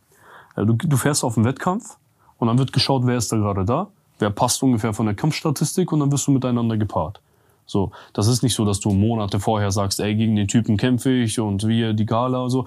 Ich hatte Kämpfe, ich bin da auf das Event gefahren. In einen Kampf erinnere ich mich, mein Gegner sollte ange äh, angeblich 72 Kilo haben. Ich habe von 80 auf 74 Kilogramm runter Gewicht gemacht in der, innerhalb der Woche, damit der Kampf zustande kommt. Ich komme dort an, mein Gegner ist gar nicht gekommen und der einzige Typ, der noch übrig war, war einer mit 88 Kilogramm. Mein, mein Trainer hat dann gesagt, so, ja, willst du gegen den Typen kämpfen? Ich hab gesagt, ja, okay, kämpfe ich halt gegen den, scheiß drauf. Dann kämpfst du und verlierst halt gegen den. Steht dann halt in deinem Rekord eine, eine Niederlage mehr. Hat das jetzt irgendwas wirklich zu bedeuten, dass du gegen den Typen, der irgendwie 14, 15 Kilogramm mehr wiegt, als du verloren hast? Eher halt so weniger. wie hast du verloren? Äh, nach Punkten einfach. Wir haben drei Runden geboxt. Boah, das muss ja richtig schlimm sein, In der zweiten 50 Runde Kilo. habe ich ihn fast mit einem Leberhaken ausgenockt. Dann hat er es noch geschafft aufzustehen. Und in der dritten Runde haben wir halt weiter geboxt und er hat mich halt ein bisschen ausgepunktet, weil größer, schwerer gewesen, kräftiger gewesen und ich war halt todmüde von dem, von dem Weightcut einfach die Woche. Und so, ich habe Welche Ironie, du machst so Hardcore Weight- Weightcut, bist gefickt, dann ist der 15 Kilo ja, schwerer. aber ist halt so beim Amateurboxen, es kommt vor. Deswegen, die Statistik sagt ja jetzt nicht großartig was aus. Weil, wie gesagt, ich habe mit 6 zu 0 gestartet. Und dann den siebten Kampf habe ich zum Beispiel verloren, weil ich disqualifiziert wurde. Wieso? Ja, unglücklicher Kopfstoß. Bei dem anderen ist eine Platzwunde entstanden, Mhm. bei mir auch. Ich wurde disqualifiziert, obwohl er eigentlich der Typ war, der dem mir den Kopfstoß gegeben hat. Aber die Punkterichter Also waren leider- Cousin war Schiedsrichter. Nein, einfach, es war ein alter Sack, der blind war, der Schiedsrichter war. Also der Typ wundert mich, dass er seine, seine Schuhe binden kann, so hängen geblieben, wie der Typ war. der Typ war, ich sag dir ehrlich, das war fast ein zwei Meter großer Typ, gegen den ich da geboxt habe. Erklär mir bitte, wie ich einem zwei Meter großen Typen eine Kopfnuss geben soll. Das geht ja gar nicht. Das geht ja nur, wenn er runtergeht. Ne? So, er, der, ich wollte ihm so einen rechten Haken ziehen, er ist mit dem Kopf runter und wir sind mit dem Kopf aufeinander gestoßen. Ich wurde disqualifiziert, habe meine erste Niederlage kassiert. Im nächsten Kampf darauf habe ich gegen den bayerischen Meister gekämpft, der schon irgendwie 50 Kämpfe hatte. Nee, stopp. Vize-bayerischen Meister, den habe ich besiegt. Dann habe ich noch einen anderen Typen äh, gekämpft, habe ihn besiegt. Und dann in meinem zehnten Kampf habe ich so gegen den süddeutschen oder deutschen Vizemeister oder so gekämpft und der hat mich halt dann halt ausgepunktet. Und dann ab da hatte ich nur noch Gegner, die wirklich so deutlich über meinem Erfahrungsstand waren. Und da habe ich dann halt ein paar Niederlagen auf Punkte kassiert, weil die halt einfach zu dem Zeitpunkt bessere äh, Techniker, bessere? Boxer waren. Nein, noch nie. Okay, krass. Noch nie. Noch nie im Sparring, noch nie im Kampf oder irgendwas. Da bin ich, sag ich mal, ich kann ganz gut wegstecken. Aber ja. Na, jedenfalls, meine Karriere ist dann aber nicht ganz so gut gelaufen, wie ich es mir erhofft habe, aufgrund von dann auch dieser Türstehersache und regelmäßigen Verletzungen, die ich mir da zugezogen habe. Und dann konnte ich nicht richtig boxen. Und dann irgendwann habe ich mir gesagt, weißt du was, fuck it, man, irgendwie dieses mit dem Profiboxen, dieses Ziel Profiboxen und dann vielleicht irgendwann Weltmeister werden und so irgendwie, ich glaube, das wird nichts mehr bei mir, weil alle paar Wochen irgendwie verletzt, alle paar Wochen irgendwie hier krank oder so und ich kann nicht antreten. Dann habe ich gesagt, scheiß drauf, ich habe keinen Bock mehr. Und dann habe ich es einfach so aus Lust und Laune heraus mit dem YouTube-Kanal angefangen, weil irgendwie dieser selber aktiv im Ring stehen war zwar nicht mehr da, aber irgendwie wollte ich trotzdem was mit Kampfsport machen. Ich wollte das ganze Kampfsportthema den Leuten näher bringen und etwas, was schon von Anfang an auch ein großes Ziel von mir war, war die eigene Kampfsportmarke. Später Fighter ausstatten, Events sponsern und das alles drumherum. Und ich dachte mir halt einfach so, okay, ich könnte jetzt natürlich auf Kampf mit meinen 50 Euro in der Tasche gefühlt irgendwie hingehen und ein T-Shirt produzieren und versuchen, das zu verkaufen. Aber wie viel Sinn macht das halt? Dann habe ich so ein bisschen so Reverse Engineering mäßig gesagt, okay, wenn ich eine Kampfsportmarke haben will, irgendwann brauche ich eine Community. Wie komme ich an eine Community? An eine Kampfsport-Community? fängst an mit Kampfsportvideos auf YouTube. Und dann habe ich das halt ein bisschen so miteinander kombiniert. Und dann hat sich das ganz gut entwickelt, ja, wie der, wie der Zufall es wollte. Und ähm, was, waren, was waren so deine ersten Sachen, die du gemacht hast? Tutorials. Ja, Echt? Wie, wie schlägt man einen Jab? Wie schlägst du richtig ein- eine Gerade, einen Haken, Beinarbeit? Wie weichst du richtig aus? Und so, so Technikvideos habe ich erstmal gezeigt. Dann habe ich aber erstmal realisiert, ey, weißt, mit so Technikvideos erreichst du nur eine Zielgruppe, die schon in diesem Bereich drinsteckt. Mhm. Aber ich wollte ja viel, viel, viel, viel mehr. Ich wollte die breite Masse erreichen. Halt die Leute zum Beispiel zuschauen, aber nichts machen. Genau. Ne? Und dann habe ich gedacht, okay, pass auf. Reactions sind immer etwas. In anderen Bereichen funktionieren Reactions. Musikvideos, Comedy, Tanzen, was weiß ich, egal was. Die machen alle Da Reactions. gab es ja gar voll. nicht, gell? Ne? Und Kampfsport-Reactions gab es so gut wie gar nicht, glaube ich. Ist es wegen Rechten ein Problem oder kannst du ja, einfach... gibt auch ein Problem, aber man kann da immer ein bisschen so hin und her dribbeln, wenn man weiß, wie man die Videos schneiden muss und alles. Ja, wie dribbelst du? Immer so unter muss sieben Sekunden Muss Schnipsel? gespiegelt werden, Filter draufklatschen, nur kurze Sequenzen zeigen, dann wieder auf dich das Bild lenken und das. Es nervt die Zuschauer, die denken, ganz Deutschland denkt mittlerweile, eh, ich bin geistig unterentwickelt und habe die mieseste Rechts-Links-Störung der Welt. Ne? Aber ich spiegel halt immer die Videos und dann sage ich so, boah, der hat den miesen rechten Haken gezogen. Im Video siehst du aber eigentlich, wie er mit der linken gerade schlägt und die so, äh, Junge, bist du dumm im Kopf? Das war eine rechte, das war eine linke. Ich so, oh mein Gott, Junge, ihr checkt alle, dass es, äh, dass es die falsche Hand ist, aber ihr seht nicht, dass quer über die Boxershorts der Name verkehrt herum drauf geschrieben ist, ne? Und dass es gespiegelt ist so. Weil die denken alle, ich bin unterentwickelt. Aber habe da so über die Jahre so meine Methoden gefunden, wie die Videos meistens nicht gesperrt werden. Funktioniert bis jetzt auch ganz gut und ich hoffe, das bleibt auch in Zukunft so, weil ich hätte keinen? Bock jetzt auf so einen Copyright-Stress mit irgendwelchen Konzernen und so, aber naja. Na, Die Reactions haben sehr, sehr gut funktioniert, be- besonders über die Corona-Zeit. Die haben den Kanal so auf das nächste Level gebracht. Und dann habe ich dieses Momentum, das ich hatte, benutzt und habe ein neues Format entwickelt. Das Format hat wieder richtig für Wirbel gesorgt. Dann habe ich diesen Wirbel genommen, habe wieder ein neues Format entwickelt. Was war das Und erste Format, was äh, Wirbel? das erste Format, das wirklich Wirbel äh, erzeugt hat, war lebender Boxautomat. Das habe ich ja vorhin erzählt. Ich habe mir so, so einen Körperschutz umgeschnallt, da so ein 80 Euro Schlagkraftmessgerät dran getaped mit so Tesa, so wirklich auf behindert. Bin in irgendeine Stadt gefahren, habe Leute auf der Straße gefragt, ja, hau mal drauf, so und dann schauen wir mal, wie hart du schlägst. Und das hat voll die Welle gemacht. Also ehrlich, dann bin ich quer durch Deutschland gefahren. Ich war in Berlin, in Düsseldorf, ich war in, hier in Stuttgart war ich auch. Wo warst Äh, du in Stuttgart? Hier bei diesem großen Platz, wo auch diese. Schlossplatz. Ja, irgendwie so, da war ich, glaube ich, ne? Äh, wo war ich noch? München, habe ich, glaube ich, schon gesagt. Und noch so ein paar andere Städte. Alle Videos, full durch die Decke gegangen, Gab es einen gottlosen so. Schlag da? Einer, wo du dachtest, scheiße, Digga. Ja, es gab einen, und zwar habe ich einen bei einem Typen draufgehauen, der ist einfach umgekippt, der war bewusstlos danach. Ja, in München, das war so ein Junge, ey, der tut mir äh, bis heute noch ein bisschen leid. Der hat gesagt, hey, ich will auch unbedingt mit dem Körperschutz umziehen und so, hau du mal drauf, ne? Da haben wir ihn halt den Körperschutz umgeschnallt, haben so ein paar Leute von uns draufgehauen und dann ich auch noch so ein, zwei Mal hintereinander. Und dann redest du gerade mit der Kamera und dann siehst du, wie der Typ so auf einmal anfängt zu wackeln und so umkippt. Und dann liegt er so erstmal da. Der hat halt, der hat nicht geatmet, sondern hat die ganze Zeit so die Luft angehalten, wenn geschlagen wurde und dann ist er ein bisschen, wahrscheinlich ein bisschen zu viel Blut oder so in den Kopf gestiegen und der hat kurz so einen Blackout gehabt. Ist dann aber wieder aufgestanden und sagt, hey, was ist los? Voll am Lachen gewesen, voll geil, oh. Meint er, jetzt will ich auch wieder draufhauen. Dann habe ich mir den Körperschutz draufgeschnallt. Dann hat er voll draufgehauen und ist voll rasiert. Ja, Das war schon lustig. Das erinnert mich damals an, als Mois immer dieses sich gegenseitig im Bauchschlagen gemacht hat. Äh, genau, hier, wie hieß das nochmal? Äh, richtig oder Faust? Ja, ja. genau. Und dann kamen halt immer Leute und so, ja, ey, schlag du mir im Bauch, ich schlag dir, bla bla, ey. Das war, das war, da sind dann auch immer Leute vorbeigekommen, haben die sich da gegenseitig in den Bauch geschlagen, Digga, das ist ganz schlimm. Aber ich belebe das, äh, das Format jetzt wieder. Dieses Jahr fange ich wieder mit diesem Format an. Ja? Nach zwei, nach drei Jahren, sage ich mal, Pause, wo ich gesagt habe, ey, eigentlich habe ich keinen Bock mehr drauf, habe ich jetzt ein neues Gerät entdeckt. Das habe ich mir jetzt gestern Abend bestellt. Das kostet mich 1500 Euro. Es wird aus England extra hierher transportiert. Das ist so, das nennt sich so Power Cube. Das ist so ein Würfel, richtig mit richtig hoch äh, entwickelter Technologie mit Kilogramm, äh, also wirklich in Kilogramm wird die Schlagkraft dort gemessen. Das benutzen zum Beispiel UFC-Fighter oder professionelle Boxer wirklich in ihrem Gym. Die hängen das sich bei der, Wa- an der Wand auf und hauen drauf und können dann wirklich eins zu eins ihre Schlagentwicklung, Krass. ihre Kraftentwicklung sehen. Und da werde ich mir halt jetzt auch diesen Cube da nehmen, gehe zu einem Schneider oder so, lass mir da auch so Umschnallriemen oder so dran schneidern und dann laufe ich damit wieder durch die Stadt. Einfach aus lustig, weil die Leute haben sich das immer wieder gewünscht.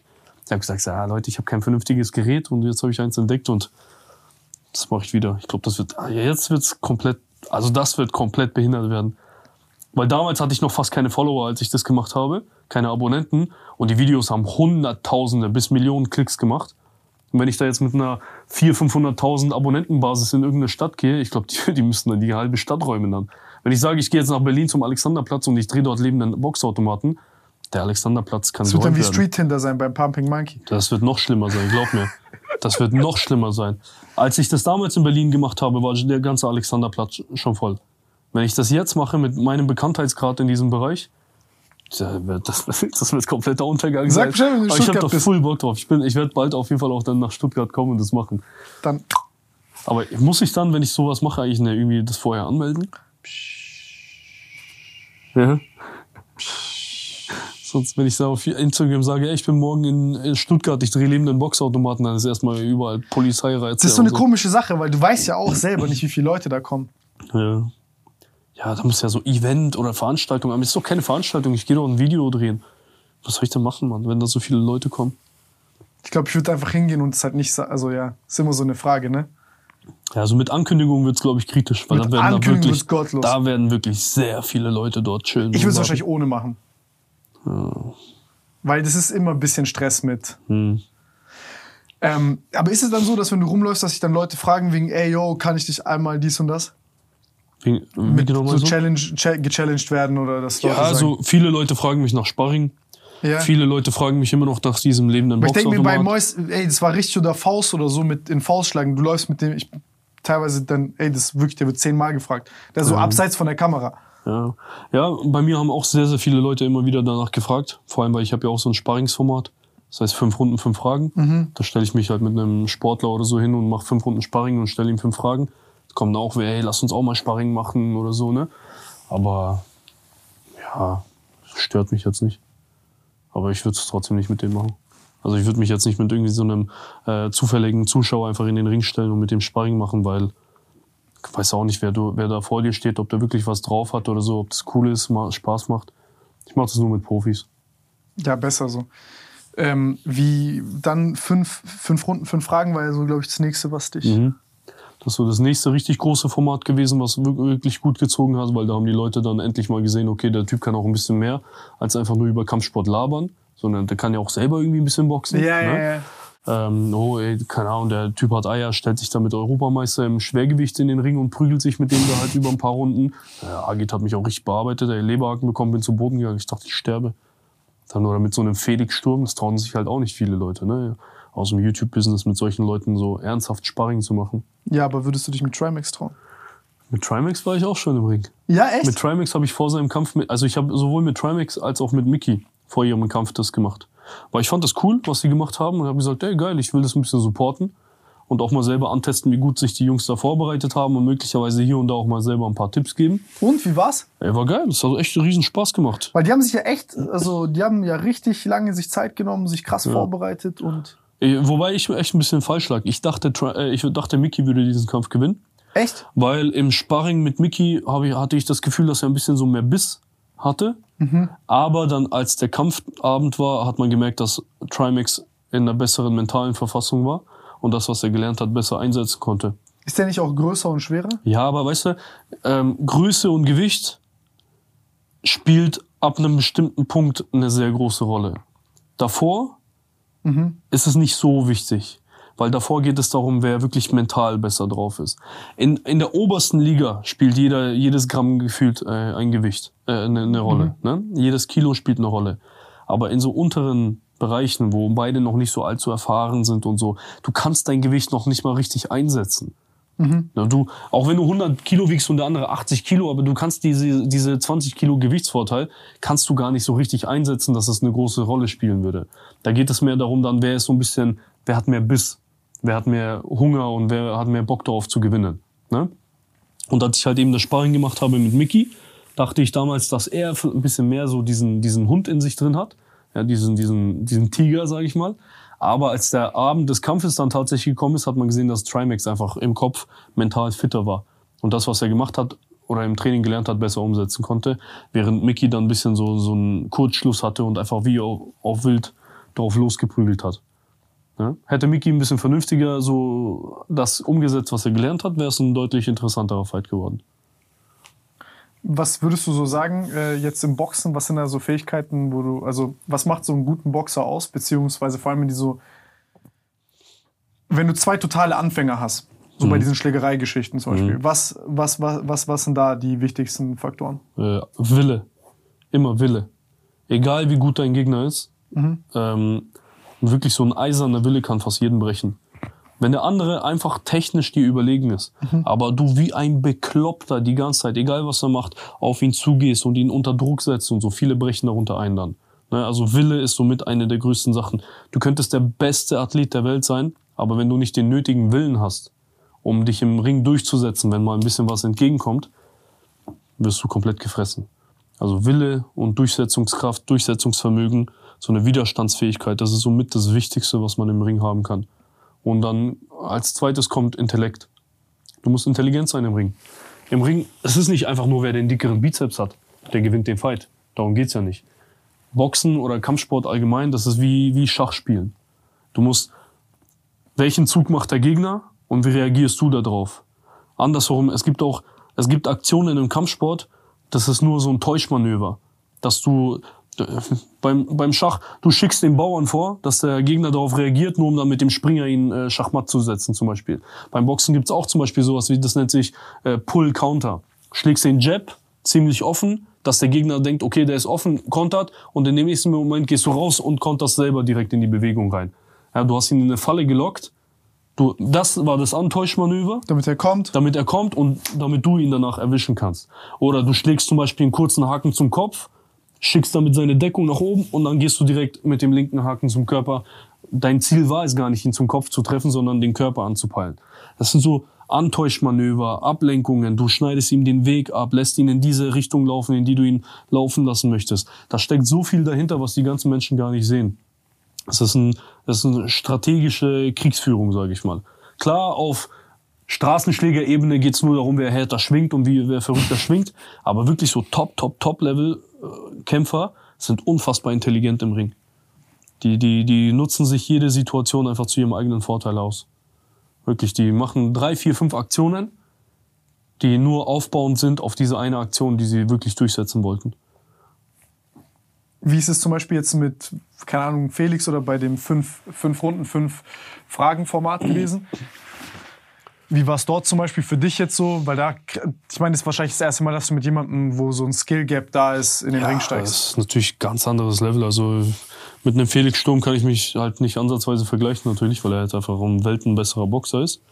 Für mich war es sehr, also für mich war es an erster Stelle, sage ich mal, eine Ehre, eine Freude, mit jemandem wie Felix überhaupt in den Ring zu teilen und auch mit vielen anderen. Ich habe ja nicht nur mit Felix das Sparring gemacht, sondern auch mit Christian Eckerlin jetzt beispielsweise, ne? oder Kerem Engesek, auch ein unfassbar starker Fighter, Islam Dulatov jetzt oder die Dulatov-Brüder.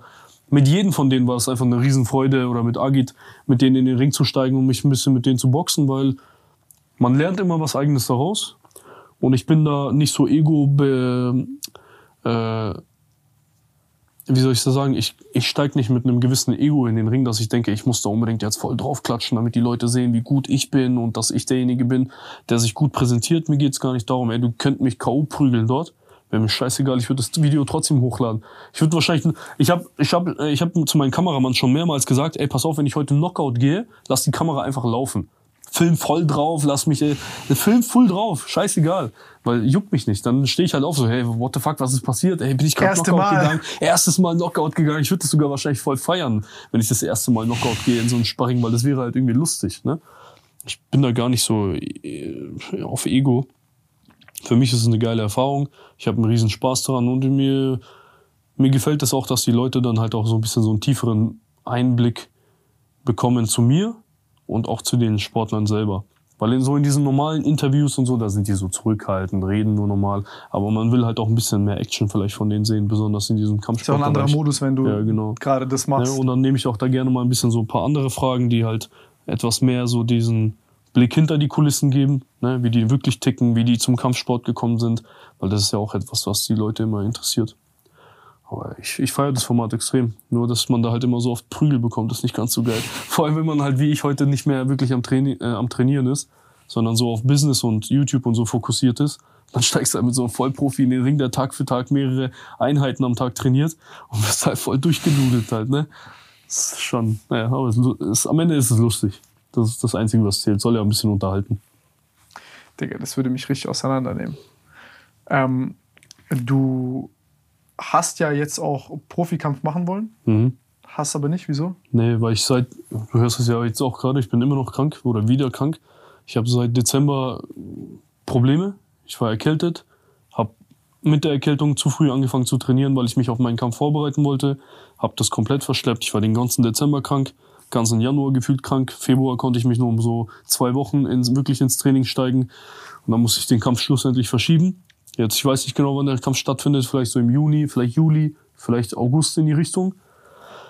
Ich warte noch auf den Termin, aber ich muss erstmal eh wieder gesund werden. Ich war jetzt vor einer Woche in Dubai, bin aus Dubai zurückgekommen und die Klimaanlage dort hat mich so auseinandergenommen, dass ich zwei Tage erstmal voll mit Fieber, Schüttelfrost und so zu, zu Hause lag. 15 Grad. 15 Grad, ich weiß nicht, was die da für eine Mentalität haben. Draußen über 30 Grad, in jedes Restaurant, das du reingehst, in jedes Taxi, das du reingehst, in jedem Hotelzimmer, in der Lobby, überall ist die Klima auf 15 Grad eingestellt.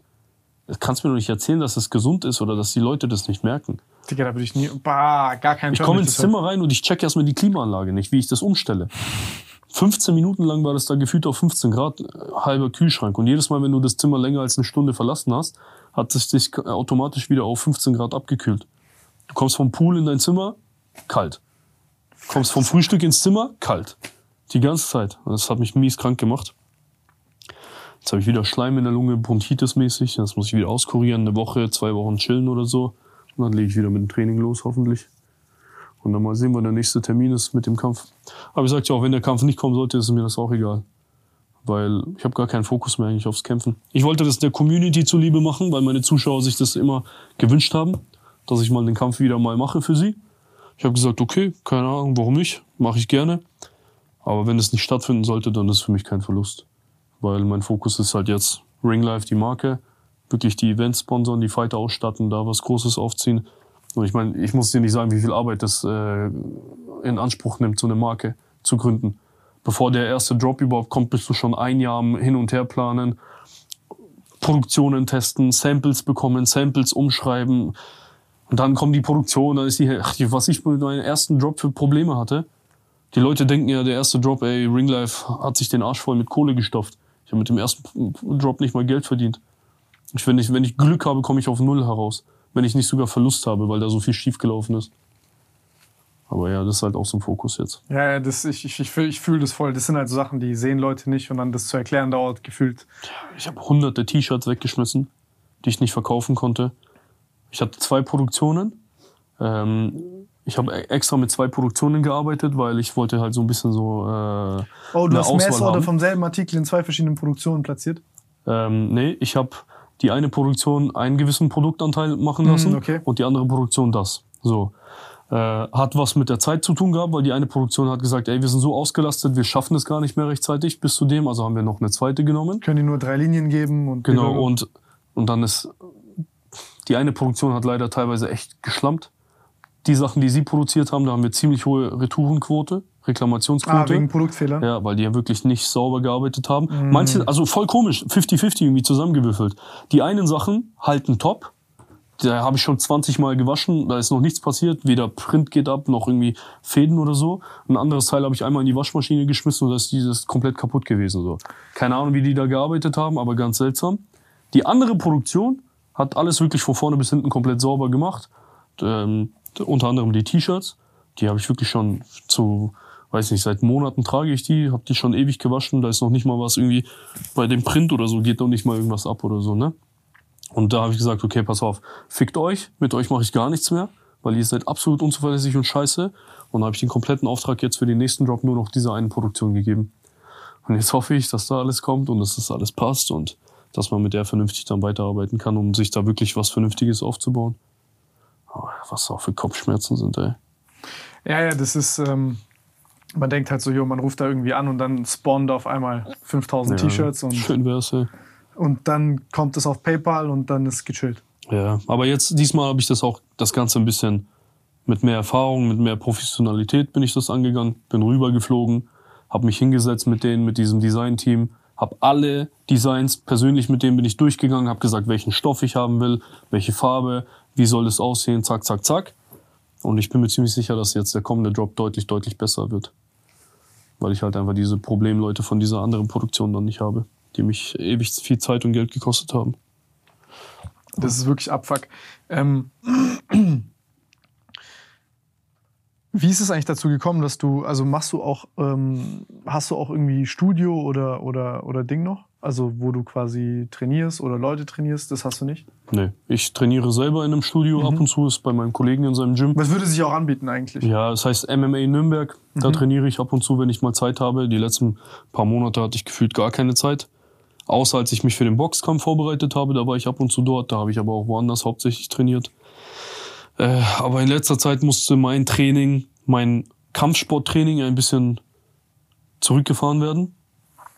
Stattdessen habe ich mich ein bisschen so alleine vorbereitet. Da bin ich halt McFit um zwei Uhr nachts gegangen. Habe mich da ein bisschen am Sandsack hingestellt, drauf gebrettert oder ein bisschen Krafttraining oder Cardio oder so gemacht. Aber so dieses regelmäßige vom Montag bis Freitag, jeden Tag in, in ein Studio gehen, dort mit anderen Leuten zu trainieren, das packe ich nicht mehr. Das geht bei mir nicht mehr, weil ich habe mehrere Livestreams die Woche. Dann bin ich permanent unterwegs. Bin meistens von Freitag bis Sonntag immer weg auf irgendwelchen Events.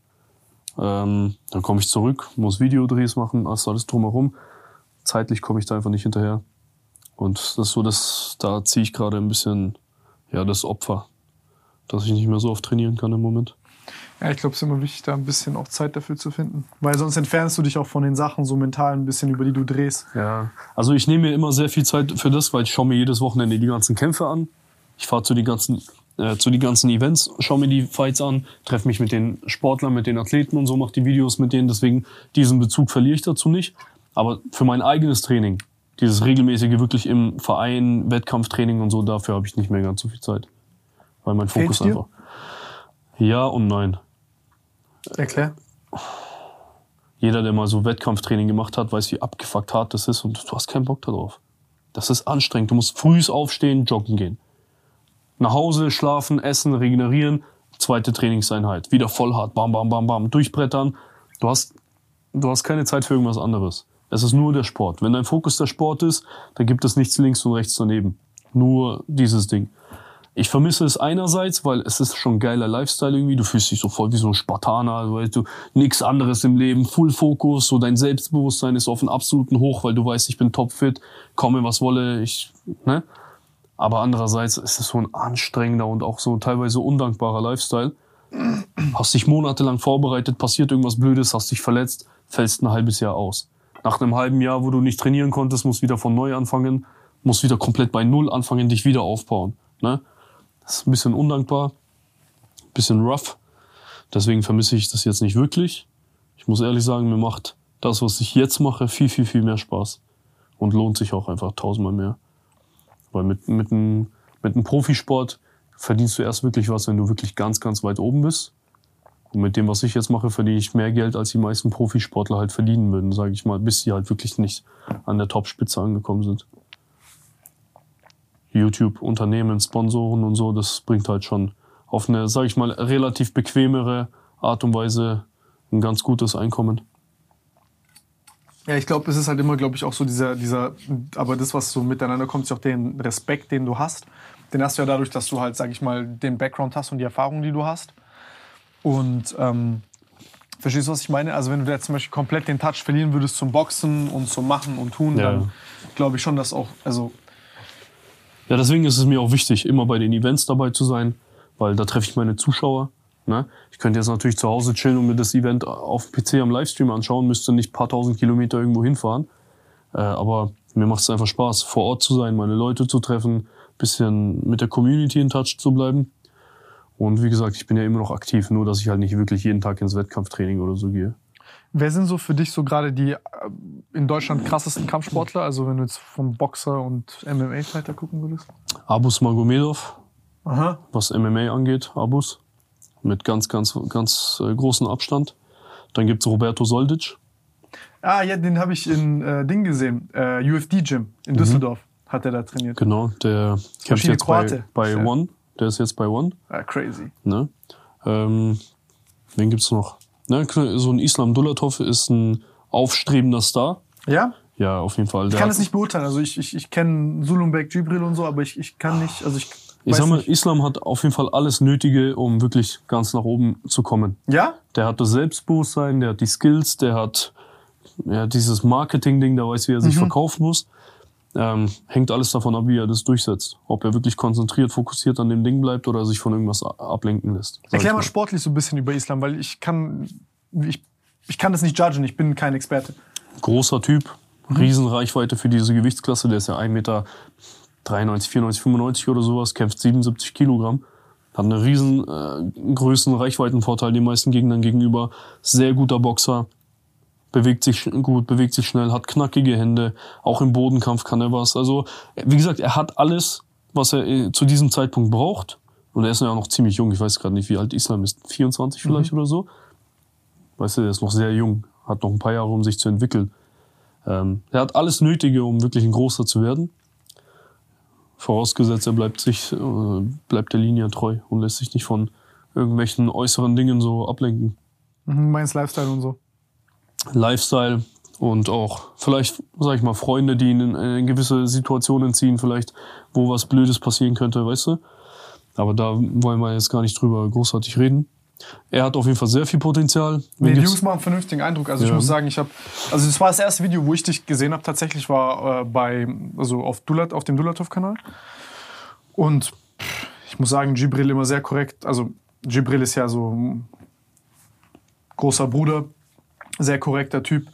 Sulumbek, witziger Typ. Das ist, äh, also ich habe die anderen noch nicht kennengelernt, aber auch so immer auf mich sehr korrekt. Ja, es gibt noch. Tamik. Tamik, das ist der absolut Verrückte von der Truppe. Ja? das ist aber auch sehr cool, ja. Ja, ich habe ich hab nicht alle kennengelernt, aber ich muss sagen, das wäre auch mal witzig. Wenn der Podcastraum oben fertig ist, dann frage ich mal die Jungs, ob die alle vorbeikommen. Ja, die kommen safe. Das wird auch lustig, glaub mir. Ja, das wird Das safe lustig. cool. Das, wird, das wird safe lustig. Die sind auch alle sehr unterschiedlich, glaube ich. Ja, aber jeder für sich sehr, sehr korrekt und Die äh, sind auch alle verdammt sportlich. ja. Also die teilen ja alle diese Liebe zum Kampfsport. Was ich denke halt so eine krasse Sache ist, bei denen ist halt wirklich dieses Familiending. Das feiere ich sehr bei denen. Also das ist sehr familiär. Ähm, und ich finde, was ich, was ich, was ich da so, ich glaube, du hast halt gerade geredet über so äußere Einflüsse, Ablenkung, blablabla, aber ich glaube zum Beispiel, also so wie ich jetzt zum Beispiel Jibril kenne, der ist da sehr, sehr sportfokussiert, der Ja, guckt da, der, so. dass die Jungs auch sauber bleiben. Und ich glaube, die sind auch, also immer als ich die auch kennengelernt habe, so jetzt so, das war echt immer, muss sagen, echt, echt, echt top. Und ich, also ich glaube, dass da schon das, also ein gutes Umfeld ist, so von dem, was ich jetzt sehe. Auf jeden Fall. Ich habe nur jetzt den letzten Kampf gesehen, 50 Sekunden, aber Ja.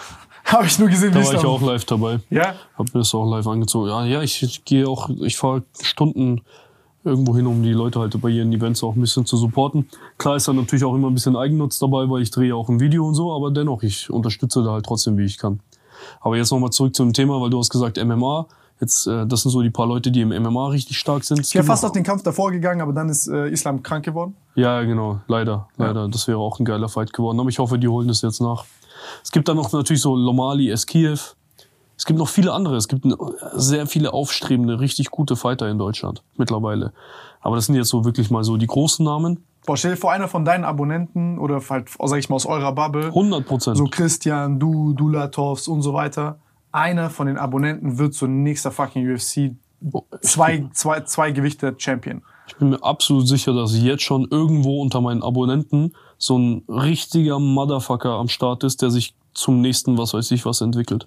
Weil ich sehe die Jungs ja immer überall auf den Events oder die schicken mir Videos von sich beim Training und so und da sind richtige Brocken dabei. Wirklich so Jungs, wo ich sage so, ey, zum Glück war der nicht, als ich aktiv war, so in meiner Gewichtsklasse aktiv oder so, weil das sind Jungs, die würden mich komplett fressen, so gut sind die halt, wirklich. Absolute Maschinen schon mit 14, 15 Jahre oder sowas, ne, wo ich denke, so Junge, ich, der Typ könnte mich jetzt schon, jetzt noch komplett verprügeln halt, ne. Also ich bin mir sicher, ich habe jetzt schon die nächsten Champions bei mir in der Community Ring Life Gang, Alter. Das ist richtig geil. Äh, da freue ich mich auch schon drauf, die irgendwann vielleicht so als Sponsor auszustatten. Das würde mich schon sehr, sehr stolz drauf machen. Aber jetzt nochmal zu, zu, zu dem Thema Boxen. In Deutschland haben wir auch ein paar sehr gute Boxer. Gibt es einen äh, Hamzat, Hamzat Shadalov aus Berlin, sehr guter Junge. Äh, der Sohn von meinem Trainer, der Daniel, Daniel Krotter, auch ein sehr starker. Der wird jetzt demnächst dann irgendwann auch die Profilaufbahn anstreben. Hat jetzt, keine Ahnung, wie viele hundert Amateurboxkämpfe gemacht.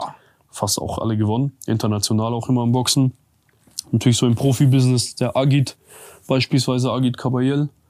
Starker. Und noch auf ein paar anderen Events. Da gibt's noch einen, äh, Dimitri Asanau heißt der. Kämpft 60 irgendwas Kilogramm, so aus Weißrussland, kämpft aber in Deutschland. Wird bei diesem Universum-Event immer ein bisschen gepusht. Der ist heftig. Der ist ein richtig krasser Boxer. Wirklich, der könnte auf jeden Fall so in den nächsten paar Jahren um so einen Weltmeistertitel kämpfen. Ob er ihn gewinnt, ist eine andere Sache, aber er ist auf jeden Fall so ein Kandidat, der da hinkommen könnte. Crazy. Ich, ich, kenn grad, ich, ich denke gerade an diesen, kennst du diese, wie heißt dieser Charlie, dieser Typ, der immer die Leute boxt? und- Charlie Selenov. Charlie fucking Selenov. Das Der wäre ein krasser. Kampf. Du gegen den bei Universum. Ey, der Beste aller Zeiten.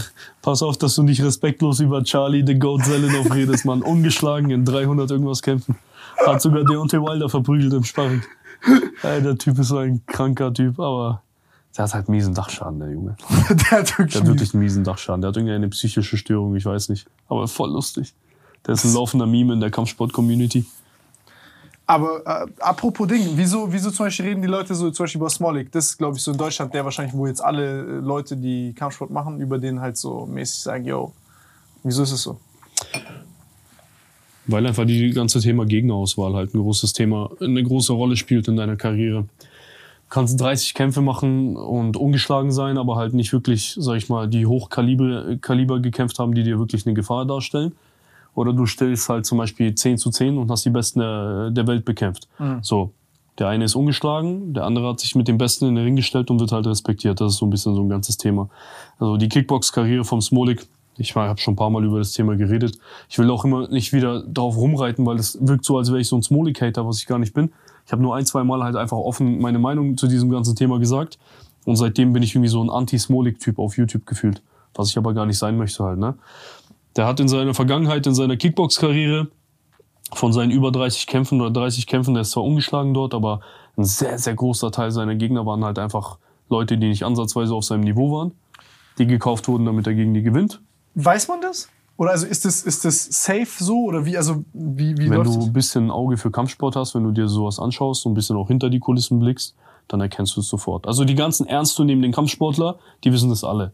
So ein paar Kampfsport oder seine Fans, die nicht so tief in dieser Kampfsport-Thematik drin sind, sondern halt ihn als Mensch vielleicht ein bisschen verfolgen, die haben das vielleicht nicht gesehen, aber wirklich so die wirklich viele der Leute, die in diesem Business drinstecken, haben halt schon oft über seine damalige Gegnerauswahl ein bisschen berichtet.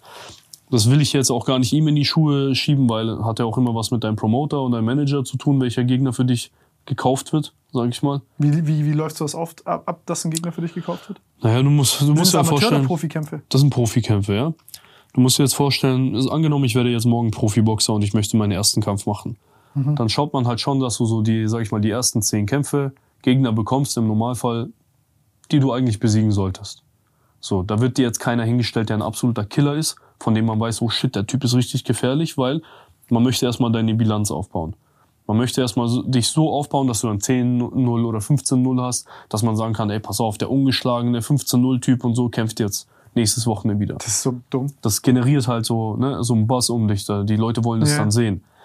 So, bei den meisten Kampfsportlern ist es so, die ersten 10 bis 15 Kämpfe, im Boxen vor allem zum Beispiel, sind immer gekaufte Gegner. Bedeutet nicht, dass du jetzt zu dem Gegner hingehst und sagst, ey, du fällst in der zweiten Runde, sondern du nimmst halt absichtlich jemanden, wo du halt der Meinung bist, dass er nicht fit genug ist für deinen Mann, um ihn zu besiegen, ne? So, das war auch äh, auf jeden Fall auch bei Smolik so in seiner Laufzeit. Nur irgendwann fängt man halt normalerweise dann an, so eine Kurve zu sehen in der Gegnerauswahl. Ne?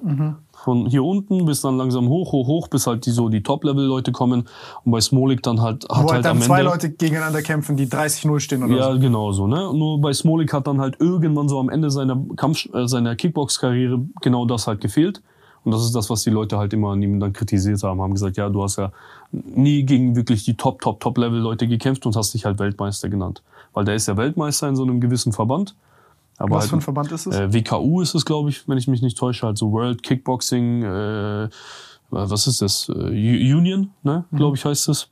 Ist halt aber jetzt nicht so wirklich ein ernstzunehmender Verband. Wieso erklär mir mal das mit den Verbänden? Gibt es da viele und Du musst dir vorstellen, beim MMA gibt's ja auch hunderte Verbände. Aber es gibt nur so eine Handvoll, die wirklich ernst genommen werden. Das ist UFC, das ist One und dann gibt's da halt noch so, sag ich mal, Bellator, KSW, PFL und noch vielleicht so ein paar andere. Wenn du bei der UFC Champion bist, dann bist du wirklich Champion. Dann gehen die Leute davon aus, dass du wirklich der Beste der Welt bist in deiner Gewichtsklasse. Vielleicht auch wenn du bei One der Champion bist, sagt man auch, okay, One und UFC sind so ein bisschen fightertechnisch auf Augenhöhe, hin und her. Wenn du jetzt aber bei XYP Fight Promotion der Champion bist in, der, in deiner Gewichtsklasse, okay, du bist der Champion bei dieser Promotion in der Gewichtsklasse, kannst du dich jetzt aber Weltmeister nennen? Ohne international jemals zum Beispiel gekämpft zu haben gegen die Besten? Eher nicht. Wenn das Okay, halt, also es ist ein Verband mit, keine Ahnung, dann 50 Leuten anstatt. ist halt ein Verband, der nicht äh, der größte der Welt ist. Beim Kickboxen gibt es einen ganz großen Verband, das ist Glory, so heißt das Event. Da sind die besten Kickboxer der Welt. Und wenn du halt da nicht der Champion bist, bist du halt kein, nicht Champion, nicht offiziell anerkannt. Und da war halt zum Beispiel Smolik kein Champion. Es Hat er dort gekämpft? er hat einen einzigen Kampf, Kampf damals dort gemacht, und zwar das war gegen Mo Abdallah. Äh, Das ist auch einer aus Deutschland, die haben sich äh, jahrelang ein bisschen gebieft, bis sie dann endlich dort gegeneinander gekämpft haben. War aber kein wirklich schöner Kampf, sage ich mal, und hat beiden jetzt nicht großartig in der Karriere vorangeholfen. Danach gab es aber keinen weiteren Kampf mehr von Smolik im Wie ist Kickboxen. ausgegangen? Smolik hat nach Punkten gewonnen damals. Ähm, war aber wie gesagt kein schöner Kampf. Und ja, und dann ist er jetzt ins MMA gewechselt. Und jetzt versucht er sich halt im MMA eine neue Karriere aufzubauen, aber diese, er ist halt noch ein bisschen so vorbelastet aufgrund von der Kickbox-Karriere und die Leute nehmen ihn halt noch nicht komplett ernst. Die sagen halt so, okay, warten wir mal, bis er einen richtig vernünftigen Gegner bekommt und dann schauen wir mal halt, was er für ein Kaliber ist. Der hatte letztens einen Gegner, der hat ihn besiegt. Das war ein Typ, der hingekommen ist, um wirklich auch zu kämpfen. Der hat Smolik ein bisschen Schwierigkeiten gemacht. Das war seine erste Niederlage. Oh, Und jetzt macht er im Mai, Mitte Mai oder irgendwie sowas, macht er ein Rematch mit dem und dann schauen wir mal, wie er sich mit ihm schlägt. Ob er aus dieser Sache stärker herausgekommen ist oder ob er. aber der Gegner, den er jetzt hatte, würdest du sagen, der ist jetzt quasi strong? Oder auf. zu, für diesen Karrierepunkt, wo er war, ist er in Ordnung gewesen. Ist er die richtige Gegnerwahl gewesen, sage ich mal. Es ist jetzt kein Weltklasse-Typ, der gegen ihn da gekämpft hat, aber es ist jetzt auch kein ähm, keiner gewesen, wo man sagen kann, der war Fallops oder irgendwie so ein Busfahrer oder so. Ne? Für diesen Karrierepunkt war er der richtige Busfahrer Gegner. so nice. Ja, aber äh, dieser Be Begriff Busfahrer kommt ja nicht von irgendwo. Man hat das ja nicht einfach so gesagt. Äh, das Ding ist halt, wenn du Gegner kaufst, kaufst du oft Gegner so aus Bulgarien, Ungarn und die sind halt hauptberuflich dort Busfahrer. Oder Taxifahrer zum Beispiel, weißt du? Die fahren hauptberuflich Taxi und dann am Wochenende fahren die halt mal nach Deutschland und lassen sich dafür 1000 Euro zwei Minuten auf den Kopf hauen. Gehen zu Boden, freuen sich, dass sie für eine Runde äh, 2000 Euro bekommen haben, gehen nach Hause und feiern halt und fahren weiter Bus. Das ist ihre ganze Karriere. Das sind, das sind Aufbaugegner alles. Das sind Leute, die nur dafür eingekauft werden, dass der eigene Fighter gut aussieht. Aber wie gesagt, das ist bei jeder Karriere so. Wenn du Mike Tyson anschaust, die ersten 5, 6, 7, 8 Kämpfe hat er auch gegen Leute gemacht, die nicht gefühlt keine einzige, keinen einzigen Sieg hatten. Gibt sowas heute eigentlich so, keine Ahnung, also so, so ich, ich verfolge Boxen jetzt nicht mehr so krass. Leider, hätte schon Bock, aber das war, ich weiß nicht, durch Klitschkos war es groß, dann Mike Tyson war so eine Ära. Aber fehlen da also die Legends oder gucke ich zu wenig? Du guckst zu wenig. Es gibt ein paar richtig, richtige Motherfucker aktuell. Ja? Canelo Alvarez. Kennst du Canelo? Der Mexikaner mit, äh, der Ginger-Mexikaner? Nee? Orange Haare, komplett blasse Haut, Mexikaner.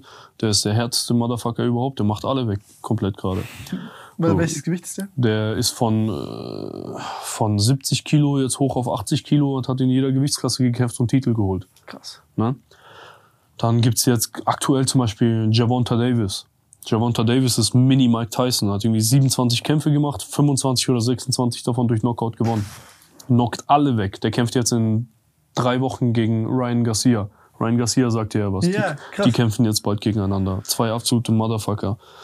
Dann Das war crazy. Ich habe Garcia da einmal gesehen in L.A., der stand daneben jetzt, ich wusste nicht, wer das ist und so. Und der hat dann angefangen auszupacken. Ja, mit dem. das ich war, ich guck, das hat sich angefühlt wie ein Anime, den Ja, ich gibt. Ich schwöre, ich habe das in ne? meinem Leben nicht gesehen. Also Real Mann. Talk. Ich war so dort, wir haben uns da irgendwie so, so, so warm gemacht, bisschen rumgepumpt und so. Und ich sehe so, wie der anfängt, irgendwie dort Schattenbox zu machen. Ich hab wirklich, ich, ich bin abgekackt. Der ist sauschnell. Also mit Ey. einer der schnellsten Boxer wahrscheinlich, die es gibt. Das war crazy schnell. Wen gibt's da noch? Dann gibt's halt zum Beispiel so einen, Das war, es gibt einen Bivol, ja. Der ist sau stark. ah, das muss ich gucken. Der, Beterbiev. Beterbiev, der meistgefürchtetste Boxer wahrscheinlich aktuell. 100% Knockout-Rate. Nicht ein einziger Gegner von ihm ist über die Runden gegangen. Hat alle brutalst ausgenockt. Der ist ein Monster. Und dann gibt's noch ein paar andere, sehr, sehr viele richtig geile Boxer. Also man, wenn man hinschaut, wenn man sich damit beschäftigt, gibt's immer noch diese absolut krassen Typen. Das Problem ist nur, dass Boxen gerade ein bisschen überschattet wird von der UFC. Das wollte ich gerade fragen. Wie ist das so Boxen versus MMA? Weil MMA ist so auf den ersten Blick so dieser. Überholspur. Ja. Ja, also Boxen war eine lange Zeit das große Ding. Mhm. Und jetzt wird es immer mehr MMA. Weil MMA nicht so politikbehaftet ist wie Boxen. Erklär mir das. Wegen den Promotions, Mhm. wegen. Zu viele Manager, die versuchen, solange es geht, die wichtig, wirklich interessanten Kämpfe nicht stattfinden zu lassen, weil Risiko besteht, dass der eigene Fighter verliert. Stattdessen lässt man die so gegen B-Klasse-Leute Also kämpfen. so guter Kampf, Filler, Filler, Filler, Filler, Filler. Genau, genau, so. Dass man möglichst lange die Kuh melken kann, quasi, oder ne, das Geld rausholen kann. Ah, zu viel Drama Aber drumherum. das siehst du ja zum Beispiel nicht, also zum Beispiel beim Boxen hast du teilweise so 50er Statistiken. So kann diesen Profis haben irgendwie 50 Kämpfe, übel wenig verloren und äh, keine Ahnung, UFC habe ich sowas noch nicht Gibt's so nicht, wirklich weil gesehen. bei der UFC wirst du dazu gezwungen, mit dem Besten immer zu kämpfen. Ja. Da ist es selten, dass du ungeschlagen bist. Weil du musst, du wirst gezwungen von der UFC selber, wenn du der Beste in der Gewichtsklasse bist, gegen die anderen Besten zu kämpfen. Aber ist es ein, sagst du, das ist ein Sport oder ein, oder ein Promotion-Organisationsproblem?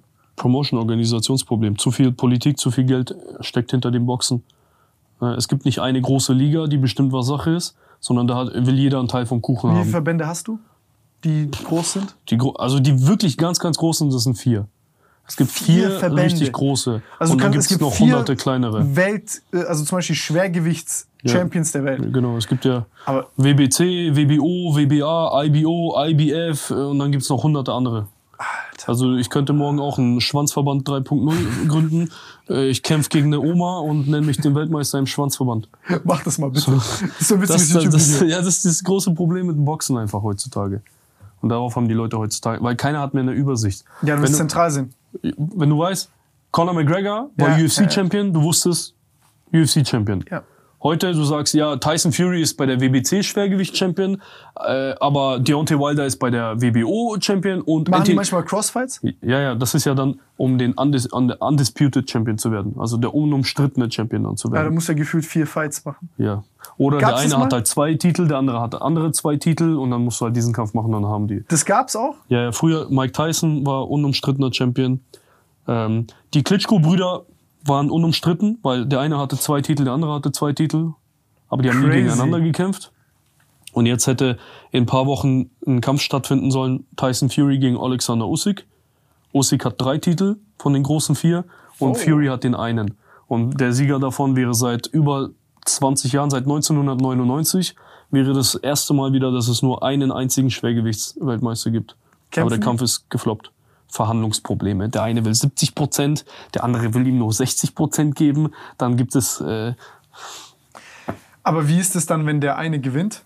Also wenn einer er alle vier Champion. hat? Dann ist er der unumstrittene Champion. Ja, okay, aber wenn jetzt dann ein anderer kommt und den Challenge, kriegt er dann einen Titel oder alle vier? Nee, dann kriegt er alle, weil, weil dann geht es um alle Titel. Dann. aber wie wird es dann so gesplittet, dass die wieder, dass die vier wieder bei den eigenen Verbänden landen? Also das war, ja, das ist eine gute Frage, lass mich mal überlegen. Ähm, das passiert normalerweise eigentlich nicht. Wenn der retired oder so. Äh, es gibt halt Oder die Vakanz Du kannst, ja genau, du kannst quasi einen Gürtel ablegen, weil eine Organisation sagt, ey, pass auf, wir sagen, du musst jetzt gegen den und den kämpfen, weil der, bei- der ist bei uns in der Rangliste so weit oben. Und du sagst aber, nee, gegen den will ich nicht kämpfen, weil ich will eigentlich gegen den Typen kämpfen. Dann, du sagen den die, Titel okay, ab. dann musst du den Titel abgeben. Und dann kämpfen zwei andere Typen, die nie den Champion geschlagen haben, um den Weltmeistertitel. Und so kann es dazu kommen, dass ein Titel quasi abgegeben wird. Okay, krass. Ja, ey, Lorenz, scheiße, dass du nicht noch mehr Akkus mitgebracht hast. Wie lange haben wir Edmund- denn jetzt gemacht, Mann? 3 Stunden 40. Boah, drei Stunden 40, krass. Ey, aber stabil, ehrlich, sag ich, dir. ich hätte hier locker noch drei, vier Stunden weitermachen können. Nee, also ich. Nürnberg ist nicht weit, du bist immer gerne eingeladen und ich ähm, nächstes Mal dann. Ich werde jetzt das nächste Mal ein bisschen, ich werde anfangen, mir Dinger, ein paar Cards reinzuziehen und so. Und dann Geil. reden wir, da, dann wird das nächste sein UFC versus Boxen. Äh, Wäre schon mal cool, auch so einen UFC-Abend oder so zu machen, zum, zusammen sowas anzuschauen. Wäre geil. Ey, ich, will, ich, ich bin sofort dabei. Wär ich geil, bin Mann. sofort dabei. So mit einem, der das noch geil erklärt. Oh mein Gott, Traum. Ey, ich danke dir auf jeden Fall für die Einladung. Hat mir echt Vielen einen Dank. riesen Spaß gemacht. Du bist ein sehr cooler Typ in Person auf jeden Fall auch. Hör auf, Mann. Du bist. Ge- Danke für die Einladung auf jeden Fall. Ey, wirklich vielen Dank für deine Zeit, Bro. Es war krank. Wir sehen uns beim nächsten Mal, Freunde. Und ja, ich bin gespannt, wer bis hierhin zugeguckt hat. Aber ey, war krass interessant, ehrlich. Danke, Mann, danke. War geil.